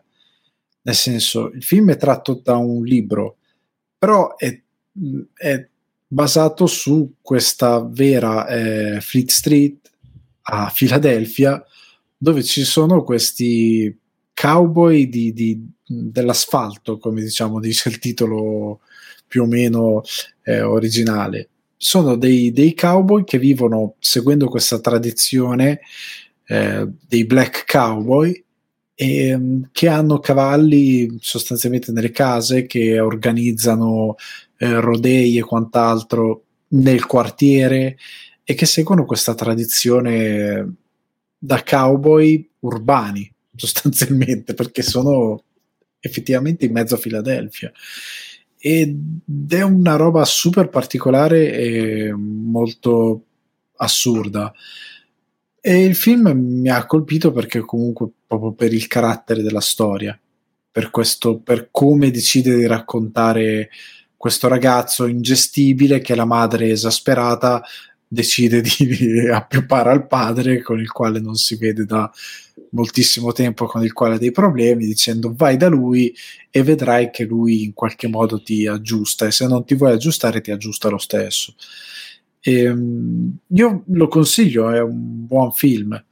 E, il fatto che l'abbia preso Netflix mi fa comunque piacere perché vedevo una difficile distribuzione, soprattutto in questo periodo, e mm, lo consiglio appunto per, per diciamo il modo assurdo di affrontare la storia. Ottimo. Sì, diciamo che ehm, io l'ho trovato in realtà un filino banalotto, mm, un pochino prevedibile, ecco, nello sviluppo eh, delle situazioni, dell'intreccio, mh, mm, bene o male nel momento in cui inizia il film ci sono tanti stereotipi già visti che sai a un certo punto dove ti porteranno, cioè conosci c'è un rapporto che all'inizio è incrinato, ma poi sai già che cosa succederà. C'è l'incontro con questa sorta di lucignolo, eh, se vogliamo, e sai già che cosa succederà a questo lucignolo, a differenza del protagonista. Eh, c'è un rapporto con un altro personaggio eh, di sesso femminile e ti immagini cosa potrebbe capitare, infatti capita.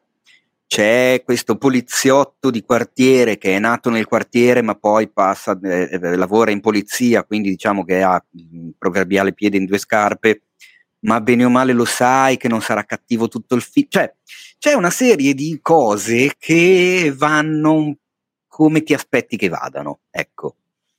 C'è però da dire che appunto eh, la, la, la, la, storia comunque funziona, comunque ti affascina e comunque la segui e mi sono piaciuti un sacco Elba, ma sempre detto che è un attore che mi piace un casino, che mi ha fatto effetto sentir recitare con l'accento americano.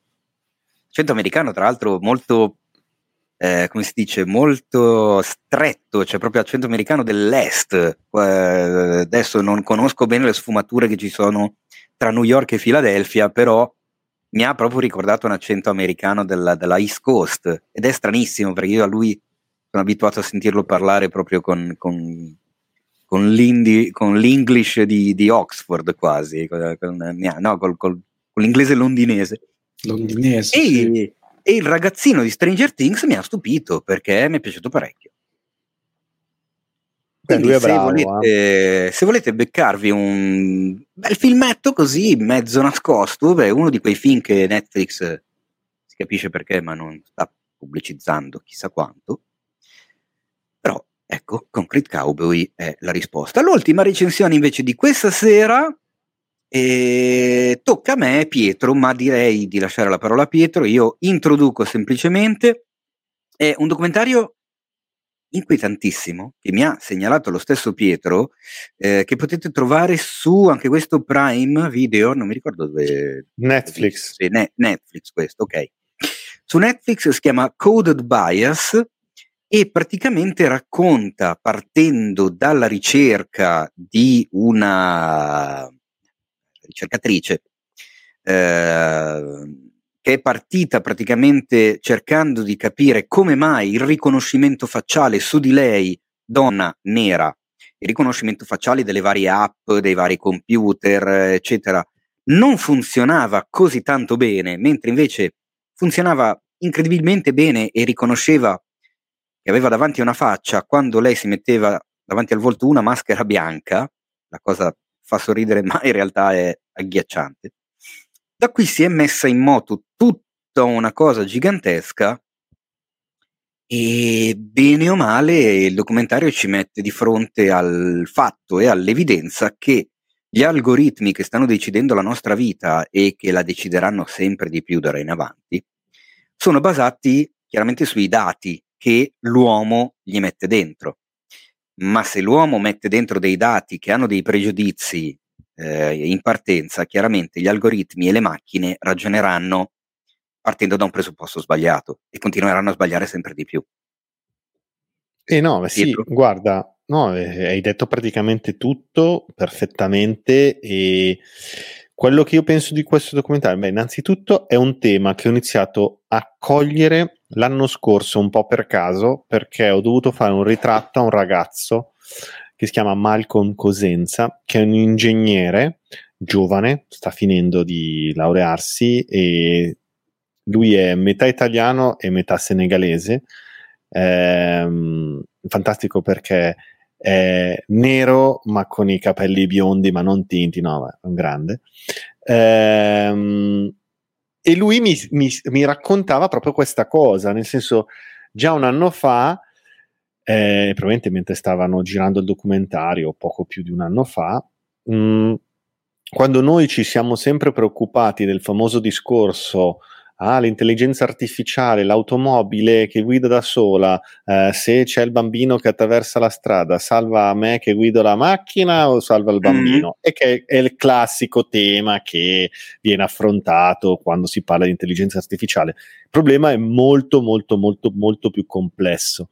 E lui, mi ha, questo ragazzo, mi ha aperto gli occhi su come le intelligenze artificiali possano diventare ehm, razziste e con pregiudizi come li abbiamo noi, ma questo non perché loro siano di base eh, razzisti o con pregiudizi, ma perché divengono dati dei dati eh, raccolti in decine di anni eh, che rispecchiano la nostra società razzista e con pregiudizi. E questa cosa qua tenderebbe a eh, polarizzare sempre di più il discorso, perché più queste macchine, e poi qua c'è Alessandro che si occupa di IT, può spiegarmelo molto meglio di, di me, ma più le macchine apprendono in un certo modo, più il loro modo di comportarsi sarà in quella direzione.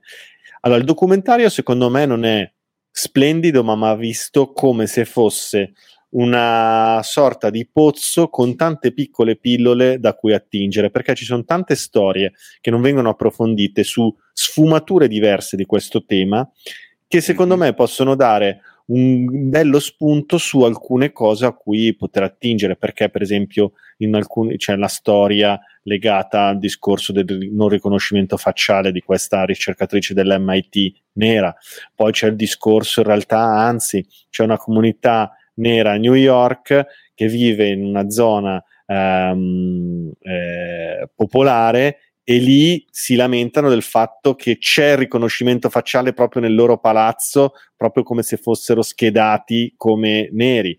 Eh, poi c'è un discorso legato al pregiudizio e alla discriminazione femminile, quindi Amazon che eh, usava un algoritmo per scremare i curricula che arrivavano per uh, poter uh, avere un posto di lavoro e scremavano le donne. La, il disco oppure un insegnante eh, mh, assolutamente ispanico solo, solo lodi fino a quel esatto. momento, attestati di stima eccetera eccetera che improvvisamente era diventato uno dei peggiori insegnanti della scuola questa la cosa grave del, dis- del discorso degli algoritmi che gli algoritmi deresponsabilizzano l'uomo nel prendere decisioni e quindi cosa succede? Eh ma l'ha detto l'algoritmo quindi è come se fosse Dio, come se fosse perfetta la decisione dell'algoritmo, come se fosse basata su qualcosa di assolutamente ehm, eh, giusto, ehm, calcolato nella maniera più corretta possibile e rispettoso di tutti. Il problema è che poi c'è l'effetto eh, Tom Tom, ed è come io, io sono un amante delle carte geografiche, forse per il mio passato scout in montagna andavo io mi, ho anche la fortuna di orientarmi molto bene con le carte geografiche, nel senso che una cartina riesco subito a collocarla nello spazio, ho un dono naturale su questa cosa. E non sopportavo i navigatori, no? Quindi tant'è che anch'io Google Maps quando lo uso, io non lo uso mai in modalità navigatore, lo uso sempre come mappa vista dall'alto, perché io riesco mm. a orientarmi molto meglio così perché secondo me col navigatore tu non, con la modalità navigatore non, non, ti rendi bene conto dello spazio in cui ti dimentichi le strade che fai, invece vedendole sulla carta te le ricordi per il futuro. Ma a parte questo, era, era abbastanza comica quando erano venuti fuori i navigatori, il TomTom, eccetera, che tu finivi con la macchina nella, nella strada sterrata, eh, ma eh, mi ha detto di andare lì il navigatore, e la gente insisteva andare lì, anche, anche se era sbagliato. Tu andai, eh, dice il navigatore, c'è quell'effetto in cui tu perdi assolutamente la tua capacità di discernere perché lo dice la macchina e la macchina è perfetta. Vedo che Guarda, Ale si mette a ridere. Questo a me una volta che ero a Genova per lavoro per MTV ed ero in macchina con uno degli autori, guidava lui e a un certo punto ci siamo trovati in questa stradina che finiva solo ed esclusivamente con una scalinata verso il basso. E quindi noi eravamo in cima alla scalinata con la macchina e il navigatore diceva di andare dritto. Lui si è fermato lì, mi ha guardato e mi fa: Adesso cosa facciamo? Io l'ho guardato e gli ho detto: Ma scusa, torna indietro. Eh, ma il navigatore dice di andare lì. Ho capito, ma non possiamo andare lì, c'è la scalinata. Ma vabbè, Guarda magari che- se vado piano si può andare. No, torna indietro e trova un'altra cazzo di renditi, co- Eh, renditi conto cosa succede a livelli globali con il discorso la di- vita. Eh, ma è, è- è- è molto frequente questo atteggiamento. È molto frequente. Quello che dice la macchina nella Mm. testa delle persone è giusta, è corretta. Sei tu, smetti di pensare. E se questo documentario fa capire assolutamente che se è assolutamente necessario avere delle leggi e dei controlli sull'acquisto, sull'acquisto, sulla quasi un lapsus, sulla Sì. la- la- l'acquisizione dei dati che poi vengono utilizzati per creare gli algoritmi. Esatto, anche perché in Code Bias eh, viene sottolineato il fatto che appunto negli Stati Uniti non c'è una regolamentazione, quindi dati e riconoscimenti facciali sono all'ordine del giorno perché nessuno gliene sbatte un cazzo, mentre in realtà c'è stato appunto un successo per quanto riguarda il Regno Unito, ovvero Londra, che è una delle città con più telecamere in assoluto del, del mondo occidentale, senza- lasciando perdere la Cina, eh, piene di camere della CCTV. In realtà lì c'è stato un, un successo perché appunto lì ti mostra che ci sono questi, c'erano questi furgoni appostati in giro per la città con anche un cartello che ti avvisava guarda che in quel furgone ci sono due telecamere per riconoscimento facciale. E la polizia fermava le persone che decidevano di coprirsi il volto mentre passavano lì vicino perché era sospetto il fatto che ti coprissi il volto. Ma che cazzo vuoi? cioè io non sono obbligato a passare davanti a una telecamera che mi riconosce la faccia e questa cosa è, stra- è- è- è strana, è, illegale, non va bene, ma ci stiamo pian pianino abituando alle cose, anche perché eh, la tecnologia che usiamo tutti i giorni, a mio avviso, come i social network ci hanno eh, portato a regalare miliardi di dati e di informazioni ultra private, Parliamo ultra delle varie face app per invecchiare giovani, giovani Esattamente, ma non solo, ma tutta la, tutta la tecnologia anche Apple e non solo eh, che ti sblocca il telefono se lo guardi, oppure ti sblocca il telefono per pagare con la carta di credito perché ti riconosce la faccia in quanto tua faccia. Cioè, tutte queste comodità, perché è ovvio che siano delle comodità, ma banalmente io non ho Apple ma ho Android, io alcune app le sblocco con l'impronta digitale. E in realtà io gli ho regalato la mia impronta digitale, cioè eh, che non, non ce l'aveva nessuno, ce l'avevano soltanto negli Stati Uniti perché quando entri ti prendono la, re- la retina e l'impronta digitale. Ma in realtà io adesso l'ho data al mio telefono e non so sinceramente che cosa ne faccia Samsung della mia impronta digitale perché da qualche parte sarà memorizzata. Da qualche parte qual- qualcuno la- ce l'ha, eh, quindi boh, non, chissà che cosa succede. Eh, non lo so, il documentario in linea di massima mi è piaciuto ad esempio di più di, del famoso The Social Dilemma di cui avevamo parlato sulla questione appunto social network, dati personali, eh, pubblicità mirate, eccetera. Però forse perché lì conoscevo un po' di più l'argomento e c'era un po' rimasto male.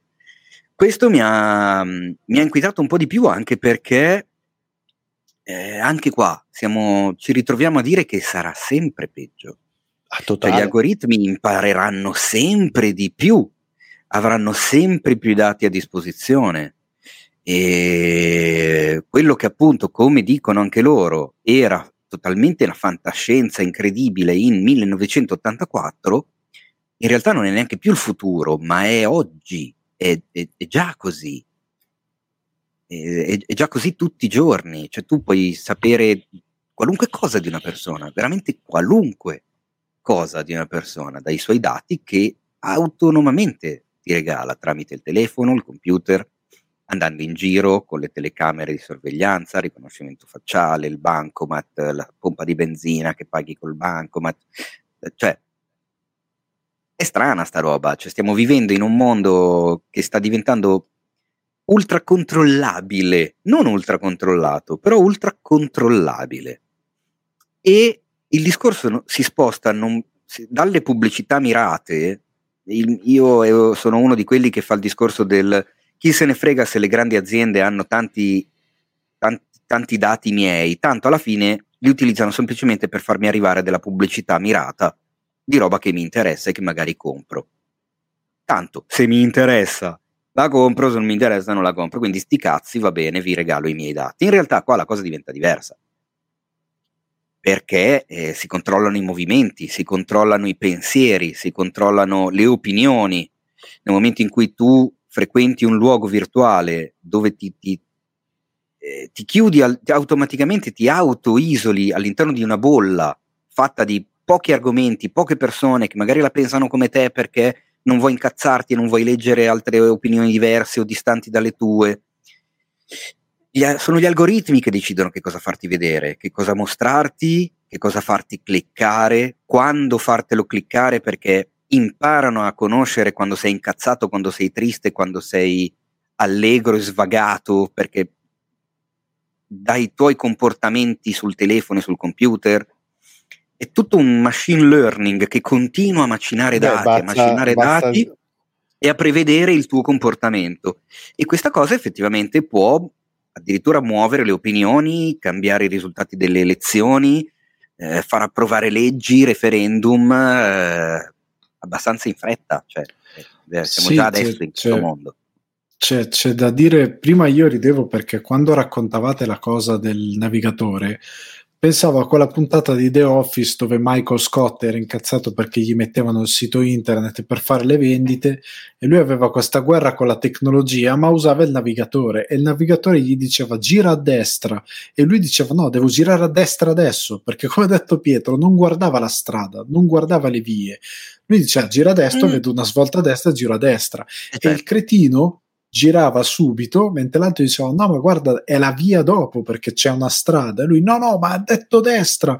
E girava, c'era un lago e diceva oh va che c'è un lago, no no ma devo andare di qua, lo dice il navigatore. Entrava nel lago perché è un idiota e poi se la prendeva col, col navigatore perché diceva visto è stata la tecnologia che mi ha rovinato la giornata. No sei tu che sei un cretino. Ridevo per questa cosa qui che però è anche la la realtà delle cose perché c'è a monte, eh, come ha detto un uomo molto più saggio di me che sta su internet, che si chiama Sabaku Maiko, stiamo vivendo una preistoria digitale. Cioè, i tanti problemi che abbiamo nell'avere a che fare col mondo digitale è perché siamo agli albori di quello che sarà davvero un futuro tra molti anni e che al momento non sappiamo affrontare perché se ci pensate eh, Prendiamo anche una cosa come i rider. I rider sono spuntati nell'arco di, cioè, dal giorno con la notte. Cioè, un giorno, op, ho un'app sul telefono con eh, eh, un tizio che mi viene a portare del cibo. Il giorno prima non c'era. La tecnologia spunta nell'arco di 4-5 Com- anni, ti ribalta completamente comunque, la vita. Ale, la io gente... ti dico, secondo me non siamo agli albori, alla, cioè siamo alla fase primitiva dell'era digitale. Per come la vedo io, è una situazione ben peggiore.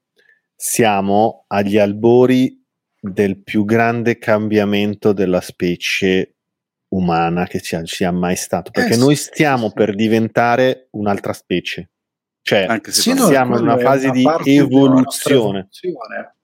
Cosa dicevi, Teo? Beh, sì, perché abbiamo messo i, i, i dati eh, oltre a, a, noi, cioè nel senso abbiamo delle estensioni digitali che non abbiamo mai avuto prima. Sì, e... quella, co- quella, cosa lì è anche un, un tipo di discussione che portare le persone sarà anche difficile perché non c'è un'educazione in questo senso. Cioè, io che ho studiato informatica so che il computer in verità è una macchina stupida. Cioè, un, l'algoritmo è scritto da un uomo e l'intelligenza certo. di quell'algoritmo, per quanto si possa minimamente evolvere, è pensata da uomini che gli danno la possibilità di imparare e poi impareranno. Che, che è quello che dice anche il documentario, nel momento in cui tu inserisci dei dati da analizzare che sono frutto di pregiudizi, e quei dati da analizzare e i risultati e le previsioni che nasceranno dall'elaborazione di quei dati saranno sempre sporcati da quel pregiudizio. Sì, perché l'app, cioè l'algoritmo impara quello che tu gli dai da imparare. Cioè, se tu gli all'app gli comunichi determinate cose, l'algoritmo svilupperà la conoscenza in base a quello che gli dai. E comunque ci sarà un discorso poi per, per, le persone da fare, un livello di educazione e, e come vedo in molti settori ormai la tendenza sta anche diventando che molti stanno iniziando a dire no io ripudio questa vita, voglio qualcosa di diverso perché inizia a farmi paura il distacco eccessivo dalla vita per via di un certa, una corsa alla comodità. Ma infatti secondo me ci sarà, la mia opinione, che ci sarà negli anni a venire una dicotomia molto mh, chiara. La maggior parte delle persone si adatterà a questo discorso digitale, saranno quelle che avranno più possibilità, più integrate in un ampio specchio dell'umanità e ci sarà una parte che rifiuterà quasi totalmente la cosa, andrà, adesso esagero, ma per dire, a zappare la terra in comunità.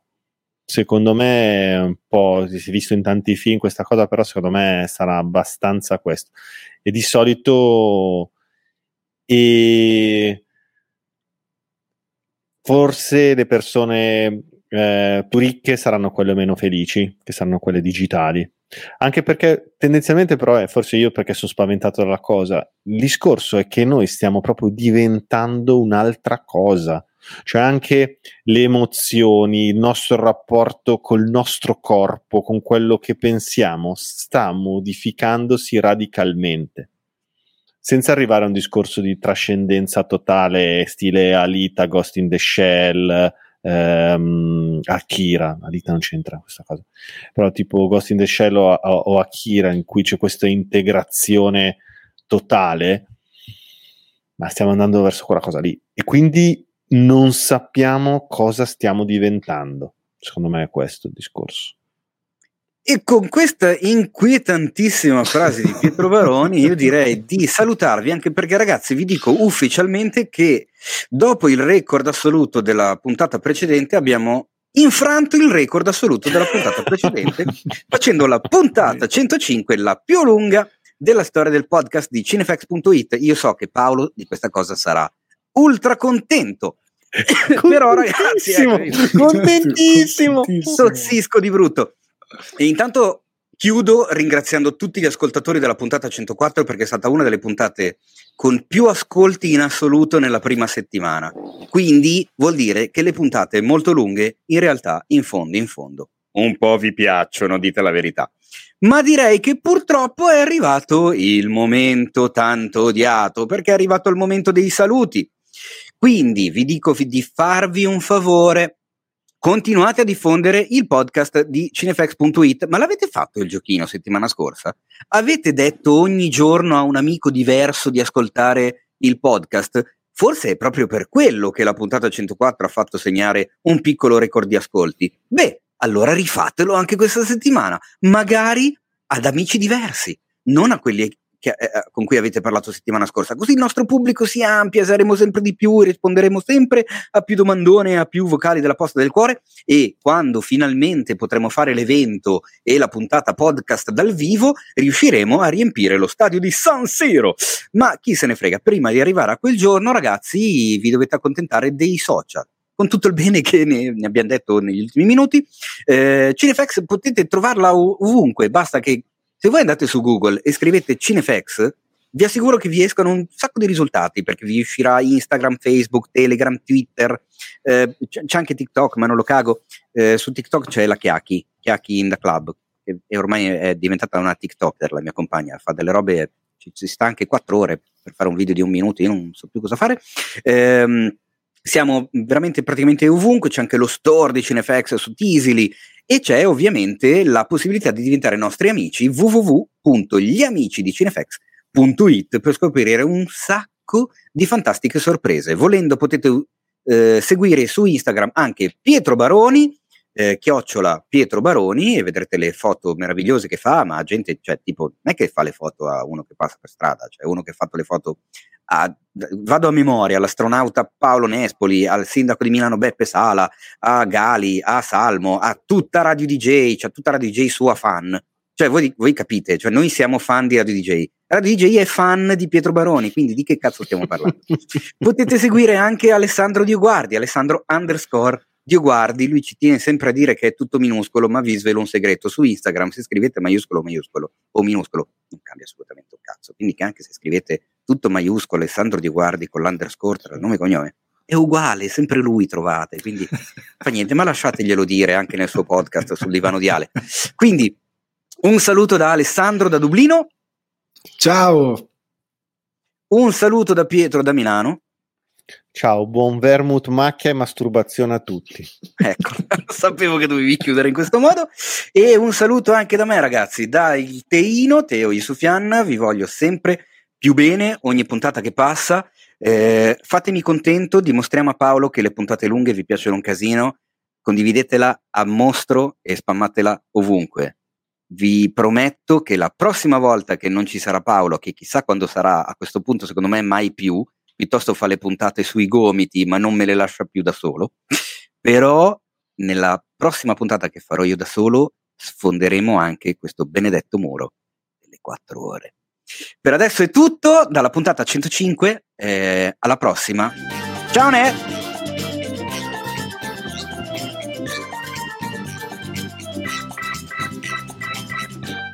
Questo podcast è stato presentato da The Best Blend.